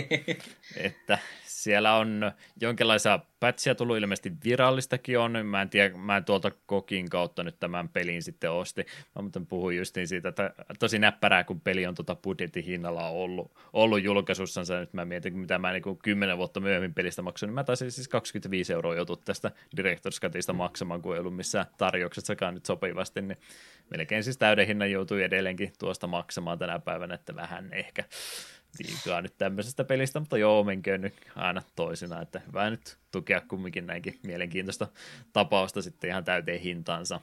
Jep, no, se oli... ite, mm. niin voisin sen mainita, että minä tuo itse tuon just Switchin Origins-version ostin täyteen hintaan, se se kolmisen kymppiä, ja sitten kaksi päivää myöhemmin tuli Deadly Premonition 2 julkaisupäivä, ilmo, ilmoitti samalla ykkönen meni alennukseen, ja vähän hammasta purrelle, että voin nyt helvettiä, että pari päivää kun olisin odottanut, ei saanut halvemmalla, mutta eipä mitään. Hmm. Joo, tämä päivitetty Director's Cut-versio sitten vähän lisää mielenkiintoisia ominaisuuksia löytää, ja sitten tietysti kun Pleikkarin, mä en tiedä mitenkä, mä oletan, että Pleikkari 3 versio on ollut se pääplatformi niille ja 360 ne on sitten niin päin se on varmasti helpompi mennyt kuin Xbox 360 sitten Pleikkari 3 sitä tehdä. Eikä mä muista, oliko Japanin suunnalla sitä Xbox-versiota ollenkaan julkaistu, että Pleikkari 3 on tässä varmaan se pääalusta ollut ja siellä nyt tietysti on se systeemi, että vähän eri tavalla toteutettu kuin monilla muilla konsoleilla ja varsinkin tuo porttaaminen sitten tuonne PClle toki niitä ongelmia aiheuttaa se kyllä näkyy ja se, se tuntuu monessa eri paikkaa tuota pelatessa, että ihan ensimmäinen kokemus, mikä mulla siis tästä pelistä oli, kun mä saan sen asennettua, alkuvideo pyöri hyvin ja sitten kun pääsin pelaamaan, niin yksi frame sekunnissa vauhdilla pyörii koko peli, että okei, okay, läppäriltä pelasin joo, mutta ei nyt näin huonosti voi sentään pyöriä, että siinä sitten ihmettelen, että mikä tässä nyt oikein pieleen meni, ja kyllä mä olisi tietysti se pitänyt huomata, että tämä aiheutti sen, että se peli pyörii yksi frame sekunnissa, mutta valikot pyörii sitten niin mahdotonta vauhtia, että kun sä varovasti hipaset jotain suuntana päätä, niin se niinku pyöräyttää ne kaikki valikon valikot sinne yhdellä kertaa, niin trrr, ääni kuuluu, kun se vaan pyörii semmoinen kauhean slottimasina siinä ruudulla, että no, olisi pitänyt siinä kohtaa tajuta, että jotain nyt tässä on rikki sitten. Mutta valtaosa niistä ongelmista tuntuu olevan ihan vain siitä, että no sulla on ohjain, että et nyt ohjaimella voi mitään tämmöistä tehdä, että sä laitat ohjaimen päälle tässä kohtaa, kun tota, pelintekijöiden logot pyörittää, et sä nyt enää voi ohjainta laittaa, että nyt pistetään kaikki rikki. Niin jos tuon pelin kanssa on jotain vikaa, niin se on todennäköisesti siitäkin, että sä ohjaimen käynnistit jossain väärää aikaa, että pistä se ihan ensin päälle ja sitten vasta rupeat peliä puuttaamaan. Tuossa Director's Cut PC-versiossa on sitten ihan oma launcherinsa laitettu, mikä on todella tota, tökerän näköinen, että noin uudessakin pelissä, niin tämä ennen oli vähän enemmän, mutta hyvä, että se sentään on olemassa, koska sitä kuulemma ennen ei ollut ollenkaan, että ei pystynyt siihenkään vertaa edes tekemättä noita painikkeiden vaihtamista ja muuta, niin ei siis ollut ilmeisesti 1.0 versiossa ollenkaan, että ne on niin päivityksiä tullut sitten vasta jälkeenpäin, että sieltä nyt jotain muutoksia pystyy tekemään, mutta se on aika perinteinen tarina, että kun joku konsolipeli tuohon aikaan portattiin, niin ei se nyt hirveästi mitään grafiikka-asetuksia tai tämmöisiä päässyt muuttamaan, että jos siellä nyt äänen voimakkuuslaideri on, niin se on, eikö se ole jo tarpeeksi ihan, että mitä nyt enempää ruveta pyytämään. Mm. Niin, niin tämmöisiä ongelmia sieltä tulee muun muassa, että aika usein väärällä, väärän aikaan ja väärällä tavalla, jos käynnistät pelin, niin se on heti alusta asti ihan kokonaan rikki. Ja sitten siellä joukossa tulee vaan semmoisia omituisia kaatumisia yhtäkkiä. Ei tule tuossa sanoa, että sairaalakohtauksen jälkeen niin piti välivideota tullut, mutta ei se peli vaan kaatuu yhtäkkiä ja sulkee itsensä. Ei se sulkenut itsensä, mutta se vaan niin ei pystynyt lataamaan mustaksi ruuduksi jäi. Ja mä siitä ei tule nauroinkin, että mä sitä aika pitkään kattelin sitä ruutua. Missään muussa pelissä mä en olisi sitä tehnyt, mutta kun mä en ollut ihan varma, kun tämä Deadly Premonition, että kuuluuko tämä olla tämä ruutu mustana tässä useamman minuutin putkeen vai ei, mutta ei sen näköjään pitänyt tämänkään peli olla niin kauan kiinni, että tämmöisiä omituisia korjauksia joutuu tekemään, että käynnistää ohjain eri aikaa ja sitten tuokin ongelma korjautui sillä, että pelaat Windows-modissa, niin sitten se toimii yhtäkkiä. Fullscreen ei, ei, se ei, se ei toimi. Tämmöisiä omituisia muutoksia täytyy tehdä ja tuolla kyllä on sitten ihan datapankkia ja muita tämmöisiä ää, fanien tekemiä korjauksia ja sitten muitakin tämmöisiä yleisimpiä ongelma ongelma tota troubleshootingia löytyy, että jos tämmöisiä kaatumisia PC-version kanssa tulee, niin todennäköisesti sinä et ole ainoa, jolla on se ongelma ollut, ja joku on se jo ratkaissut. Mutta on se nyt tietysti aika harmi, kun tämmöisiä juttuja tulee. Mutta on Deadly Premonition, niin se vaan sopii tähän peliin ihan hyvin, että tämmöisiä juttuja tulee lisää. Jep. Suorastaan lisämaustetta. Kyllä. Mitäs muuta vielä tuosta pelistä piti sanoa? Ymmärtääkseni mukaan ei kovinkaan hyvin ole myynyt, ainakaan alun perin. Myöhäisemmät julkaisut sitten, kun kulttimainen oli levinnyt, niin varmastikin näitä alehintaa on aika paljon lähtenyt, mutta mitään semmoista lopullista lukua mä en ole mistään päässyt lukemaan. Alkuperäinen julkaisu oli ilmeisesti joitain satoja tuhansia ensin, ja nyt mä voisin kuvitella, että on varmaan joku sen miljoonan sitten loppupeleissä kumminkin myynyt, mutta tuskinpa täyteen hintaan ihan niin paljon vielä kumminkaan. Ja kuuleman mukaan Kinesin ennätysten kirjan ei Gamer Editionissa tämä ilmeisesti on palkittu maailman ristiriitaisemman vastaanoton saaneena survival horror-pelinä, mikä on tietysti aivan äärimmäisen arvokas titteli. On, on. Oho, ja onko tällä jotain jatkosaakin vielä tulossa? Joo, tuossa just mainitsin, että ei ole pitkä aika sitten. No tämähän julkistettiin jo aikoja sitten, ja ei nyt aikoja, mutta jonkin aikaa sitten, että hei, kakkonen on tulossa, ja vähän aikaa sitten sitten tuli tämä ilmoitus, että nyt se on saanut julkaisupäivän, heinäkuun 10. päivä 2020, eli ihan parin kuukauden päästä tulee Nintendo Switchille Deadly Premonition 2, A Blessing in Disguise. Ja kysymys kuuluu, meneekö, onko de, tämä Day One-ostos? ne ei ainakaan ihan vielä.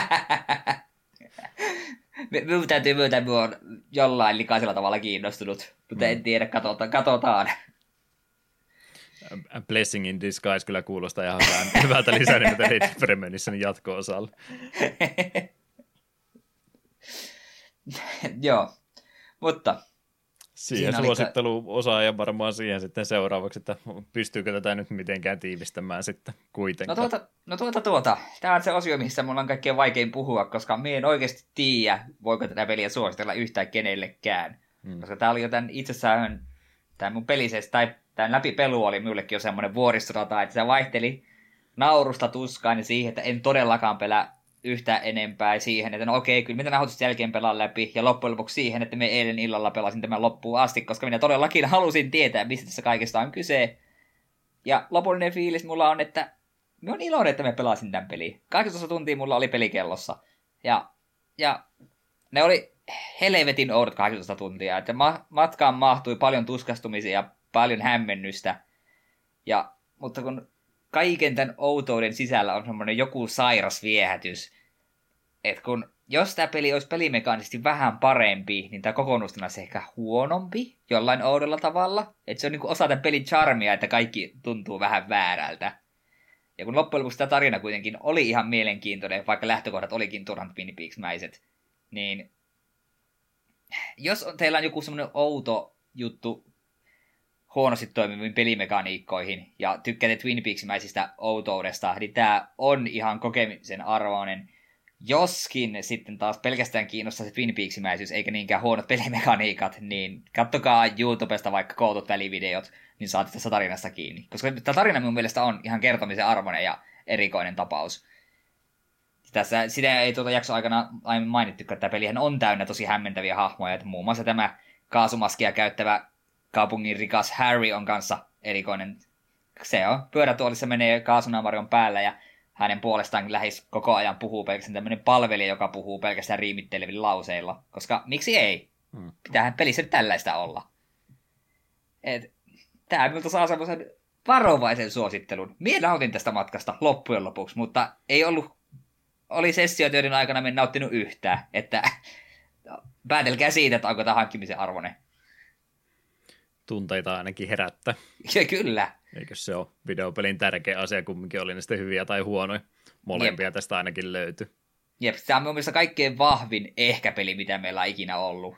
Tästä, paitsi se on, niin, se on vaan niin vaikea sanoa, että joihinkin tämä uppoo ihan kuin puuro hulluun, mutta joille jotkut vaan tai ekan puolen tunnin aikana todeta, että nyt riitti, ei, ei enää sekuntiakaan.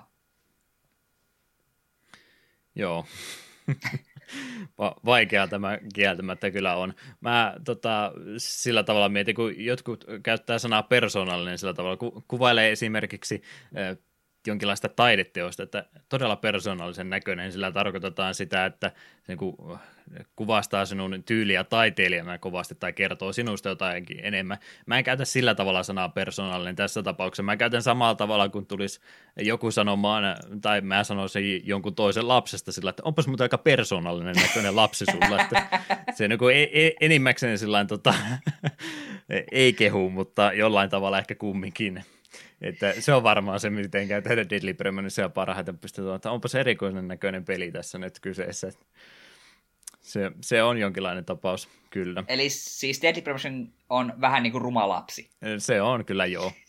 Persoonallinen ruma lapsi kyllä on kyseessä toinen tapa, miten tätä voisi kuvailla, niin tämä on kyllä äärimmäisen kaunis katastrofi myöskin samaan aikaan, että jonkinlainen onnettomuuspaikka tässä nyt on kyseessä. Ei semmoinen, että tämä olisi kenenkään henkiä vaatinut tämä onnettomuus, mutta täällä on peltiä rutussa erittäin kovasti, renkaat pyörii ilmassa. Täällä on betoniseinä tulessa, minkä pitäisi olla mahdollista, mutta jotenkin se on syttynyt tulee. Silti sen kaikkein kauheuden keskellä siellä Arabia-astiasto jäänyt jotenkin keskelle metsää. En tiedä, miksi se on se Arabia-astiasto siellä, mutta se on ehjänä siellä ja kukaan kukaan ei ole siihen koskenut ja kauniita kukkiakin siinä ympärillä on, joita kukaan ei ole onnistunut tallomaan, mutta kaikki, kaikki muu on aivan hajalla siinä ympärillä, että se on semmoinen mielikuva, mitä tästä pelistä varmaankin tulee. Tu- se, tuo voi... semmoinen semmoinen kuvaus, mikä olisi pitäisi lukea pelikannessa. Mm. Että mitä tulee se, että voiko tätä suositella? Totta kai, tämä on aivan, aivan mainio peli. Suosittelen. Kaikki tästä tuu tykkäämään, se on fakta, mutta tämä on, tämä on, tämä on. Ei, ei addiktiivia perä, tämä on. Tämä on Deadly, Deadly Premonition tämmöisenä. Kymmenen vuoden päästä kakkonen käsittely. Mm. Tätä menoa voi hyvinkin käydä noin. Mutta joo, kyllä tuon peli pystyy tänäkin päivänä ihan näppärästi ostamaan. Ehkä tuosta Director's Cut-versiosta kannattaa vaan kauempana pysyä ja katsoa sitten vaikka alkuperäinen tai tuo Switch-versio, niin kuulostaa ainakin pykälän paremmin tekniseltä toteutukselta luotuja versioita olevan. Jep, ja tällä hetkellä on kakkosta muista julkistettu muille kuin Switchille, niin jos haluaa molemmat kokea Switchillä, niin se on oikein näppärä. Hmm. En tiedä, oliko se sitten vaan Timed Exclusive sitten kyseessä vai meinaako oikeasti vain Switchille jäädä, mutta veikkaisin, että se varmaan muillekin alustoille sitten matkan varrella vielä tulla. Hmm. Tavallaan me en olisi yllättynyt, jos Sfeer olisi ilmoittanut, että hei, tämä on Wii U-eksklusiivi. Sille, ah, okei, okay. hmm. Tää, tää, sehän kuulostaa ihan Deadly Premonitionille. Sopii hyvin tämäkin. Mm. Jes, jes, Mistiletto hiilsi kappale tuohon vielä ja ehkä tuo Life is Beautiful voi vielä kerran tuossa pyörähtää, jos se on aikaisemmin taustalla ollut. Mä vähän sairaasti tekisi mieli vaan laittaa tuo viheltänyt soimaan koko tuo keskustelua ajaksi taustalle, mutta ehkä mä oon säästänyt teidät siltä kidutukselta kumminkin, niin muutama soitanta korkeintaan kertaan. Niin kuunnellaan nyt vielä ja rauhoitutaan hetken aikaa ja mikä me sitten ruveta jaksoa päättelemään.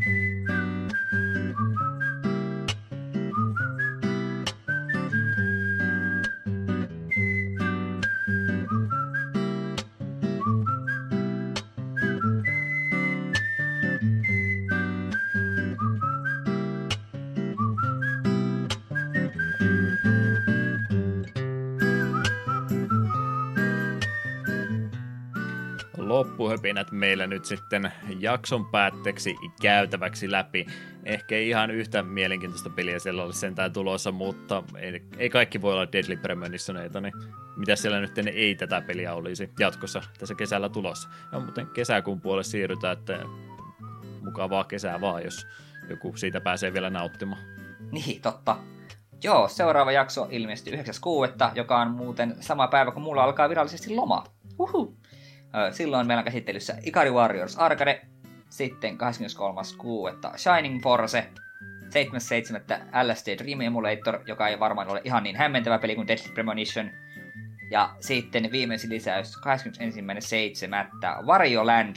Tämä oli minun seuraava valinta listan jatkuksi. Ja ei ole kovin montaa jaksoa, kun puhuttiin just siitä, että heitä Wario Landi voisi joskus käsitellä. Mm.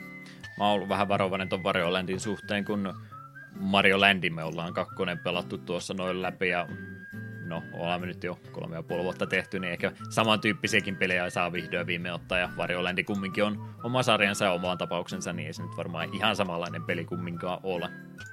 Ainakin se eri pelattava hahmo. On se ainakin yksi kirja väärinpäin, että sen verran erilainen peli ainakin on kyseessä. Jep. Kyllä vain, joo, jos siinä mietit, että onko kesällä taukoon tulossa, niin ei toi kyllä näytä siltä taaskaan.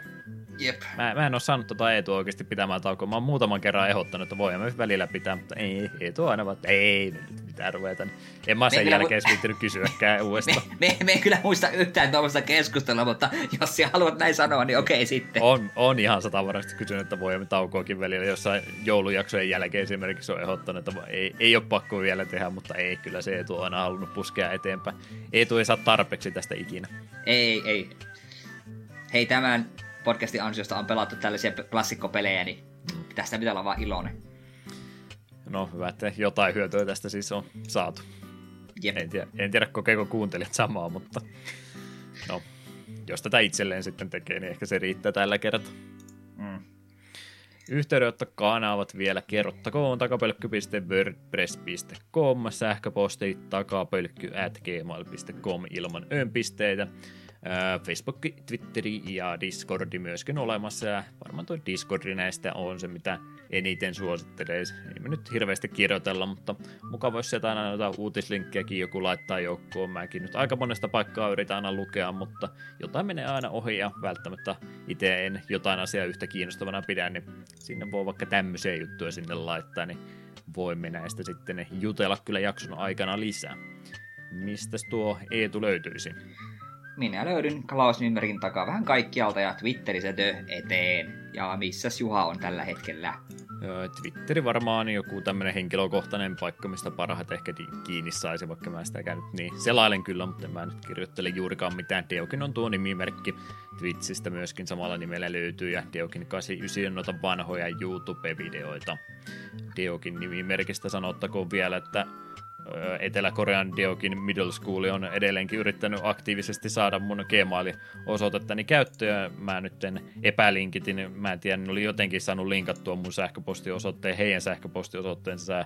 Ää, otin tämän napanuoran käteen ja leikkasin sen poikki ja sen jälkeen ei ole kyseisestä koululaitoksesta kuulunut enää yhtään mitään, että ehkä mä vihdoin viimein saan mun yli 10 vuotta vanha Gmail-osoitteen pitää itselläni. Mm. Minulla ei ole mitään kyseistä koululaitosta vastaan, mutta herra jästäs, kun joka ikinen aamu joutuu heräämään siihen, että katsoo, että siellä on joku yrittänyt taas kirjautua mun Gmailiin, niin vähän pistää suututtaan kumminkin. Mm. Pysykää siellä Etelä-Koreassa. Niin. Onnea menestystä. Heilläkin on näköjään karanteenin takia vähän ollut koulu kiinni, että älkää, älkää liikaa ottako itteni kumminkaan. Mm. Pysykää, pysykää turvassa, pysykää terveinä. Sinne Etelä-Koreaan, tänne Suomeenkin samat terveiset. Jops, jops. Tämmönen mielenkiintoinen jakso, persoonallinen jakso sanottakoon, on jälleen Kyllä. paketissa. Ja onko ei tulla persoonallisia saatesanoja tähän loppuun vielä? Öö, mä itse asiassa aika varoittamon nämä sanat käyttänyt jossain ihan alkupuolen jaksoissa, mutta silloin siltä varmaan meni tämä ohi, niin nyt, sinä, nyt sinun pitäisi tietää, mistä on kyse, tai mistä tämä on. Pöllöt eivät ole sitä, miltä näyttävät.